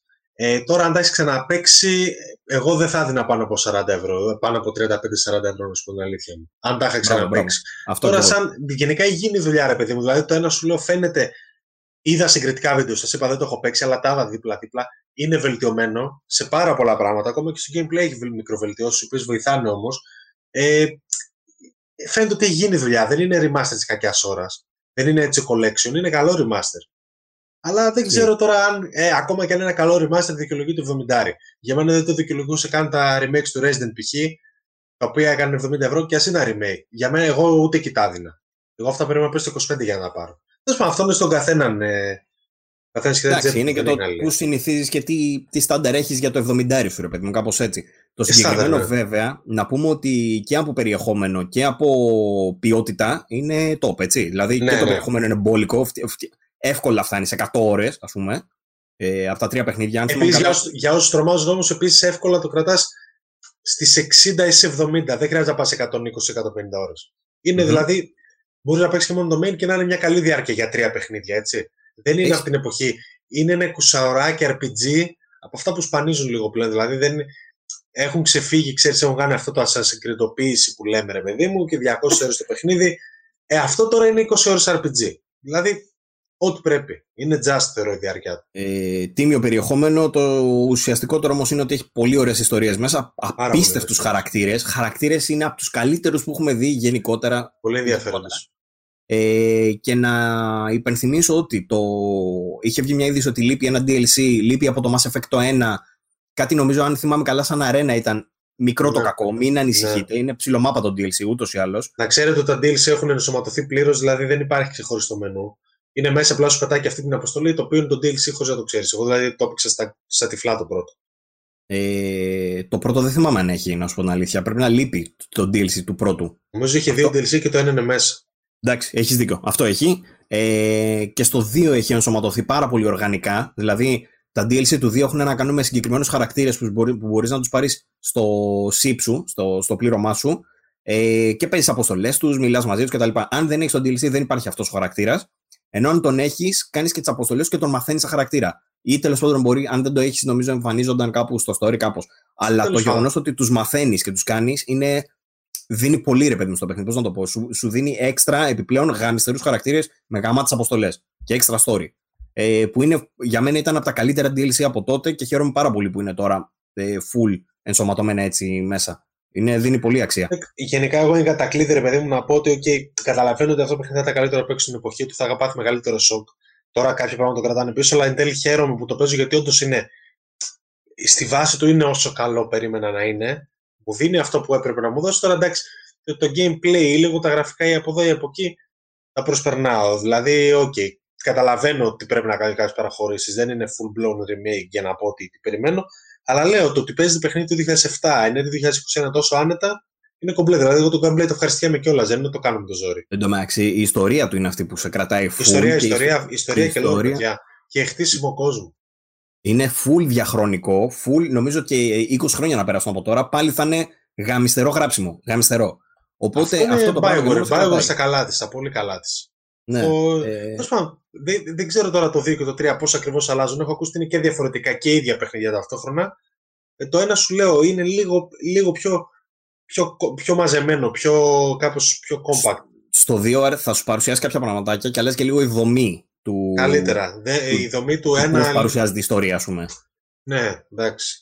Θα το δεις, Δεν έχω ιδιαίτερα παράπονα. Α πούμε, ένα παράπονο είναι ότι πήγα σε ένα πλανήτη και επειδή δεν είχαν βάσει αρκετά το charm, ξέρω εγώ, μου πέθανε ένας χαρακτήρας που δεν ήθελα να μου πεθάνει.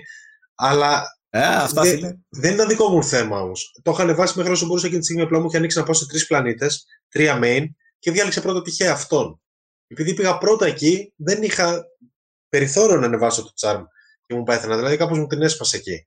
Σκέφτηκα να το κάνω reload και να πάω ξέρω εγώ, στους άλλους πρώτα και γυρίσω, αλλά ήταν αρκετές ώρες ε, χαμένες μετά και το, και το άφησα. Ναι, αλλά τρέχει πολύ καλά. Έτσι είναι και στη ζωή, δεν ξέρεις τι θα σου τύχει.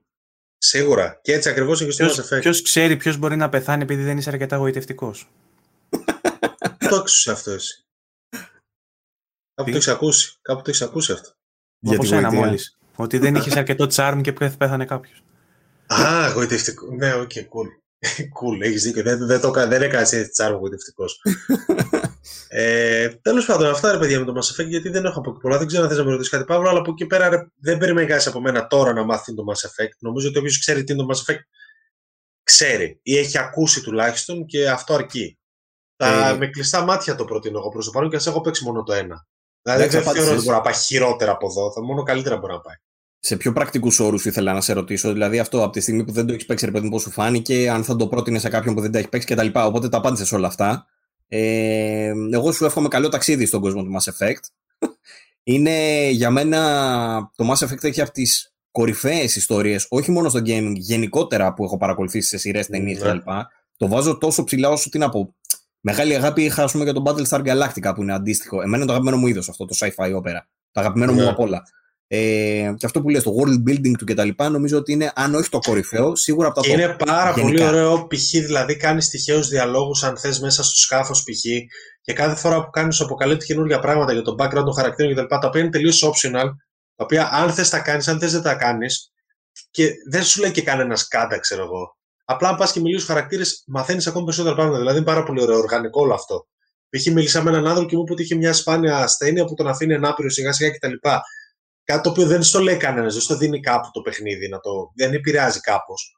Ε, απλά το μαθαίνεις. Εγώ το εκτίμησα αυτό, ρε παιδί μου, γιατί όσο περισσότερο μιλάς, τόσο περισσότερο μαθαίνεις. Και το κάνεις από μόνος σου επειδή θες οργανικά, όχι επειδή σου έχει βελάκι από πάνω ή στο χάρτη. Σε κάθε πλανήτη σου έχει τέσσερα σημεία, ξέρω εγώ, αναφοράς. Και μπορείς να βρεις άλλα τόσα ενδιάμεσα μόνος σου. Δεν κουράζει, δεν σε μπουκώνει. Πολύ ωραίο όλο αυτό. Mm-hmm, Ε, αυτά; Όποιος δεν τα έχει παίξει ειδικά να τα παίξει σίγουρα. Μια απογοήτευση υπάρχει γενικότερα για το Mass Effect όταν τελείωσε, ρε παιδί μου. Βέβαια το βελτιώσανε στην πορεία. Σίγουρα το έχεις ακούσει το controversial τέλος του. Για το DLC, ναι. Και ναι, διαφωνώ, να σου πω την αλήθεια. Τώρα εδώ θεωρώ ότι έχει μέσα το original τέλος, έτσι. Όχι, το... το fixed έχει. Σίγουρα θα έχει το fixed. Δεν το έχω τσεκάρει, να σου πω την αλήθεια, αλλά είμαι σχεδόν σίγουρος γιατί ήταν το πράγμα που και θέλαν να διορθώσουν και έχουν πει ότι έχει μέσα όλα τα DLC ούτως ή άλλως. Το οποίο να, να το εξηγήσουμε λίγο. Α, ναι, γιατί τα DLC. Ναι, εξήγησε εδώ. Ε, ε, το, το Mass Effect όταν βγήκε το 3, ε, στο τέλος παρουσίασε και καλά μια επιλογή, ρε παιδί μου, αφού έχει περάσει όλα αυτά που συζητάμε και λέγει τώρα ο Άλεξ με τέτοια ποικιλία επιλογές και μπλα μπλα μπλα, που χτίζει στην ουσία εσύ τον κόσμο, έτσι όπως πάει, και φτάνεις όμως σε ένα τέλος το οποίο σου έχει τρεις επιλογές που είναι στην ουσία το ίδιο τέλος με διαφορετικά χρώματα. Οπότε είναι προδιαγεγραμμένο παρότι τρία παιχνίδια έχεις φάει τον κόλλο του, ξέρω εγώ, για να το Ναι, ρε παιδί μου. Και, και, δεν είναι μόνο αυτό. Είναι ότι δεν σου εξηγούσε τίποτα. Δηλαδή, παράταγε ε, τους φίλους σου, ξέρω εγώ, δεν σου εξηγούσε τι κάνανε. Σου, ακόμα και στην εξέλιξη τη δική σου, αυτό που έκανες η επιλογή, σου δείχνει μόνο ένα μικρό κάτσιν και μετά όλα τα υπόλοιπα ίδια. Ε, ήταν πολύ φλίδα. Τελείως, το τέλος. Και μετά από ένα έπος 100 ώρες, ε, δεν περιμένεις να δεις τέτοιο πράγμα. Οπότε το έκραξε απίστευτα πάρα πολύ κόσμος. Είναι από τις μεγάλες στιγμές του gaming community που κατάφερε να γυρίσει το, την εταιρεία ε, και να φτιάξει ένα DLC που στην ουσία θα διορθώνει το τέλος. Δεν το διόρθωσε, αλλά το έκανε πολύ καλύτερο από ό,τι ήταν. Το Citadel DLC, όπως λέγεται. Ε, στην ουσία προσέθεσε πολλές επιπλέον σκηνές, ε, ε, εναλλακτικά τέλη, ξέρω εγώ και με τους φίλους σου, ανάλογα ποιος ζει, ποιος έχει πεθάνει κτλ. Οπότε το βελτίωσε αρκετά. Θεωρώ ότι αυτό Υπάρχει μες στην τριλογία τώρα. Υπάρχει, το Citadel υπάρχει σίγουρα. Το Citadel υπάρχει, οπότε το έχει φτιάξει. OK, okay, κοίταξε να δεις. Γενικά, αν έχει γίνει προς το καλύτερο και είναι ομόφωνα προς το καλύτερο, δηλαδή είναι το ίδιο πράγμα απλά βελτιωμένο με πλέον υλικό. Αυτό, αυτό ακριβώς. Το δέχομαι. Υπό άλλες συνθήκες, το να αλλάξει τελείως το τέλος δεν θα το γούσταρα. Δηλαδή θέλω να σου πω αυτό ήθελα να κάνω, αυτό έκανα. Αν μας αρέσει, αν δεν μας αρέσει, καλησπέρα. Γιατί τα ίδια ακούμε για άλλα και για άλλα παιχνίδια, έτσι. Αλλά εφόσον είναι απλά εμπλουτισμός του ήδη υπάρχοντος υλικού, είμαι μέσα. Γιατί και εγώ δεν θα ήθελα να απογοητευτώ μετά από τις 100 ώρες που λες. Τώρα θέλω να παίξω ένα μήνα ακόμα Mass Effect. Ε, μην μου βγει, ρε παιδί μου. Μην ξενερώσω τώρα. Το περιμένω τόσα χρόνια. Εντάξει. Ο, να ξέρεις, το ταξίδι δεν έχει σημασία ο προορισμός, έχει σημασία το ίδιο το ταξίδι, έτσι. Και όντως έχει, στο Mass Effect όντως έχει το ίδιο ταξίδι. Δεν το παίζεις για να πας κάπου. Το, απλά σε ρουφάει το παίζεις. Γίνει στο Σέμπαρτ και παίζεις. Είναι πολύ. Είναι μεγάλη μαγκιά αυτό που κάνει από θέμα γράφη. Mm. Συμφωνώ. Ωραία, όμορφα. Ε, το αναλύσαμε πλήρως νομίζω και το Mass Effect. Θα, ε, το Trilogy σε εμάς το κάνει η Ελένη. Δεν ξέρω πότε θα το έχει έτοιμο το review. Την έβαλα να μου υποσχεθεί ότι δεν θα τα παίξει και τα τρία, γιατί τα ξαναπέξει στο παρελθόν.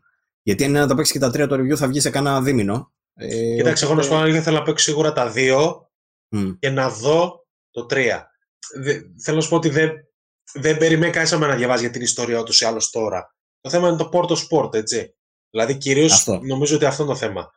Οπότε δεν έχω λόγο, ρε παιδί μου, αλλά ξέρεις, του δίνω το χρόνο του, γιατί και εγώ δεν θέλω να τα βιάσω τα παιχνίδια επειδή τα παίζω τώρα και τα γουστάρω. Και την άλλη, εντάξει, και να αργήσει να βγει, ρε παιδί μου, OK, okay, πήραμε ναι, και ούτως ή άλλως κωδικό, πήραμε στο launch. Αυτό, αυτό. Okay, ας αργήσει. Yeah, το θέμα είναι να είναι το κείμενο, όχι. Σωστά. Ε, αυτά τέλος πάντων για το Mass Effect. Εγώ δεν έχω να ρωτήσω κάτι άλλο. Βάγκο, δεν ξέρω αν έχεις εσύ. Όχι, εγώ ψάχνω να βρω πώς θα το παίξω τώρα, αλλά είναι ακριβό το μπουρδέλο παντού. Γι' αυτό δεν μιλάω τόσο καιρό. Τόση ώρα. Εντάξει, αν Ψάχνω να- έχεις ε, αν έχεις περίσσευμα- αν έχεις παιχνίδια ρε παιδί μου, που σίγουρα έχεις backlog, ας Α, το θα πει στο EA Play σε κάποια φάση. Αυτό, ναι. Πε- Κοίταζα να δω αν μπορώ να το παίξω κάπως αλλιώς μέσω EA Play, ας πούμε, αλλά δεν είναι. Είναι μόνο στο Pro που κοστίζει ε, 14 Α, ευρώ, όπως είπα πριν. Να υπενθυμίσουμε σε αυτό το σημείο βέβαια ότι βγήκε το Andromeda το οποίο σε gameplay μηχανισμούς και τα λοιπά ήταν κομπλέ, αλλά πολλοί κόσμοι δεν γούσταρε το story. Ε, βέβαια, εγώ το έχω παίξει και ένα δύο ώρο και όσο είχα δει το story μ' άρεσε. Αλλά anyway, το κράξανε πάρα πολύ. Κάποιο λόγο θα έχουν. Εγώ το έχω Ε, αγοράσει 8 ευρώ retail, αλλά το έχω ακόμα κλειστό. Τώρα που θα παίξω την τριλογία Κι θα, εγώ. το, θα, το, κα- θα κάνω μια βόλτα και από εκεί να το δω. Ναι, για να δεις και τις διαφορές κιόλας. Αλλά επειδή ακριβώς έγινε αυτό το πράγμα με το Andromeda, η εταιρεία γύρισε στην ε, τριλογία την κλασική. Ε, με ε, χαρακτήρες δηλαδή ήδη γνωστούς. Οπότε έχουν πει ότι η ιστορία αυτή, βγάλανε ένα teaser πριν μερικούς μήνες να το, θυμίσω, να το υπενθυμίσω για κάποιους που δεν το θυμούνται, ότι το επόμενο Mass Effect παιχνίδι θα έχει σχέση με τη βασική την τριλογία. Και δεν θα είναι ξεκάρφωτο όπως ήταν το Andromeda. Ναι. Άντε να δούμε. Δεν ξέρουμε αν θα είναι Mass Effect 4 τέλος πάντων, αλλά θα είναι κάτι σχετικό. Οκ, αυτά. θα είναι canon, θα συνεχίζει. Μάλιστα. Ωραία. Αυτά νομίζω, δεν έχουμε κάτι άλλο να πούμε για σήμερα. Κλείσαμε Ε, τρεις ώρες. ε, Ναι. Κοντεύουμε. Αν δεν τις κλείσαμε, κοντέψαμε. Δεν είμαι σίγουρος, βασικά δεν κοιτάω την Η ώρα. κοιλιά μου λέει πως ναι. Μάλιστα. Λοιπόν, Δεν έχεις απομονωτήριο από τα εσύ. αυτά από εμάς. Ε, ανανεώνουμε το ραντεβού μας για την επόμενη εβδομάδα, κάθε Δευτέρα στις 10, όπως πάντα. Να σας ευχαριστήσουμε όλους εσάς που ε, συμμετέχετε στην κοινότητά μας, στο VG24 Gaming Community και μας δίνετε και τροφή για κουβέντα με όλα αυτά που ανεβαίνουν εκεί και με τις συζητήσεις που κάνουμε. Να Ευχαριστώ σας- και εγώ για την πρόσκληση καταρχάς. Θα σε χαιρετήσω Γιατί στο τέλος, είμαι μην πιάσεις, σκαστός. αγόρι μου. Θα σε Α, σε, χαιρετήσω στο ήθελα, τέλος. ήθελα να πω εγώ ευχαριστώ πρώτος, όλος ή θα λες. Σ' ακούω. Ευχαριστώ. Τέλος. Ωραία. Αυτό ήθελα λέμε. να πω ευχαριστώ. Τα λέμε PS Addict εμείς. Λοιπόν, και PS ες, Addict μάλλον. Να υπενθυμίσω ότι μπορείτε να μας βρίσκετε στο, σε όλες τις υπηρεσίες γνωστές ε, για podcast, ε, στο Spotify, στο Apple Podcast, στο Google Podcast και στο Anchor και σε όλα τα υπόλοιπα. Ε, στο YouTube όπως πάντα. Ε, να ευχαριστήσω και εγώ τον Άλεξ σε αυτό το σημείο που ήρθε και μας έκανε παρέα σήμερα και ε, προσέφερε την πολύτιμη βοήθειά του και τις γνώσεις του ε, για να γεμίσουμε αυτή την κουβέντα και να την κάνουμε έτσι, να, να ακουστούν περισσότερες φωνές, άσχετα που δεν το καταφέραμε μάλλον εν τέλει, γιατί είχαμε απόλυτη συμφωνία, όσα λέγαμε. δεν μας έκανε και αντίλογο δηλαδή ιδιαίτερα. Ε, ε, ο Άλεξ εννοείται, υπενθυμίζουμε PS Addict ε, και στο YouTube και το psaddict.gr στο site να μπαίνετε, να ενημερώνεστε, να διαβάζετε. Τα παιδιά κάνουν και αυτοί φανταστική δουλειά. Και Για έχουμε γενικά μιλήσει- να διαβάζετε, όχι εμάς. Γενικά διαβάστε.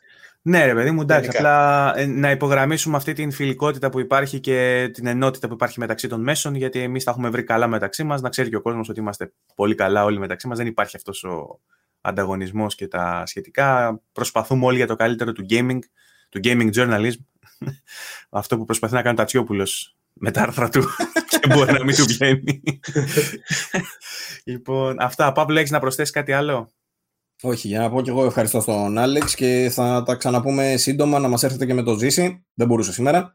Ε, Ε, με το καλό καλοκαιράκι τώρα θα το ζήσεις. Επόμενο ένα Μια μήνα χαρά, είναι μια λίγο- χαρά.